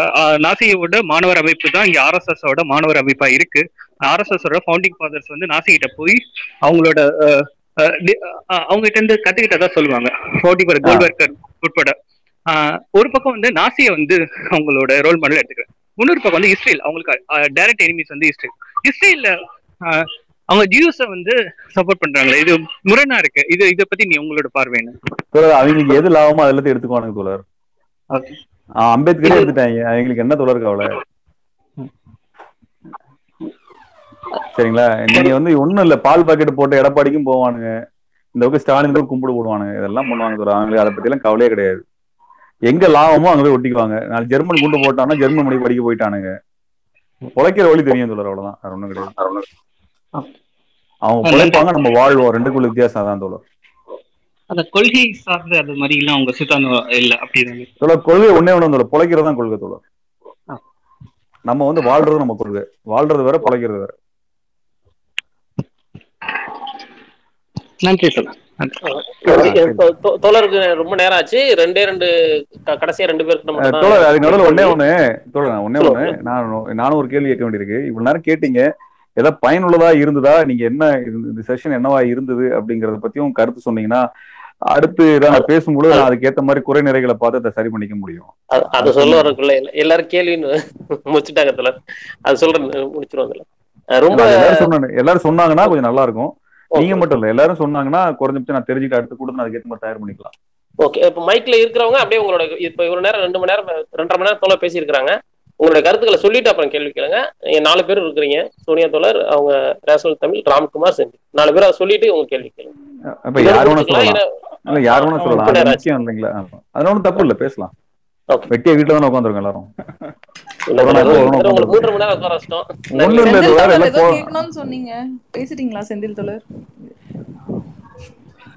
வணக்கம் சோனி வணக்கம் தோழர். நான் எனக்கு இருந்தது. சில அதுக்கு முன்னாடி நிறைய கேள்விகள் கேட்டுட்டாங்க. இந்த பேட்டில் ஆஃப் ஸ்டாலின் பத்தி சொன்னாரு. அது இன்னும் ஒரு கிராஃபிக்கல் மாதிரி இருந்துச்சு. இன்னும் அதை பத்தி நம்ம நிறைய பேசணும். நீங்க இன்னும் நிறைய தகவல்கள் ப- பகிர்ந்துக்கணும். அதே மாதிரி பெங்கால் ஃபெமின் பத்தியும் எனக்கு சில கேள்விகள் இருந்தது. அதையும் வந்து ஓரளவுக்கு எக்ஸ்பிளைன் பண்ணிட்டாரு. மேலும் இந்த நான்ஜிங் மேசக்கர் பத்தி அதாவது நான்ஜிங் படுகொலை பத்தி அடுத்த முறை பேசினா நாங்க எல்லாரும் நல்லா தெரிஞ்சுக்குவோம் அப்படின்னு நினைக்கிறேன். கொஞ்சம் படிக்கணும் தோழர். நீங்க ஒண்ணும் இல்ல சோவியத்தை பத்தி மத்தத பத்தி மெட்டீரியல் எடுத்துட முடியும். நீங்க சீனால நடந்த ஜண்டையை பத்தி எடுக்க ஆரம்பிச்சு நம்ம சீன வளைஞ்சு கொண்டு போய் நாலு கேஸ் சேர்த்து போட்டுருவோம் தோழர் நம்ம ஊர்ல. சுமி போல தோழர். இருக்கு. ஆ. ஆமா தோழர். தோழர் பயனுள்ளதா இருந்ததா இல்லையான்னு சொல்ற அளவுக்கு டவுட்ஃபுல்லா கிடையாது. எல்லாருக்கும் ரொம்ப யூஸ்ஃபுல்லானதான் அதுல எனக்கு கருத்து கிடையாது ஆக்சுவலா ஏன்னா கண்டிப்பா இது எல்லாருக்கும் யூஸ்ஃபுல்லானது எனக்கே நிறைய பேர் மெசேஜ் பண்ணியிருக்காங்க. ரொம்ப நல்லா இருக்குன்னு சொல்லுங்கன்னு சொல்லி. ஒருத்தர் ஒரு கேள்வி கேட்டாரு அது விட்டுடுச்சு. அதை மட்டும் கேட்டேன் நானு. அவர் என்ன கேட்டாருன்னா அதே தீவிரமா இந்த நேஷனலிசம் பேசுற ஆட்கள் பேசுற அந்த அரசியல் வந்து எப்படி கேபிட்டலிசமா மாறுது? அப்படின்னு ஒன்று கேட்டிருந்தாரு. இது அகைன் பெருசா போகுமான்னு தெரியல. ஷார்ட்டா சொன்னாலும் ஓகே தோழர். ஒன்றும் இல்லைங்க. அது வந்து நேஷனலிசம்ங்கிறது உங்களுக்கு ஃப- உங்களுக்கு ஃபண்டமெண்டல் ரெவல்யூஷன் ரெவல்யூஷன் ஒரு ஃபண்டமெண்டல் தான் அது. தேசிய விடுதலையா தேசியமா வரக்கூடியதுல வந்து வருது அது எதை வந்து யார் பேசுறாங்க? முக்கியம் முதலாளி பேசுறாங்களா? தொழிலாளி பேசுறாங்க ரெண்டு பேருக்கு தேவை இருக்குது. உதாரணம் பார்த்தா தமிழ்நாட்டில் இருக்கக்கூடிய முதலாளிங்களுக்கு வந்து இந்திய அளவில் பிசினஸ் பண்ண முடியல. அதானி தான் பண்றாப்புல அம்பானி தான் பண்றாப்புல. இவங்களோட சேர்ந்து வாழ முடியாதுன்னு நினைச்சு அவங்க ஒரு சண்டையை ஆரம்பிச்சு பண்ணாங்கன்னா அது முதலாளிகள்லாம் சேர்ந்து நடத்தக்கூடிய ஒன்னா பண்ணிக்கும். அவன் நாளைக்கு அவன் தேவைக்கு ஏற்ற மாதிரி ஒரு தேசியத்தை உருவாக்குவான். இங்க இருக்க அடித்தட்டு மக்கள் வந்து இவங்க இதுக்கப்புறம் போட்டு நம்மளுக்கு கொண்டு எடுக்கிறானுங்க அப்படின்னு சொல்லி இவங்க ஒரு முடிவு பண்ணாங்கன்னா அவங்களுடைய விடுதலை வந்து அனைத்துக்குமான விடுதலையா வந்து நிற்கும் அவன் நம்மள மாதிரி யாரெல்லாம் கஷ்டப்படுறான்னு பார்ப்பான். இங்க இருக்கக்கூடிய எல்லா மக்களும் கஷ்டப்படுற மக்களுக்கு சேர்த்து அவன் பேசுவான். ரெண்டு அரசியல் வேற. ஒரு தேசியத்துல ரெண்டுமே வரும். அந்த உள்ளுக்குள்ளார முற்போக்கு பேசுறவனும் இருப்பான். ஒடுக்கப்பட்ட சமூகத்துல இருந்து வந்தவனும் இருப்பான். தன்னுடைய இதை இழந்தவனும் இருப்பான். இது எவன் தலைமை வாங்க தாங்குறாங்கிறத பொறுத்தது இருக்கு இப்ப நீங்க ஈழத்தை எடுத்துட்டீங்கன்னா ஈழத்துல வந்து முற்போக்கு தேசியம் தான் முன்னுக்கு வந்தது. ஏன்னால் வந்து ஒடுக்கப்பட்ட மக்களை ஒன்றிணைச்சு தான் விடுதலை புலிகள் அமைப்பு. அவங்க வந்து பெரிய நல்ல வெளிநாட்டுல படிச்சவங்களோ பெரிய பல்கலைக்கழகத்துல படிச்ச பெரிய வெள்ளாள சமூகமாக இருந்த அங்க ஊர்ல இருக்கக்கூடிய அவங்க கிட்ட இருந்து வந்தவர்கள் எல்லாம் பெரிய தலைமையெல்லாம் அங்க வந்து நிக்கல. சாதாரண சாமானியமா மீன்பிடியில இருந்து விவசாயத்துல இருந்து அப்படி எல்லாம் வந்தவங்க அந்த படைகளுக்குள்ள இருந்து வந்தாங்க. மலையக தொழிலாளர்கள் வந்து வந்தவங்க. இப்படி எல்லாம் வந்துதான் அந்த வந்து அந்த இதுக்குள்ளார உள்ள வந்தாங்க அவங்க. அப்படிதான் வந்து அந்த ஒர்க்கிங் கிளாஸா வந்து அந்த சண்டை வந்து மாறிச்சு. அதனால ஒர்க்கிங் கிளாஸா அவங்க இருந்து அமெரிக்காவை எதிர்த்தும் கடைசியில் நின்னாங்க. அவங்க எல்லாத்தையும் எதிர்த்து நின்னதனுடைய அடிப்படை வந்து அவங்க வந்து ஒர்க்கிங் கிளாஸா தான் வந்தாங்க அவங்க. ஆனா சிங்கள ஒர்க்கிங் கிளாஸ் வந்து என்னைக்குமே வந்து சிங்கள உழைக்கும் மக்கள் அவங்க என்னைக்கும் தொந்தரவு பண்ணல. அவங்கள கொலை பண்ணல. அவங்க மேல தாக்குதல் நடத்தவே இல்லை. சிங்கள பெண்கள் மேலும் அவங்க வந்து எந்த விதமான வன்முறையும் செய்யாததுக்கு காரணம் இவங்களும் ஒடுக்கப்பட்ட பெண்களாகவும் ஒடுக்கப்பட்ட தொழிலாளர்களாகவும் இருந்து ஒன்று திரண்டு வந்தவங்க தான் அவங்க. சிங்கள மீன்பிடி மீன் பிடிக்கிறவங்க வந்து தமிழர் பகுதியில் மீன் பிடிச்சிருந்தாலும் அவங்கள நம்ம சுட்டு கொள்ளணும் எல்லாம் பண்ணல அவங்க. அதனால வந்து நீங்க எந்த பகுதியிலிருந்து ஒரு தேசியம் வளருது அது வளர்த்திருக்கப்படுது யாரோட தேவைக்கு வளர்த்திருக்கப்படுதுங்கிற பொறுத்து தான் அது முற்போக்கா அல்லது பிற்போக்கா மாறுதா அப்படிங்கறத வந்து நம்ம பார்க்க முடியாது. அவ்வளவுதான். என் பக்கத்துல இருந்து யாருக்காவது வேற ஏதாவது கருத்து இந்த ஃபீட்பேக் மாதிரி சொன்னீங்கன்னா ஓகே அதாவது இந்தியாவில் பார்த்தீங்கன்னா இந்தியாவில் காங்கிரஸ் கவர்மெண்ட் விடுதலை அடைஞ்சோன்னா காங்கிரஸ் கையில் அதிகாரம் போறதுக்கு இந்தியாவுக்கு பெரிய முதலாளிகள் வந்து உதவி பண்ணாங்க. சுதேசி முதலாளிகள் பயன்படலை. அவன் இங்கிலாந்து அரசாங்கத்தோட சேர்ந்து நின்று அவங்களுக்காக வேலை பார்த்த அவங்ககிட்ட சம்பாதிச்சிட்டு இருந்த முதலாளிகள் தான் வந்து காங்கிரஸுக்கு உதவி பண்ணாங்க. அவங்க தான் வந்து காங்கிரஸ் கவர்மெண்ட் உருவாகிறதுக்கு உதவி பண்ணாங்க. நன்றி தோழர். ரொம்ப ரொம்ப நன்றி. ஸோ செஷன் பயங்கரம் யூஸ்ஃபுல்லாக இருந்தது. ரொம்ப இன்ஃபர்மேட்டிவாக இருந்துச்சு. ஓகே நன்றி. நன்றி. என் கொஸ்டின் என்ன கம்யூனிசம் சார்ந்தப்பட்டது. ஸோ கம்யூனிசம்ங்கிறது ஒரு சாலிடான ஒரு ஐடியாலஜி ரைட்டா ஸோ அது வந்துட்டு ஆல்சோ அது வந்துட்டு ஒரு லெஃப்ட் பீப்புள் வெல்ஃபேருக்காக உருவாக்கப்பட்ட ஒரு ஐடியாலஜி பீப்புள் சென்ட்ரிக்காக இருக்கக்கூடியது. ஆனால் அது அது வந்துட்டு ஒரு கவர்மெண்ட்னுடைய ஒரு ஐடியாலஜியாக போகும்போது ஒரு ஸ்டேட்னுடைய ஒரு பிரின்சிபலாக நிற்கும்போது போது அது ஃபார்ம் ஆன ஒரு மேஜரான கவர்மெண்ட்னு பார்த்தோம்னா ரீசெண்ட் ஹிஸ்ட்ரியில் Russia China and currently North Korea ஆனால் இன்னைக்கு இருக்கிற ஸ்டேட்ல இந்த மூணு கண்ட்ரிஸுமே பீப்புள் வெல்ஃபேரா பீப்புள் சென்ட்ரிக்கா இருக்கா அப்படின்னு எனக்கு தெரியல. ஏன்னா இந்த மூணு கண்ட்ரியுமே ரொம்ப ரைட் uh, விங்கா இந்த கவர்மெண்ட்லாம் ரைட் விங்கா இருக்க மாதிரி தெரியுது. ஸோ அது அது எப்படி லெஃப்ட் விங்கா இருக்கக்கூடிய ஒரு ஐடியாலஜி ரைட் விங்கா மாறுது அப்படின்னு புரியல. Uh, எக்ஸ்பிளைன் பண்றீங்களா? தேங்க்ஸ் ஸோ ஒரு அடிப்படையில் வந்து பாத்தீங்கன்னா நீங்க வந்து சோ சோவியத் வந்து என்றைக்கோ வந்து அவங்க வந்து என்ன சொல்லுவாங்கன்னா இந்த திரிபுவாதிகள் கையில போச்சுன்னு சொல்லுவாங்க. ஸ்டாலினுக்கு பின்பான காலகட்டத்திலும் ஸ்டாலின் காலத்திலோ அதுக்கு பின்பான காலகட்டத்திலயோ வந்து அது வந்து உழைக்கும் வர்க்கத்தினுடைய அரசாக மாறல. அது வந்து அதுக்கு அது வந்து ஒரு பெரிய ஒரு ஏகாதிபத்திய தோட போட்டியை போடுறங்கிற இடத்துக்குள்ளார அது ஒரு ஏகாதிபத்தியமாகவும் மாற ஆரம்பிச்சுன்ற விமர்சனங்கள் உண்டு. அதனால வந்து ஒரு முழுமையான கம்யூனிஸ்ட் அரசா வந்து அது ஐம்பதுகளுக்கு பிறகே வந்து கிடையாதுன்னு வந்து அவங்க மேல கடுமையான விமர்சனங்கள் உண்டு. கம்யூனிஸ்ட் பாதைகள் வந்து வெளியேறி வந்தது உண்டு. அப்படியாக தான் அது வந்து பார்க்கப்படுது. சோ இதுலயும் சீனாவிலையும் பார்த்தீங்கன்னா சீனாவிலையும் இது பெரிய அளவுக்கு சண்டை மாவோ காலத்திலுமே இருந்திருக்கு. மாவோவே அதே சண்டை போட்டிருக்காரு. கலாச்சார புரட்சியிலேயே வந்து அதை வந்து அவர் பேச வேண்டிய இடம் வந்து நிற்கும் அதனால என்னைக்குமே வந்து ஒரு அமைப்புக்குள்ள முற்போக்கு அமைப்பாகவே இருந்தாலுமே கூட அதற்குள்ளார பிற்போக்கு சிந்தனை கொண்டவங்க எப்பவும் வரதான் செய்வான் தோழர். அவன் கையில வந்து அவன் பெரும்பான்மையாக மாறி அவன் கைக்குள்ளார அந்த ஆக்கிரமி அந்த அதிகாரம் போகும் பொழுது அவன் அந்த அந்த பிற்போக்கி பின்- பின்னோக்கி கண்டு போற வேலையை செய்ய ஆரம்பிப்பான். அந்த அதிகாரத்தை வந்து தவறா பயன்படுத்துவான். இது வந்து எல்லா இடத்துலையும் நடக்கக்கூடிய இயல்பான ஒண்ணு. இது மாவோ இறந்ததுக்கு பின்னாடி அது முழுக்க முழுக்க முதலாளித்துவ சார்பான ஒரு பொருளாதார கொள்கைகள் தான் மேற்கொள்ளப்பட்டுச்சு. அது மாவோட மரணத்துக்கு எழுபதுகள்லயே அது வந்து சீனாவில் வந்து அது ஆரம்பிச்சிருச்சு. அதனால ரெண்டையுமே கம்யூனிஸ்ட் நாடுகள் இப்போ வச்சு பார்க்க முடியாது. மூன்றாவது வந்து இந்த நாடுகளை பத்தி மதிப்பீடு எழுதினவனெல்லாம் அமெரிக்கால இருந்து புக் எழுதினவன் தான். அவன் அவன் அமெரிக்கால இருக்கக்கூடிய பெரிய கார்பரேட் கம்பெனிகள்ல இருக்கக்கூடியவன் தான். அதை பத்தின மதிப்பீடுகள் எழுதணும். அதான் நம்ம படிச்சுட்டு இருக்கிறோம். அது அப்புறம் எப்படி சரியா இருக்கும் அப்படிங்கிறத பாக்கணும் பெரியாரை பத்தி வந்து சங்கராச்சாரியார் புக் எழுதின கதை தான் அது. பெரியாரை பத்தி சங்கராச்சாரியார் எழுதின புக்கை வச்சுக்கிட்டு நம்ம பெரியாரை மதிப்பிட முடியும்? அந்த கதை தான் இந்த கதை தொடர். ரொம்ப நன்றி. ஒரு அடுத்த ஒரு சின்ன கேள்வி. ஸோ நம்ம இந்தியா பத்தினது. ஸோ இன்னொரு கேள்வி என்னன்னா எமர்ஜென்சி பீரியட்ல இருந்து அதுக்கப்புறம் படிப்படியா ஒவ்வொரு மாநிலத்துக்கு கொடுக்கப்பட்ட உரிமைகள்லாம் படிப்படியா சென்ட்ரல்ல கொண்டு போய் சென்ட்ரலைஸ் ஆகுது பவர்ஸ் ரைட்ஸ் எல்லாமே. அது திரும்ப டீசென்ட்ரலைஸ் ஆக்குறதுக்கு வாய்ப்பு இருக்கா? வாய்ப்பு இருக்குன்னா என்ன வழியா இருக்கும்? தோழர் டீசென்ட்ரலைஸ்லாம் ஆகாது தோழர் இந்தியால. ஏன்னா வந்து அதிகாரத்தை மையப்படுத்துறதுனுடைய பின்னணியில எது இருக்குதுனால் இங்க பொருளாதார வளர்ச்சி வளர்ச்சிங்கிறது குறிப்பிட்ட கம்பெனிகள் கையில போயிருச்சு. பொதுத்துறை நிறுவனங்கள்லாம் கிடையாது. அது தனிப்பட்ட கம்பெனிகளோட வளர்ச்சிக்கு போச்சு. தனிப்பட்ட கம்பெனிகளுக்கு நிலம் வேணும் தொழில் வேணும் சந்தை வேணும். அப்ப அதையெல்லாம் வந்து ஒவ்வொரு மாநிலத்திலேயே அவங்க போய் உட்காந்து பேசி பேசிலாம் வாங்க முடியாது. உதாரணமா ரிலையன்ஸ் உடைய அம்பானியுடைய ஒரு வருட வருமானம் வந்து தமிழ்நாட்டினுடைய பொருளாதார தமிழ்நாடு பட்ஜெட்டுக்கு ஈக்குவலா இருக்குது. அவன் எப்படி தமிழ்நாடு அரசாங்கத்தில் உட்காந்து பேசிட்டு இருப்பான்? தமிழ்நாடு அரசாங்கத்தோட பவர்ஃபுல்லான ஆளா மாறிட்டான் அவன். இந்தியாவில் கூட பல மாநிலங்களோட மொத்த வருமானத்தோட அவனுக்கு அதிகமாயிருச்சு. அப்ப எல்லாத்தையுமே வந்து எல்லா மூல வளமும் தொழில் வளம் சந்தை அத்தனையும் கொண்டு போய் அவனுக்கு தான் கொடுக்கணும் அப்ப. அத்தனையும் கொடுக்க வேண்டிய இடத்துக்கு வந்து அரசு மாறிடுச்சு. ஏன்னா அவன் உருவாக்கின அரசு.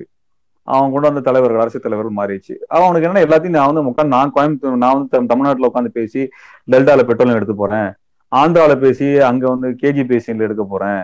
அஸ்ஸாம்ல பேசி அங்க வந்து எடுக்க போறேன் தனித்தனியா பேசணும்.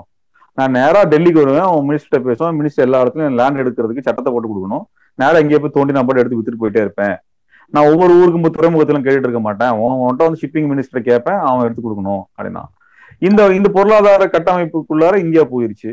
இந்த பொருளாதார கட்டமைப்பை எதிர்க்காத எந்த மாநில கட்சியும் அதிகாரத்தில் இருக்கக்கூடிய கட்சியோ அதிகாரத்தில் இல்லாத கட்சியோ எதிர்க்காத கேள்வி கேட்காத எந்த மாநில கட்சியும் அதிகாரம் மையப்படுத்தல கேள்வியே கேட்க மாட்டாங்க.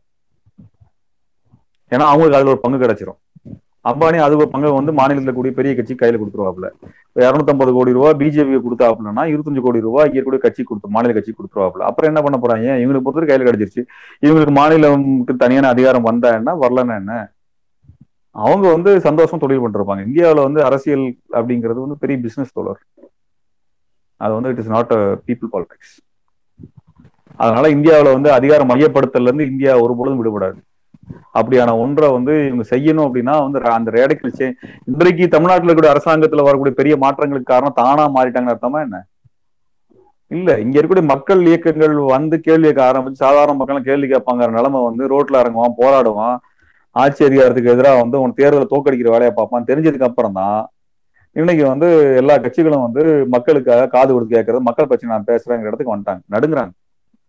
எப்படி வந்துச்சு? மக்கள் வந்து விழிப்புணர்வு அடைய வைக்கக்கூடிய வேலைகளை இயக்கங்கள் செஞ்சதுனால தான் நடக்குது. ஆமா இயக்கங்கள் வலுவா இருக்கிற வரைக்கும் நம்ம ஜனநாயகத்தை காப்பாற்ற முடியும் தோழர். கட்சிகளும் அதிகாரமும் வந்து ஜனநாயகத்தை காப்பாற்றணும்னு நினைச்சீங்கன்னா அதோட பைத்தியக்காரத்தனம் வேற எதுவும் கிடையாது. ரொம்ப எளிமையா சொல்லணும்னா தொடர் கோயில் பூ ரொம்ப எளிமையா சொல்லணும்னா கோயில் பூசாரி சாமி சிலையை காப்பாத்தணுங்கிற பொறுப்பு கிடையாது. மக்களுக்கு தான் சாமி சிலையை காப்பாற்ற பொறுப்பு இருக்குது. பூசாரிக்கு சிலையை விற்கிறத விற்கிறதுல தான் சந்தோஷம் இருக்கும்.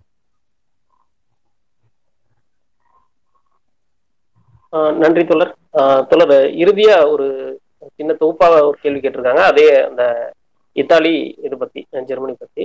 அதோட இது என்னன்னா இத்தாலி ஜெர்மனில வந்து அன்னைக்கு வந்து பாசிச நாசிச சக்திகள் இருந்தாங்க இப்ப திரும்பவும் அதே எண்ணம் வராம அதே ஆட்சி முறை மாதிரியான ஒரு ஆட்சி வராம இருக்க அந்த மக்கள் இப்போதைக்கு என்ன செஞ்சிருக்காங்க? அப்படின்னு ஒரு கேள்வி கேட்டிருக்காங்க.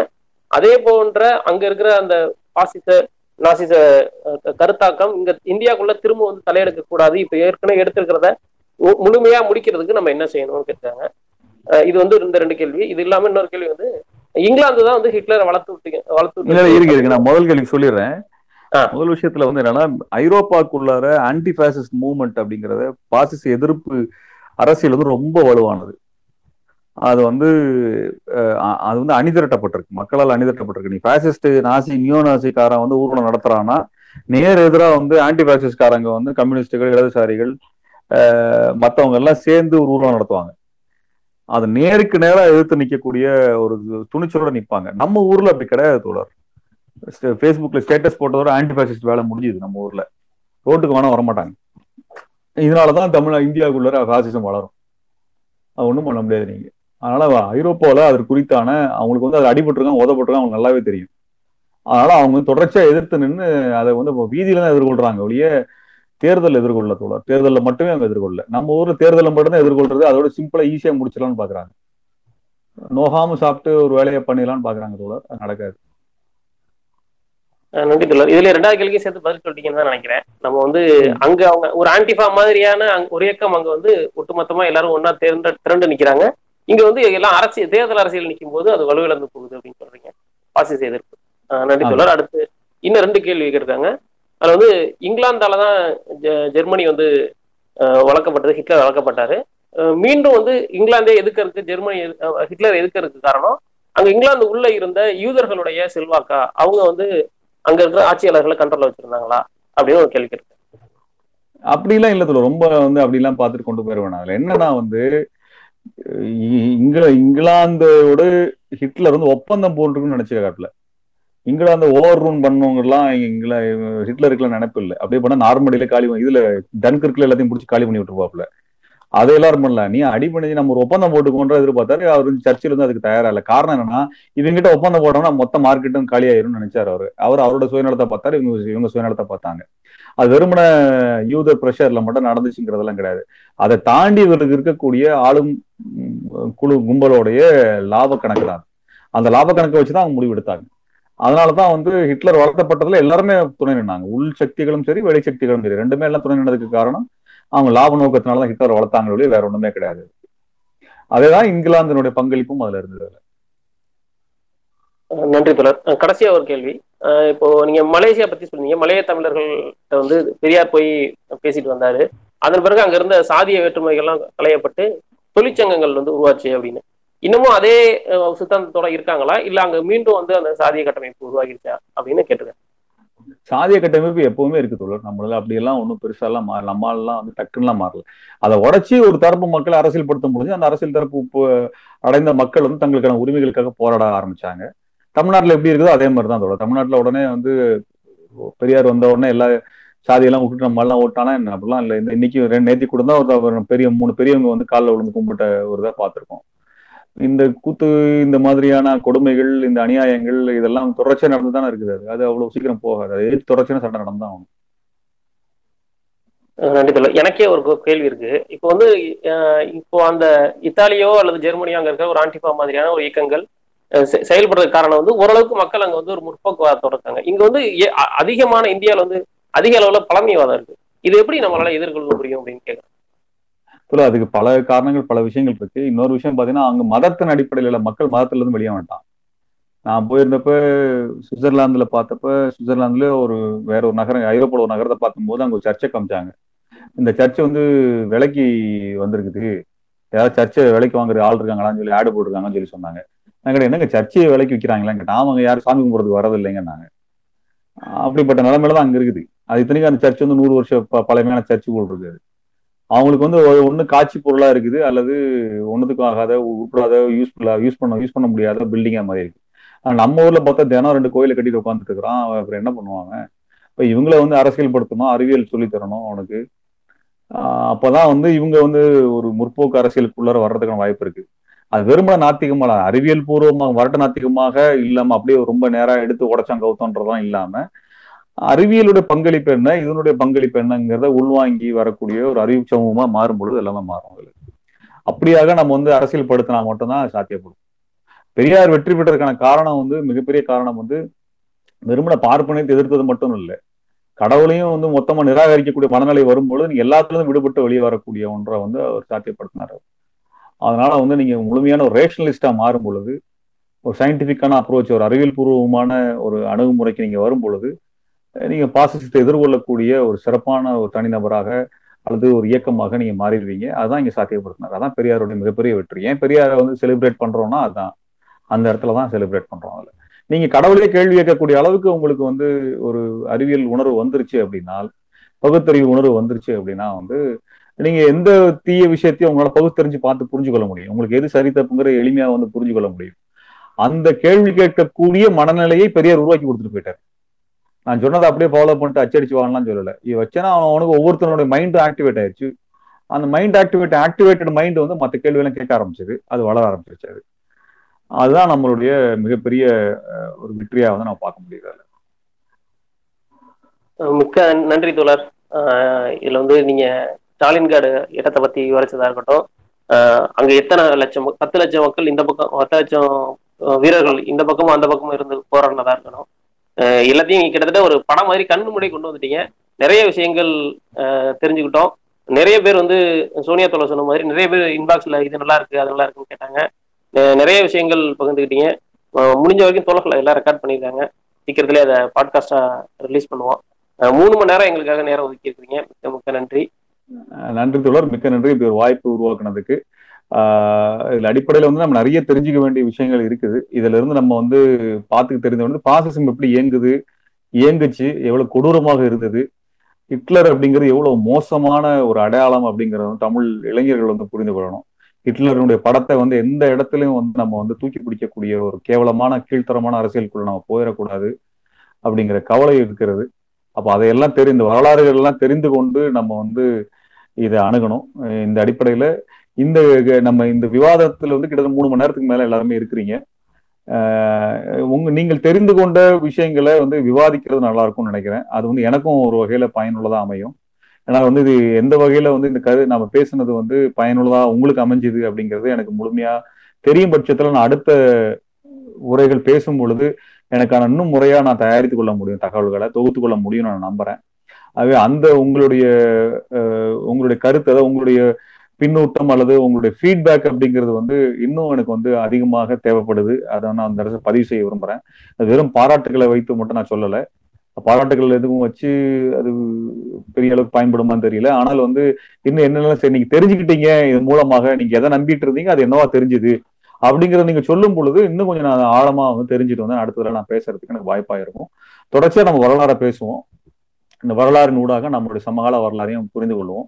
இவ்வளவு நேரம் இவ்வளவு தோழர்கள் நேரத்தை ஒதுக்கி அஹ், இதுல பங்கெடுத்ததற்காக உங்கள் அனைவருக்கும் நான் நன்றி தெரிவித்து விடைபெறுகிறேன். நன்றி வணக்கம். மிக்க நன்றி தோழர். அஹ் நண்பர்கள் அனைவருக்கும் மிக்க நன்றி. ஒரு எழுநூறு பேர் வரைக்கும் இருந்து கேட்டுட்டு இருந்தீங்க இப்போ கொஸ்டின் ஆன்சருக்கே ஒரு நானூறு பேர் நானூறு தொலைகள் வரைக்கும் கேட்டுட்டு இருக்கீங்க ரொம்ப மகிழ்ச்சியா இருக்கு. தோழர் திருவன் காந்தி அவர்கள் கேட்ட மாதிரி உங்களுடைய கருத்துகள் அது எதுவாக எதுவா இருந்தாலும் வாரம் ஒரு வரலாறு அப்படின்னு ஒரு ஹேஷ்டேக் போட்டிருக்கோம். அந்த ஹேஷ்டேக்ல நீங்க உங்களோட கருத்துக்களை பதிவு பண்ணுங்க. நாங்க தொகுத்துட்டு தோழர்கிட்ட கொடுத்து அதுக்கு உண்டான அடுத்தடுத்த நிகழ்வு நம்ம பேசும்போது அதை பற்றியும் கொஞ்சம் தெளிவு கிடை கிடைக்கும். உங்களுடைய ஃபீட்பேக்கு ரொம்ப ரொம்ப இம்பார்ட்டன்ட் அதை நிச்சயம் எல்லாரும் கொடுங்க. மிக்க நன்றி நண்பர்களே.